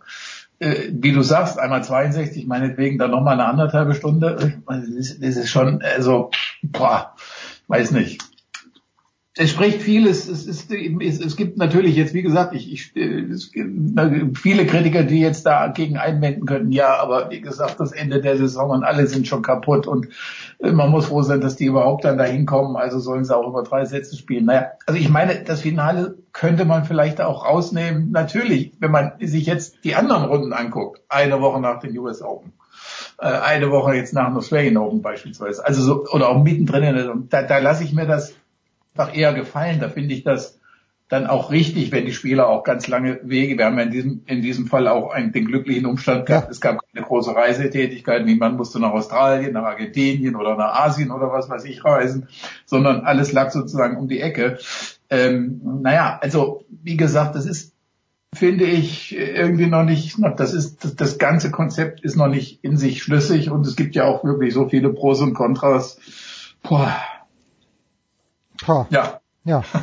Naja gut, also wir, du sagst ja, irgendwie war im letzten, im letzten Jahr war alles besser, gewissermaßen. Nichts gegen Dimitrov, ja. aber Dimitrov äh, als Sieger ist was anderes als Andy Murray, wo es dann auch bei den ATP-Finals noch drum gegangen ist, wer wird Nummer mhm. eins und danach hatten wir dieses unfassbare Spiel von Cilic gegen Del Potro in Zagreb, da ist auch der Davis Cup in anderer Erinnerung geblieben, aber ja. ich denke, wir müssen uns damit anfreunden, dass ja, die Zeiten ändern sich und äh, es ist nicht davon auszugehen, zumindest glaube ich nicht im Fall von Roger Federer, bei Nadal weiß ich es nicht, aber im Fall von Roger Federer, dass sich eine Saison wie 2017 wiederholen lässt mit diesen unfassbaren Erfolgen, drei Tausender-Turniere gewonnen und zwei Grand Slam-Turniere. Ja, und dann sind ihm dann Goffin, vielleicht äh, Dimitrov, noch wahrscheinlicher vorne dabei und äh, das sind dann die neuen Zeiten im Tennis. Ja. Ich ja. meine, du hast eben, ich meine, wenn man, wenn man schon von Drama auf der Zielgeraden der Saison spricht, muss ich sagen, kann man, kann sich eigentlich kaum mehr vorstellen als das Drama, das sich zwischen den Herrn Federer und Wawrinka in London abspielte. Ja, um, stimmt, ja. Um, um die, ja. also, was ich, wo man sich ja, wo man jetzt nicht so richtig wusste, wie ist es denn nun um die Freundschaft der beiden bestellt oder um die der beiden Lager möglicherweise und dass man dann also eine Woche später dann äh, ich glaube, das war ja, das war ja, danach war ja, ja, ja dann eine Woche später. Eine Woche später reiste auf, man auf ja Sand, nach ja. und ja, also äh, verrückter ging's ja eigentlich kaum und äh, naja, also wie gesagt, das, äh, das, das Davis Cup Finale muss man ja immer auch betrachten, wirklich in, in diesem Zusammenspiel, äh, dass es in der Woche äh, nach, nach dem ATP Finale stattfindet. Und äh, da hat es natürlich sowieso seine, also ein gewisses Aufmerksamkeitsproblem. Äh, vor allen Dingen, wenn man jetzt noch sich vorstellte, dass es nicht unbedingt gleich alles so easy ist wie Frankreich, Belgien, sondern dass man jetzt, weiß ich nicht, Argentinien gegen äh, frag mich was, äh, jetzt gegen Russland meinetwegen oder irgend sowas hätte, wo, wo, wo viel gereist werden muss, wo, wo, wo die Akteure noch weiter weg sind von den, sage ich mal, Tenniszentren Europa und, und Nordamerika. Ja, also mh, äh, es ist es ist wirklich eine ganz ganz schwierige Geschichte und ich habe mir auch gerade, als ich mich jetzt mit dem Herrn Becker nochmal so beschäftigte und zurückdachte an diese Davis Cup Zeiten, das kann man einfach nicht zurückholen. Man kann es man kann es von den Gefühlen, von den Akteuren, von allen, von der Zeit, in der es sich in der sich das alles abspielt, kann man nicht mehr, kann man nicht zurückholen. Dazu ist die, die, die normale Tennissaison einfach eine viel zu intensive und andere geworden, wo, wo auch die Akteure einfach viel mehr drauf gucken und ja, eigentlich ja alle, ne? wenn man immer ehrlich ist. Und äh, insofern ist, ist, ist es natürlich auch immer schwierig, wenn man aus einer Perspektive wie ich, aus dieser Nostalgie teilweise, die da mit reinspielt, argumentiert gegen Leute, die diese Zeiten gar nicht kennen und die den Davis Cup ganz anders betrachten ja. als wir vielleicht. Ja, klar. Du, ich, für, für mich der 17- oder 18-jährige Bäcker und natürlich in meinem Fall auch Thomas Muster, das, das war was. Das war, jetzt muss, jetzt muss man betteln gehen, dass die Leute spielen. Damals haben ja. die Leute gebettelt, dass sie spielen dürfen.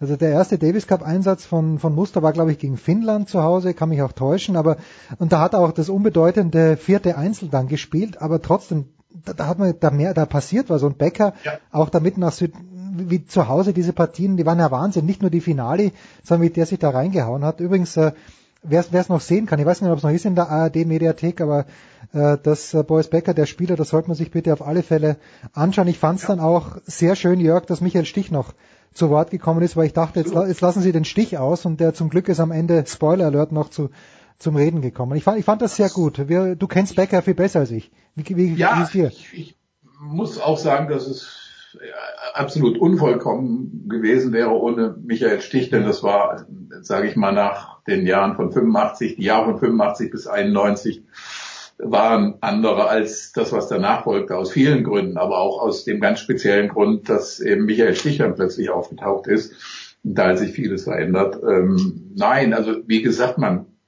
man kann sich man kann sich über manches äh, in diesem Film streiten. Ich fand ihn ausgesprochen unterhaltsam und fand ihn auch fand ihn auch von den äh, Leuten, die darin aufgetaucht sind, sehr gut. Also man hat natürlich nochmal gesehen, was für ein irrer, wahnsinnig spannender, jederzeit unterhaltsamer Typ nicht nur der Bäcker ist, der Tierjagd. weil Ion Tierjagd. Ja, ja, ja. Ion Tierjagd ist ein Weltklasse-Typ äh, in jeder Beziehung und äh, ich meine, das ist das habe ich allerdings damals schon gewusst, obwohl ich da gar noch nicht gleich von Anfang an so, so tief in der Materie drin war. Aber eins war mir von Anfang an klar, wenn Becker, was er mit so vielen gemacht hatte, aber er hätte es mit dem nicht machen dürfen, er hätte nicht ihr, ihr und ihr Jagd verstoßen dürfen, weil er glaubte, äh, jetzt, der nimmt ihm äh, immer die sogenannten 20 Prozent immer weg von jedem Deal, der er macht. Aber das waren so gute Deals, dass er die 20 Prozent super gut verschmerzen konnte, im Gegensatz zu manch anderen, was danach gekommen ist. Also auch deswegen, äh, muss man ja sagen, war diese Zeit 91 denn das war ja auch, das fiel dann ja auch irgendwann der, der Abschied von Tierjagd in diese Zeit. Danach hat sich dann eben vieles verändert und äh, nicht, nicht, nichts ist sehr oft zum Guten. Tja, also Johann Tierjagd, wusstest du, dass der so schlecht oder gar nicht Deutsch spricht? Ich dachte, dass der eigentlich durch seine lange Zeit, der hat auch in Kitzbühel... Das wieder verlernt. Er hat es wieder verlernt, also er konnte ah, okay. es deutlich besser. Ich habe eigentlich die Interviews mit ihm, äh, obwohl es kein Problem gewesen wäre, das auf Englisch zu machen, konnte man das mit ihm immer sehr gut eigentlich auf Deutsch machen. Er hat sich einfach öfter in Deutschland aufgehört. Ich meine, er war Turnierdirektor in, äh, er war Chef des Stuttgarter Turniers, dann äh, Essen, Hannover, ATP WM, er war, er war einfach viel öfter in, in Deutschland, hat sich viel äh, öfter mit deutschen Akteuren irgendwie unterhalten oder, oder verhandeln müssen. Also das, das ist einfach verloren gegangen und das, das hat man gemerkt jetzt. Also ich, nee, nee, also das, das, das war schon mal viel besser. Ja, eben, weil ich dachte mir, okay, das, das kannte, das konnte er doch mal, der gute Jan. Ja, ja, konnte er auch. Und äh, das war, das waren halt glorreiche Zeiten damals. Ach, Wahnsinn, Wahnsinn. Wenn ich da jetzt zurückerinnere, ich werde sehr nostalgisch. Jörg, apropos Ja, man muss nur übrigens, äh, wenn man, wenn man heute manchmal immer, immer hört, äh, die äh, auch das Ganze, ich meine, zu Recht ja die goldene Generation heute und was nicht alles, äh, ja, wir auch selbst schreiben. Aber da muss man sich einfach mal, gehen wir mal auf YouTube und, und, und guckt sich einmal das ATP-Finale zwischen Pete Sampras und oh ja, Becker. unglaublich. Das, äh, das, Dann, dann relativiert sich vieles. Das ist jetzt 21 Jahre her. Das sollte man sich dann einfach mal angucken und sich vielleicht auch noch mal ein Urteil über die äh, Kräfteverhältnisse oder über das, was man äh, heute so leicht manchmal über, über die äh, Klasse oder, oder auch diese historischen Vergleiche. Man soll es ja eigentlich gar nicht vergleichen. Aber es ist trotzdem ganz schön, da mal reinzugucken. Ja, also diese fünf Sätze von Ja. äh, die, diese Konzentration, die da geherrscht hat, über fünf Sätze lang, da war, war keine Minute, wo du den Eindruck gehabt hast, da lässt einer nach. Am Ende hat halt Sampras gewonnen und äh, ja, unglaublich, unglaubliche Szenen. Ähm, die, dieses Match. Apropos David Haggerty, das wollte ich auch noch sagen, oder das wollte ich noch ganz schnell aufs Tableau bringen. Vielleicht reicht die Zeit auch nicht, aber David Haggerty, Chef der ITF oder Präsident der ITF und hat jetzt vielleicht zu Recht, ich weiß es nicht genau, aber gesagt, es gibt zu viele Leute, die versuchen, mit dem Tennissport tatsächlich Geld zu verdienen. Angeblich hätten im vergangenen Jahr, und ich weiß gar nicht, wie das, wie das äh, möglich sein soll, 14.000 Menschen, Damen und Herren, versucht, äh, mit professionellem Tennis Geld zu verdienen. Also ich, ich weiß nicht, ob diese Zahl stimmt, aber Fakt ist, David Haggerty sagt, es sollen bei Damen und Herren jeweils nicht mehr als 750 sein. Es wird eine neue Tour geben ab 2018, äh 2019, die Transition Tour, das sind die ITF 15.000er, die jetzt umgewandelt werden. Ich weiß nicht, Jörg, Ja. A, 14.000 klingt für mich viel zu hoch, ich weiß es nicht, aber ich kann es mir nicht vorstellen. B, muss sich denn im Weltsport, im Tennissport etwas ändern, der also von oben scheint er mir extrem gesund zu sein. Ja? Wenn Federer nicht mehr da ist, ist halt Zverev da. Ist zwar nicht das Ja. Gleiche, aber wir werden trotzdem weiterhin Tennis schauen. Aber was muss sich unten ändern? Ich meine, wir haben ja zu allen Zeiten erst nur mal ganz kurz äh, beklagt, was passiert, wenn der und der aufhört. Äh, Es ist ja immer weitergegangen. Becker, Samples, Agassi und wie, wie sie alle heißen. Also es wird auch noch Federer und Nadal weitergehen irgendwie. Also äh, das natürlich anders. Also Federer wird sicherlich der größte Einschnitt werden der letzten Jahrzehnte möglicherweise.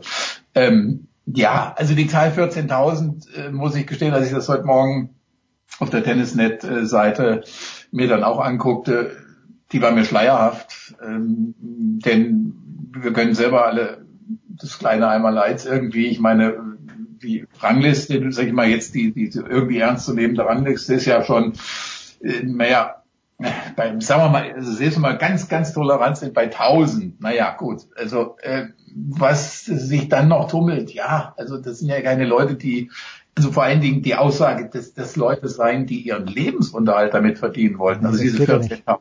Das ist ja absurd. Das ist ja, also ich weiß nicht, wo, wo diese Zahl herkommen soll.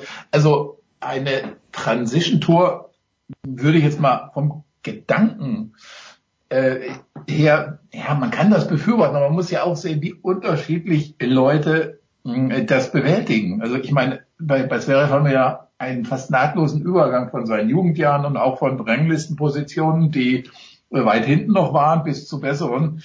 Äh, ich meine, wie, wie soll das bei, bei den Leuten jetzt vor? Ich, ich muss gestehen, ich, hab die, ich bin noch jetzt nicht wirklich tief in die Materie eingetaucht, aber ähm, äh, das jetzt äh, mit einer, ich würde mal sagen, mit einem Begriff aus, aus anderem Kontext, einer Obergrenze jetzt äh, darauf reagieren zu wollen.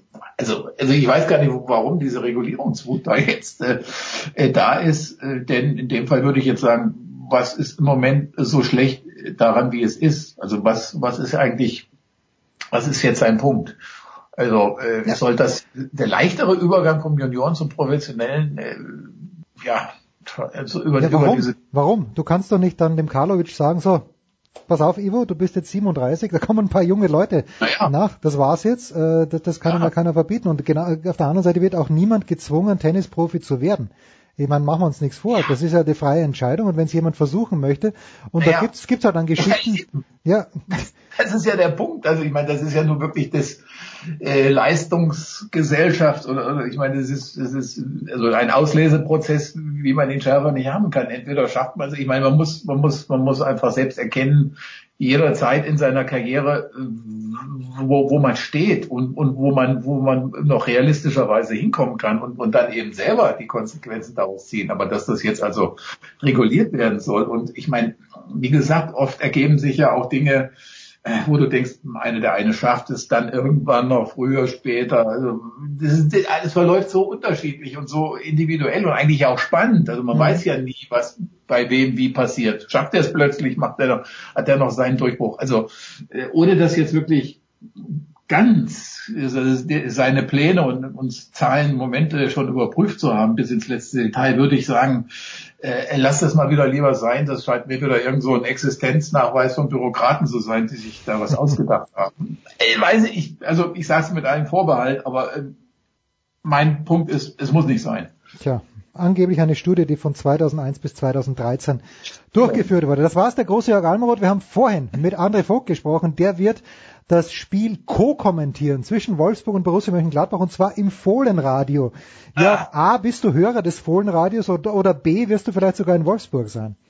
Ich äh, hätte es unter anderen Umständen vielleicht ganz gerne gemacht, aber da ich nächste Woche noch In München bist. äh, eine Dienstreise wie, äh, unternehme, wie du äh, äh, auch weißt, äh, nein, werde ich mir das, äh, werde ich mir das äh, Spiel im äh, äh, Fernsehen angucken und äh, naja, also bei meinen schwachen Nerven bei diesen Spielen, aber äh, sagen wir mal so, ich äh, hatte es nicht ertragen können, die zweite Halbzeit des Spiels gegen Bayern, Bayern, ja. mir live anzugucken. Das habe ich dann anderweitig verbracht, aber ich glaube, hier wird's wieder mal.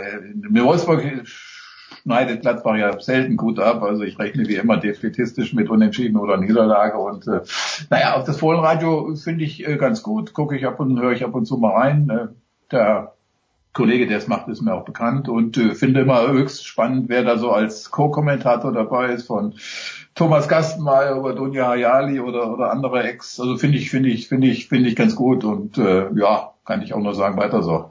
Genau, und André Vogt ist an diesem Wochenende dabei. Das war's, die Big Show 334, eine Woche nach der großen Sause. Wir machen keine Pause und äh, hören uns schon am Freitag wieder im Daily mit dem Anchorman. Danke dir, Jörg, danke euch da draußen. Nächste Woche höchstwahrscheinlich Big Show 335. Das war die Big Show auf sportradio360.de.